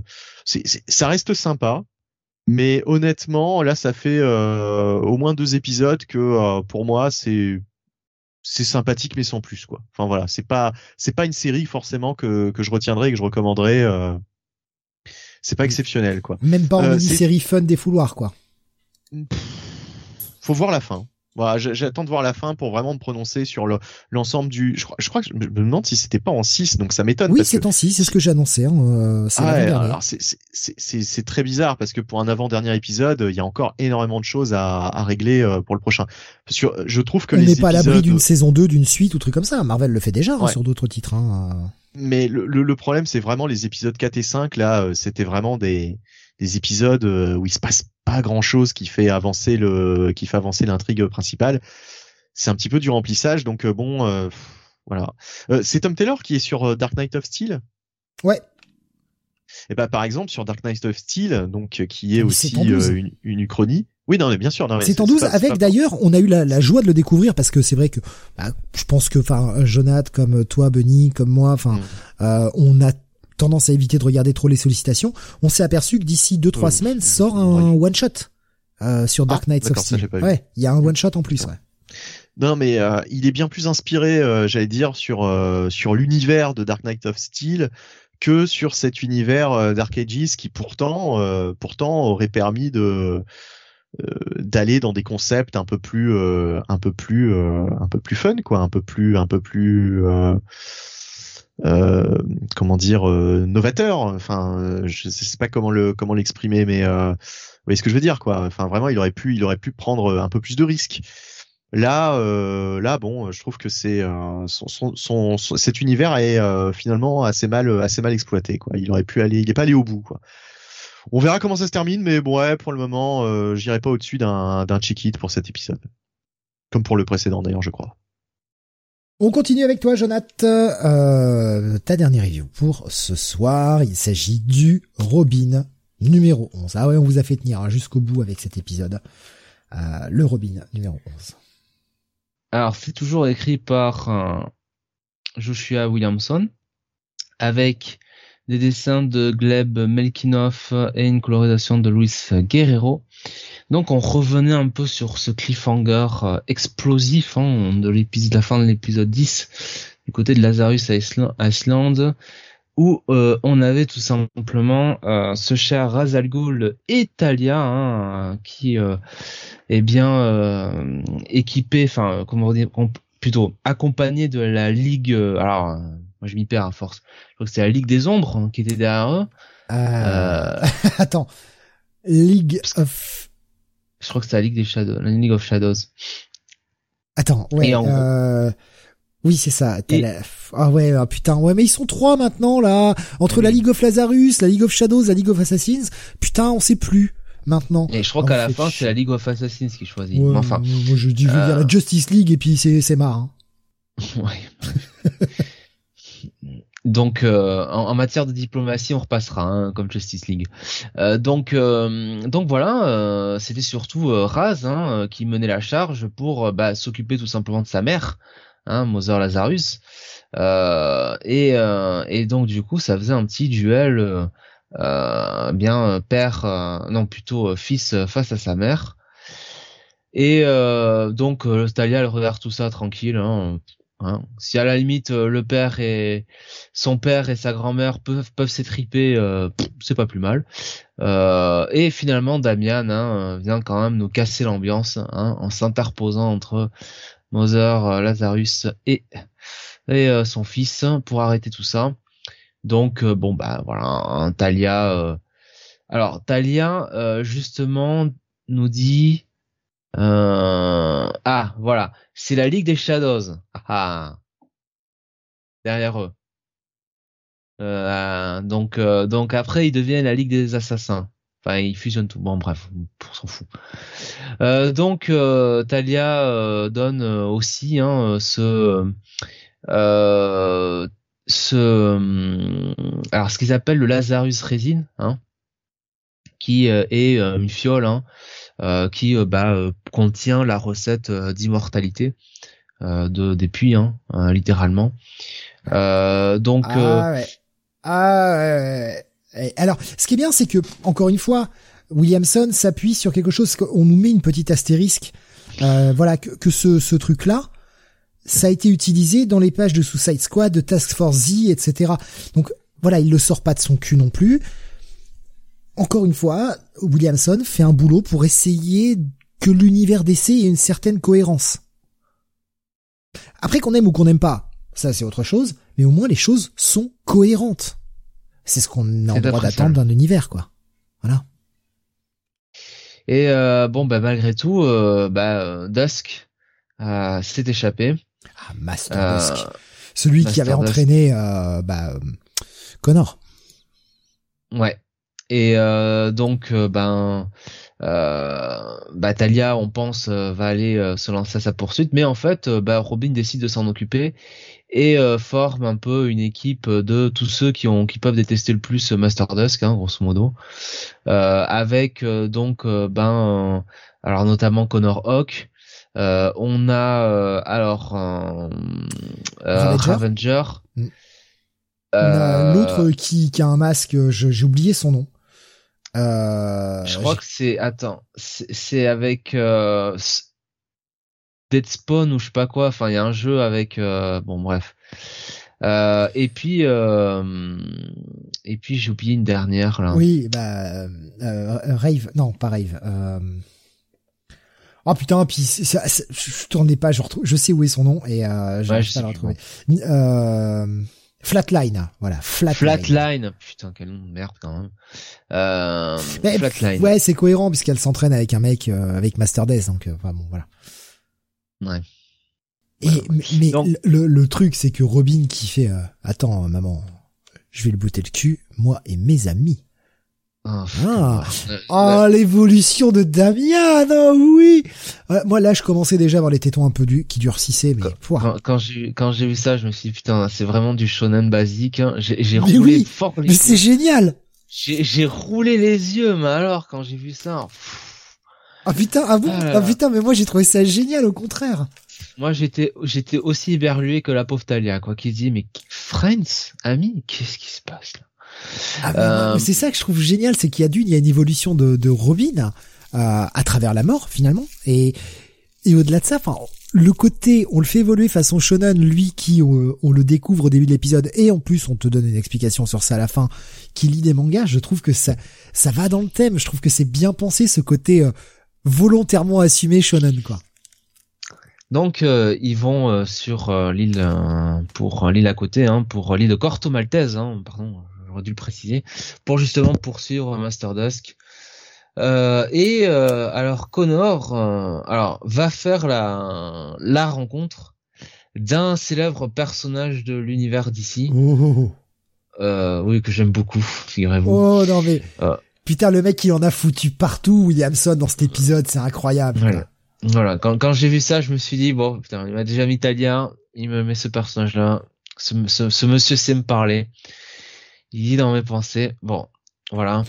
Alors Talia pendant ce temps, elle perd pas le nord, hein, parce qu'elle rassemble tout le monde et elle se dit bah tant qu'à faire, on va se faire une belle armée, hein, pour moi tout seul. Et donc, alors justement là, elle dit bien, il n'y aura plus de Ligue de Lazarus ou de Ligue des Assassins, il n'y aura que la Ligue des Shadows. Donc elle annexe tout le monde. Bon, en gros, elle leur dit soit vous acceptez, soit on vous tue. Bon. Est-ce que ça veut dire? Mais on a d'un côté un Ra's al Ghul qui retrouve Sagnac, mais surtout par rapport à sa mère, mais qui continue de laisser tous les rênes à sa fille qui prend des décisions, le fils qui s'émancipe. Putain, il y a plein de choses quoi. Bah, Talia est vraiment la boss, hein, clairement. Raz, il est vraiment en mode baba cool, en mode limite. En limite blasé quoi. Voilà, il est tranquille. Il dit quand même, t'as pas une muselière pour ma mère? Pas mal quand même. Oui, bon, écoute, voilà. C'est des années difficiles, hein, qu'il a bien passé avec elle, tu sais, hein. Voilà. On a quand même Mozart Lazarus qui nous fait quand même un petit laïus et notamment qui nous parle d'un flashback avec Talia. Mini flashback, on voit une jeune Talia, ma foi, tout en beauté. Et pendant ce temps, bah, Robin, hein, continue son enquête avec notamment Flatline et vous doutez bien qu'ils finissent par trouver ce qu'ils étaient venus chercher quand même. On finit sur une fin d'épisode, ma foi. Alors c'est là que les gouttes, sont arrivées. Ouais. Ah moi les gouttes. Comme j'ai dit, hein, je ne dirais pas de quel canal elles sont sorties ces gouttes. Peut-être tous. Moi cette fin. Oh. Ouais, non, moi, si tu veux, enfin, là, s'ils font ça, pour moi, c'est Jump the Shark. Quoi, mais c'était couru d'avance. Mais il nous l'a amené, en fait. D'accord. Je suis d'accord avec toi, mais est-ce qu'on en a besoin, franchement? Est-ce qu'on en a besoin? Là, oui, vous en dites trop, vous en dites à la fois trop et pas assez, quoi. Ah, ben, faudra aller lire l'épisode. Et voilà. Faudra aller lire l'épisode. Et alors, tu disais, il faut lire lequel en premier? Parce que moi j'ai du retard sur des... Le Robin. Donc pas comme nous on l'a fait. Parce qu'effectivement il y a un élément de révélation. Pas comme moi je l'ai fait. Oui, voilà. Pas comme on l'a fait dans la review, en fait, ce qu'on a fait Deathstroke en début d'émission, et Robin en fin d'émission. Oui, d'ailleurs j'ai pas compris pourquoi vous avez pas fait le blog du coup. Parce que je voulais le lire pour la fin. Je voulais le garder pour la fin celui-ci parce que je savais que c'était un épisode où moi en tout cas j'allais en dire beaucoup de positifs, donc c'était pour espacer un peu les un peu plus négatifs, à essayer c'est réfléchi. C'est un peu réfléchi de l'ordre. La prochaine fois on mettra Joy Operations, hein, si vous voulez monsieur Nebony, il y a pas de problème, hein. En fin de soirée, bien fatigué, bien énervé, je m'en occupe, hein, comme vous voulez. Hein. Non, mais non, c'est ce... dans cet épisode de Robin, il y a un élément de storyline important pour Robin qui trouve une suite dans Destro KNC. D'accord. Voilà. C'est pas énorme. Alors, si tu veux, c'est pas incroyable, mais quand même, bon, pour qui lit du DC et un lecteur fidèle, tu te dis, oh, ça t'aurait fait un peu chier quand même. Attends, j'imagine le pire, tu sais, j'imagine Destro qui dit à Robin, je suis ton père. Non, quand même. Tu sais, c'est en fait, je suis ta mère. En plus, ça aurait pu être lui, hein, finalement, le vrai père, tu vois, qui il aurait pu coucher avec Talia et voilà. Donc quand même, Talia a d'autres. Mais Talia lui faut deux yeux déjà. Non mais oh. Beaumasque nous dit à quand un arc qui va révéler que la Ligue des Justiciers est une sous-branche de la Ligue des Ombres. Lisez Destro KNC. Lisez Destro KNC, on va voir. Écoute, Talia, indépendamment qu'elle est quand même pas très bien dessinée dans cet épisode, est quand même appelée malgré tout à avoir beaucoup d'importance dans les mois qui viennent. Hein. Il la replace de plus en plus dans plusieurs séries pour voilà. Mais alors Bendis, alors je sais bien que c'est du Bendis et qu'il fait n'importe quoi dans son coin, mais Bendis nous avait pas tué Talia avec la saga Léviathan là, elle était pas jetée d'un hélicoptère. Bon, il y a les puits de Lazare. Non, il faut lire Checkmate. D'accord, ok. Donc elle serait revenue dans Checkmate a priori. Ouais. Mais de toute façon, je veux dire c'est Talia, il y a les puits de Lazare, donc elle peut crever tant qu'elle veut. Non mais là, enfin. Vu ce qui lui arrivait, faudrait encore ramener les morceaux au puits. Enfin, voilà, ça paraissait compliqué. Elle a toute une branche. Elle a toute une branche d'assassins qui travaillent pour elle. Ils vont tous aller rattraper les morceaux. Voilà, c'est faisable. Non, puis rappelons que les puits de Lazare sont à consommer avec modération, puisque à chaque fois on en sort de plus en plus ravagé. Hein, semble-t-il. Le père Azal Ghul, il le vit bien là. Moi, le moment où il sirote son petit cocktail là sur les dernières pages. Ah moi, je sais que t'as pas aimé cette page, Jonathan, mais moi, elle m'a fait rire. Moi, franchement, elle m'a fait rire. Non, je rigole, mais bon, c'est pauvre Talia. Qu'est-ce qu'on lui fait faire encore ? Qu'est-ce qu'on lui fait regarder quoi ? On déconne. Elle part en faisant. C'est un cauchemar. Voilà, le petit soufflement. Oh là là. Non, franchement, super fin, super épisode. Moi, c'est mon coup de cœur de la semaine. Franchement, un épisode qui m'a mis vraiment du baume au cœur. J'étais vraiment content tout du long. Il y a cette vibe shonen dont tu as parlé que j'ai adoré parce que je trouve que c'est une belle évolution par rapport au début de la série. Ça fait sens. Les personnages en sortent grandis. Moi, la fin me voilà. J'ai hurlé en le lisant. J'ai hurlé mais de joie. Ah, j'étais, oh putain le con, c'est pas vrai. Oh, trop bien. Ouais, j'ai tellement hâte qu'il ruine tes attentes. Et qu'il non, tu peux pas prendre mes espoirs comme ça, les faire monter, tu vois, attacher des petits ballons pour qu'ils montent au 7e ciel, puis crever tous les ballons derrière pour que ça tombe en enfer. Alors je sais que je suis métalleux et que j'aime bien l'enfer, mais quand même, bordel. Il va te tomber une belle brique sur la tête, Steven, ça te va faire du bien. Non, oh, ce serait méchant. Je les vois bien balancer le steak haché de Talia dans le puits de Lazare, bien mélangé, et hop, Talia is back, nous dit Beaumasque. Et Rasmus dit, ouais, mais elle est déjà ravagée, de toute façon, la mère Talia, donc, oui, c'est vrai. C'est vrai. Non, mais on respecte, là, quand même. S'il vous plaît. Et Graf qui nous dit, il est pas fini le live encore, j'étais en soirée. Tu arrives juste pour, la fin de l'avant-dernière review, on va passer à la dernière review bientôt. Non, franchement, ouais, coup de cœur pour moi, gros bail, série vraiment, vraiment fun. Si vous cherchez une bonne série teens, mais qui n'est pas une série débilisante, où on fait parler les jeunes comme des mongolos, eh ben voilà. J'aime bien sa définition.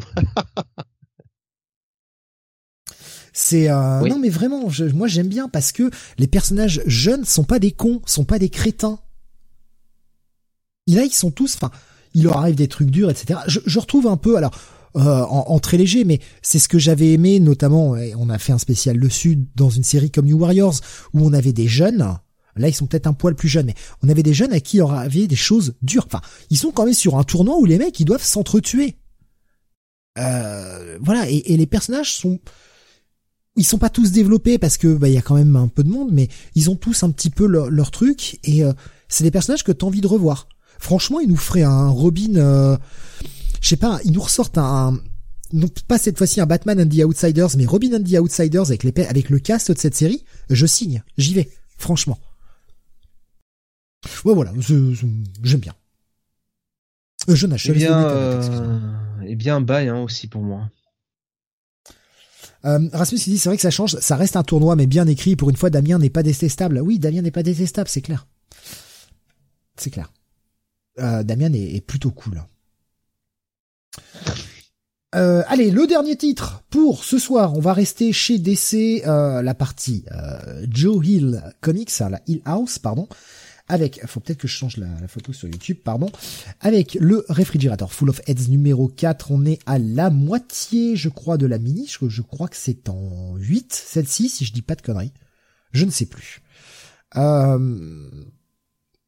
Donc c'est la suite hein, de Basket Full of Heads, réfrigérateur Full of Heads, avec des personnages qu'on a compris. Alors, je suis désolé, je vais vous spoiler un peu, mais parce que sinon là vraiment, je raconte rien sur l'histoire. On suit des. Alors, je vais donner crédit, pardon. Écrit par Rio Yowers, dessiné par Tom Fowler et une colorisation de Bill Crabtree. Alors, dans les premiers épisodes, on découvrait un couple. Ça se passe un an après Basket Full of Heads, un couple qui débarque sur cette île, qui font les mignons, les gentils, etc. Mais on comprend très vite en fait que ce sont des mecs en infiltration qui bossent pour le gouvernement, vraisemblablement je crois que c'est le FBI. Je sais pas s'ils sont FBI ou Department of Defense. J'ai un gros doute. Département de la défense, Steve. Ils sont du DOD, ouais. J'avais un doute parce que je sais qu'ils veulent les appeler en renfort, mais je savais plus s'ils faisaient vraiment partie du DOD, quoi.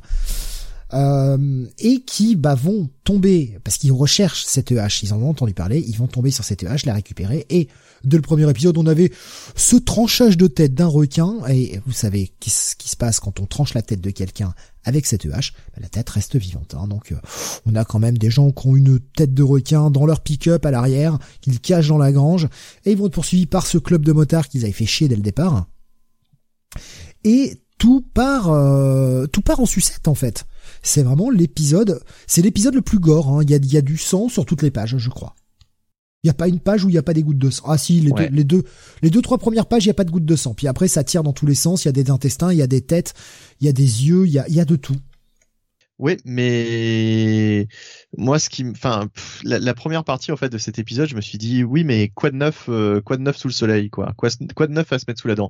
Parce que le gag, si tu veux, des têtes coupées et de la tête de requin, bah ça date du premier épisode, quoi. Et jusqu'à la moitié de l'épisode, j'ai trouvé que en fait finalement il y avait rien de nouveau, quoi. Et après, il se passe quand même des choses dans cet épisode. Il y a un des deux personnages qui va subir un sort moche, hein, très moche, un des deux personnages principaux. Pendant ce temps-là, on a toujours June qui est présente, qui a été enlevée par cette espèce de nouvelle méchante, Erika, qui, en fait, Erika a quelqu'un au-dessus d'elle, hein, et voilà, on va pas en dire plus, c'est cliffhanger. Mais ça charcle dans tous les sens, et malgré tout, je trouve que l'histoire avance. Le seul truc qui n'a vraiment pas avancé dans ce numéro, c'est le plot général sur le fait qu'il y ait plusieurs artefacts et que quand on les réunit tous, il va se passer un truc. Mais grosso modo, Erika a tous les autres. Il ne manque plus que la hache et c'est pour ça qu'elle a enlevé June. Voilà. Non, franchement, le rythme est fun. C'est un gros défouloir. Voilà, je vous laisse continuer. Je suis assez d'accord. C'est un peu... Ouais, c'est un peu du pas du blockbuster, mais comment dire, du bloodbuster. Ouais, du bloodbuster, hein, quelque part. Pas mal. Oui, c'est ça, ouais, ça, ouais. Ça se prend pas trop la tête, quand même n'exagérons rien. Et voilà, c'est fun, le coup de la tête de requin, ça marche à chaque fois. Non, la révélation finale, le cliff marche très bien. Il y a des personnages hauts en couleur. On sent que ça se tâche bien du côté de l'auteur via ses personnages. Franchement, c'est une bonne lecture. Bomasque qui nous dit il écrit plus rien. Le Joe Hill chez DC, bah pour le moment non, je crois pas. Je crois pas. D'ailleurs, moi, ce qui m'inquiétait, c'est que son label soit mort-né finalement, parce que ils ont sorti 3-4 séries et puis après plus rien. Heureusement, il y a ça, mais avec le label Hill House, c'est peau de chagrin quoi. Je sais pas si l'idée d'avoir fait un espèce de backup de 2 pages qui était présent sur tous les titres et qui obligeait un peu à acheter tout pour avoir l'histoire complète a été une si bonne idée que ça finalement. C'est pas énorme. Bon, en tout cas, j'aime bien la série. Je vais continuer. C'est le petit moment, le petit moment des fouloirs, comme je le disais, le petit moment gros actionneur, ça gicle dans tous les sens. C'est vulgaire, il y a du sang, il y a de la tripaille. C'est du Evil Dead quoi, concrètement. Complètement. Ouais, complètement. C'est du Evil Dead en comics, mais mieux que les comics Evil Dead justement. Alors les comics Evil Dead sont pas tous pourris, ça dépend de la licence que tu vas chercher. T'as la licence chez Dynamite et la licence chez American Mythology Press, je crois, qui ont que la licence du 2. Je dis pas de conneries. Parce que ce que j'ai lu des comics Evil Dead était assez moyen dans l'ensemble, mais en tout cas là on a l'impression d'être face à un film de Sam Raimi quoi, un bon film gore de la grande époque. Et alors sur cet épisode par contre, on passe aux notes. Oui, vas-y. Sur cet épisode, par contre, effectivement, s'il n'y avait pas eu cette seconde partie d'épisode avec cette révélation finale. J'aurais peut-être juste mis un check-it, je vais mettre encore un petit bail, voilà, ça reste sympa. Un petit bail pour moi aussi. Bon, et petit bail affectueux pour cette série. Je vois Schizophile qui nous disait, parce qu'il nous disait qu'il n'avait pas super accroché à Basketful of Heads, il disait pour simplifier, je dirais que Basketful of Heads correspond au film type Scream, alors que je suis plus amateur de Massacre à la tronçonneuse. Tu te retrouveras peut-être un peu plus dans cette série. C'est plus rentre dedans. Dans Réfrigérateur Full of Heads. Il y a Rasmus qui disait ils sont cool les comics Army of Dark Knights, Benny. Je sais plus en fait j'en ai lu plusieurs des comics Evil Dead, mais je ne sais plus exactement ce que j'ai lu. Donc je suis peut-être pas tombé sur les meilleurs. J'ai lu du Vestron quoi en fait. J'ai lu du Vestron, mais Vestron a sorti diverses choses. Donc je ne sais pas s'ils ont sorti les Army of Darkness. L'actualité de Joe Hill, c'est la confirmation de Lock and Key saison 3, nous disait Nico Chris. Et tout le monde est en train de tracher la série de télé. J'ai jamais regardé, j'ai pas osé. La première saison était pas si mal. C'est vrai que la deuxième, par contre, c'est un peu plus, même beaucoup plus difficile, quoi. Ils ont pris des libertés. Des actes. Pas forcément le fait de prendre des libertés, mais les choix qu'ils ont fait au niveau de la storyline, c'était pas du plus glorieux. Je pense que ça passe mieux, c'est le genre de série qui doit mieux passer quand t'as pas lu justement les comics. Mais par contre, quand t'as lu les comics, la comparaison doit être compliquée. Ça va être comme Sweet Tooth quoi. Ça va être comme toutes les séries comics en fait. Ça passe mieux quand t'as pas lu le comics quoi. Je me demande même si ça passe pas mieux justement quand t'as lu les comics quoi. Parce que toi tu les as pas lus ou tu les as lus du coup ? Si, moi je les ai lus. D'accord. Enfin, on va aussi dire quand même que Lock and Key c'est pas non plus de l'immense comics franchement. Oh non, ça reste une très très bonne série. Non mais d'accord, mais bon, j'ai pas non plus mettre ça sur des trucs de classique. Enfin, sur des niveaux de classique quoi, enfin ce que je veux dire. Alors si tu par classique tu entends des choses qui ont changé un peu le médium, non. Oui, voilà. Maintenant pour moi ça fait partie des bonnes séries indées à lire, c'est typique le genre de série que je pourrais conseiller à lire à quelqu'un qui n'est pas fan du médium comics, qui pense que le comics c'est que du super-héros pour bébé. J'irai lui faire lire du Fable, j'irai lui faire lire du Lock and Key, ce genre de truc là quoi. Ouais, pour moi c'est arrangé aux côtés de de récits comme ça. Alors après faire un classement, est-ce que 100 Bullets, est-ce que Fable, c'est mieux que Lock and Key, j'en sais rien en fait. Tu vois, c'est un petit peu vain d'essayer de classer, mais en tout cas, je le place dans les séries indées qui m'auront marqué quoi de ces dernières décennies quoi, de ces 2 dernières décennies.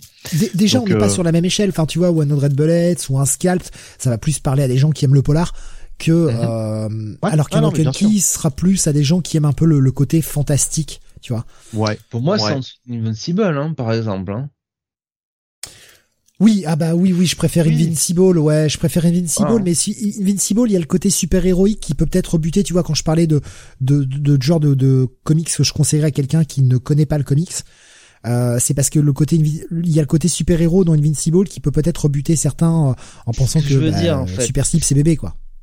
C'est que le matériel d'origine, Lock and Key en l'occurrence, c'est pas non plus le matériel d'origine qui va te permettre d'aller le plus loin possible, quoi. Notamment en termes de développement de personnages, quoi. Ah bah, je trouve que justement, ce qui fait la force de Lock and Key, c'est quand même ses personnages. Enfin, je sais pas ce que t'en penses, Steve, mais en fait, c'est surtout qu'il y a moyen de s'attacher à chacun. T'as autant la mère qui est, on va dire, l'adulte, que tu vas avoir les enfants qui sont à différents stades de l'enfance. Désolé pour la répétition, mais t'as vraiment le plus jeune, t'as l'ado au milieu et le quasi adulte qui a en plus énormément souffert, ce qui fait que tu peux arriver à reconnaître certains aspects de ta personnalité dans chacun des personnages et te raccrocher un peu plus à l'un ou à l'autre. Enfin, voilà ce que je pense. Mais après, enfin, c'est pas... si t'aimes pas plus que ça, c'est pas grave. Hein. Voilà, il y a pas de honte. On sait que tu préfères Banger Rangers. Non, les Power Bangers. Ah putain, c'était quoi ? J'ai perdu le nom. Ça y est, voilà, j'ai voulu faire la vanne et j'ai foiré le nom. Là, ça tombe un peu à plat. Ah merde. Hein. C'est les Power Bangers. Ah et merde, j'ai raté. Voilà. Ah, j'avais raté. T'avais dit quoi du coup ? Les Banger Rangers. Je trouve ça encore mieux, putain. Les Banger Rangers. Grave qui nous dit, ouais, Team Jonathan, on pilonne tous les comics préférés de Saint-Mélor, on déboulonne. Strangers in Paradise, un des pires comics de tous les temps. Morrison et Terry Moore, les plus grands escrocs du comics. Allez. Ah, Strangers in Paradise, c'est bien, mais si on aime la tranche de vie, quoi. Si on aime Strangers in Paradise, c'est faire chier, hein, j'ai envie de dire. Mais si on aime la tranche de vie, c'est la meilleure review qu'on puisse faire, c'est ça. C'est ouais, c'est bien si on aime Strangers in Paradise. Voilà, tout est dit. Bravo. Moi, je vais préférer honnêtement un Echo de Terry Moore, voilà, à choisir. Mais il y a ce côté un peu plus qui me parle plus quoi, moins tranche de vie. Comment ça s'appelait le truc de la nana là qui se réveille Rachel's Rising. Ah voilà. Et ben Rachel Rising. Je préfère sans doute Rachel Rising dans le style. Voilà pour notre 573e Comics Weekly. Sans refaire la liste de tous les titres qu'on a fait ce soir, si vous pouviez juste rappeler votre petit coup de cœur de la semaine. Voilà. Histoire d'enfoncer un peu le clou. Je crois que j'en ai pas mis, moi. Putain, je me rappelle même plus, d'ailleurs. Toi, t'as mis Ghost Rider, Benny, je crois. Ah bah oui. Oui, le numéro 1 de Ghost Rider, ouais, par Ben Percy, ouais, très bonne surprise. Bah, moi, j'en ai pas, en fait. Pas de coup de cœur, même pas Joy Operations, Jonathan. Non. Oh, non, mais alors, même pas le numéro de Amazing Spider-Man. Bon, j'ai mis un bon chiquit, alors ça va. Ouais, c'est vrai que ce serait pas normal. Ouais. Franchement, quoi. Le mec, il fait un coup, il a mis 80 bails dans l'émission, il va mettre le coup de cœur au bon chiquit, alors putain. La logique. Et pour moi, bah, du coup, ce sera le Robin 11, mon coup de cœur. Allez, écoute, si tu veux un petit coup de cœur, Electra, Black, White and Blood. Numéro 2. Allez. Pour ça. Ouh là là, il y a Nico Chris qui vient de nous partager une couverture là. Je prendrais bien une tranche de demi-mour. Ah là là. Mais qui dirait non, hein, voilà. Eh bien, on se retrouvera la semaine prochaine pour normalement 2 émissions. Ça reste à confirmer. La deuxième, le jeudi, le Comics Weekly, hein, ça ne change pas avec les sorties de la semaine. Pas de rétro review encore, on insiste là-dessus. Trop de titres en ce moment, beaucoup trop de titres. Alors, regardez, je pensais qu'on ferait 3h15, on est à 3h35, je crois. On a 3h40 même. Donc bon, bah voilà, foiré. Et la semaine prochaine, ça va être à peu près pareil. Et normalement, vendredi, un Comic City. Ça reste à confirmer, mais normalement, vendredi, il y aura Comic City vendredi prochain. Voilà, et on vous tiendra au courant pour les prochaines émissions, bien sûr, le programme à chaque semaine sur Discord, dès que j'oublie pas de poster le dimanche soir. Voilà, c'est tout. Merci encore de nous avoir suivis. On vous souhaite une excellente fin de nuit, un très bon week-end, reposez-vous bien. Et regardez, demain, un vendredi libre, un vendredi sans Comic City. Salut à tous, merci de votre écoute. Ciao, ciao!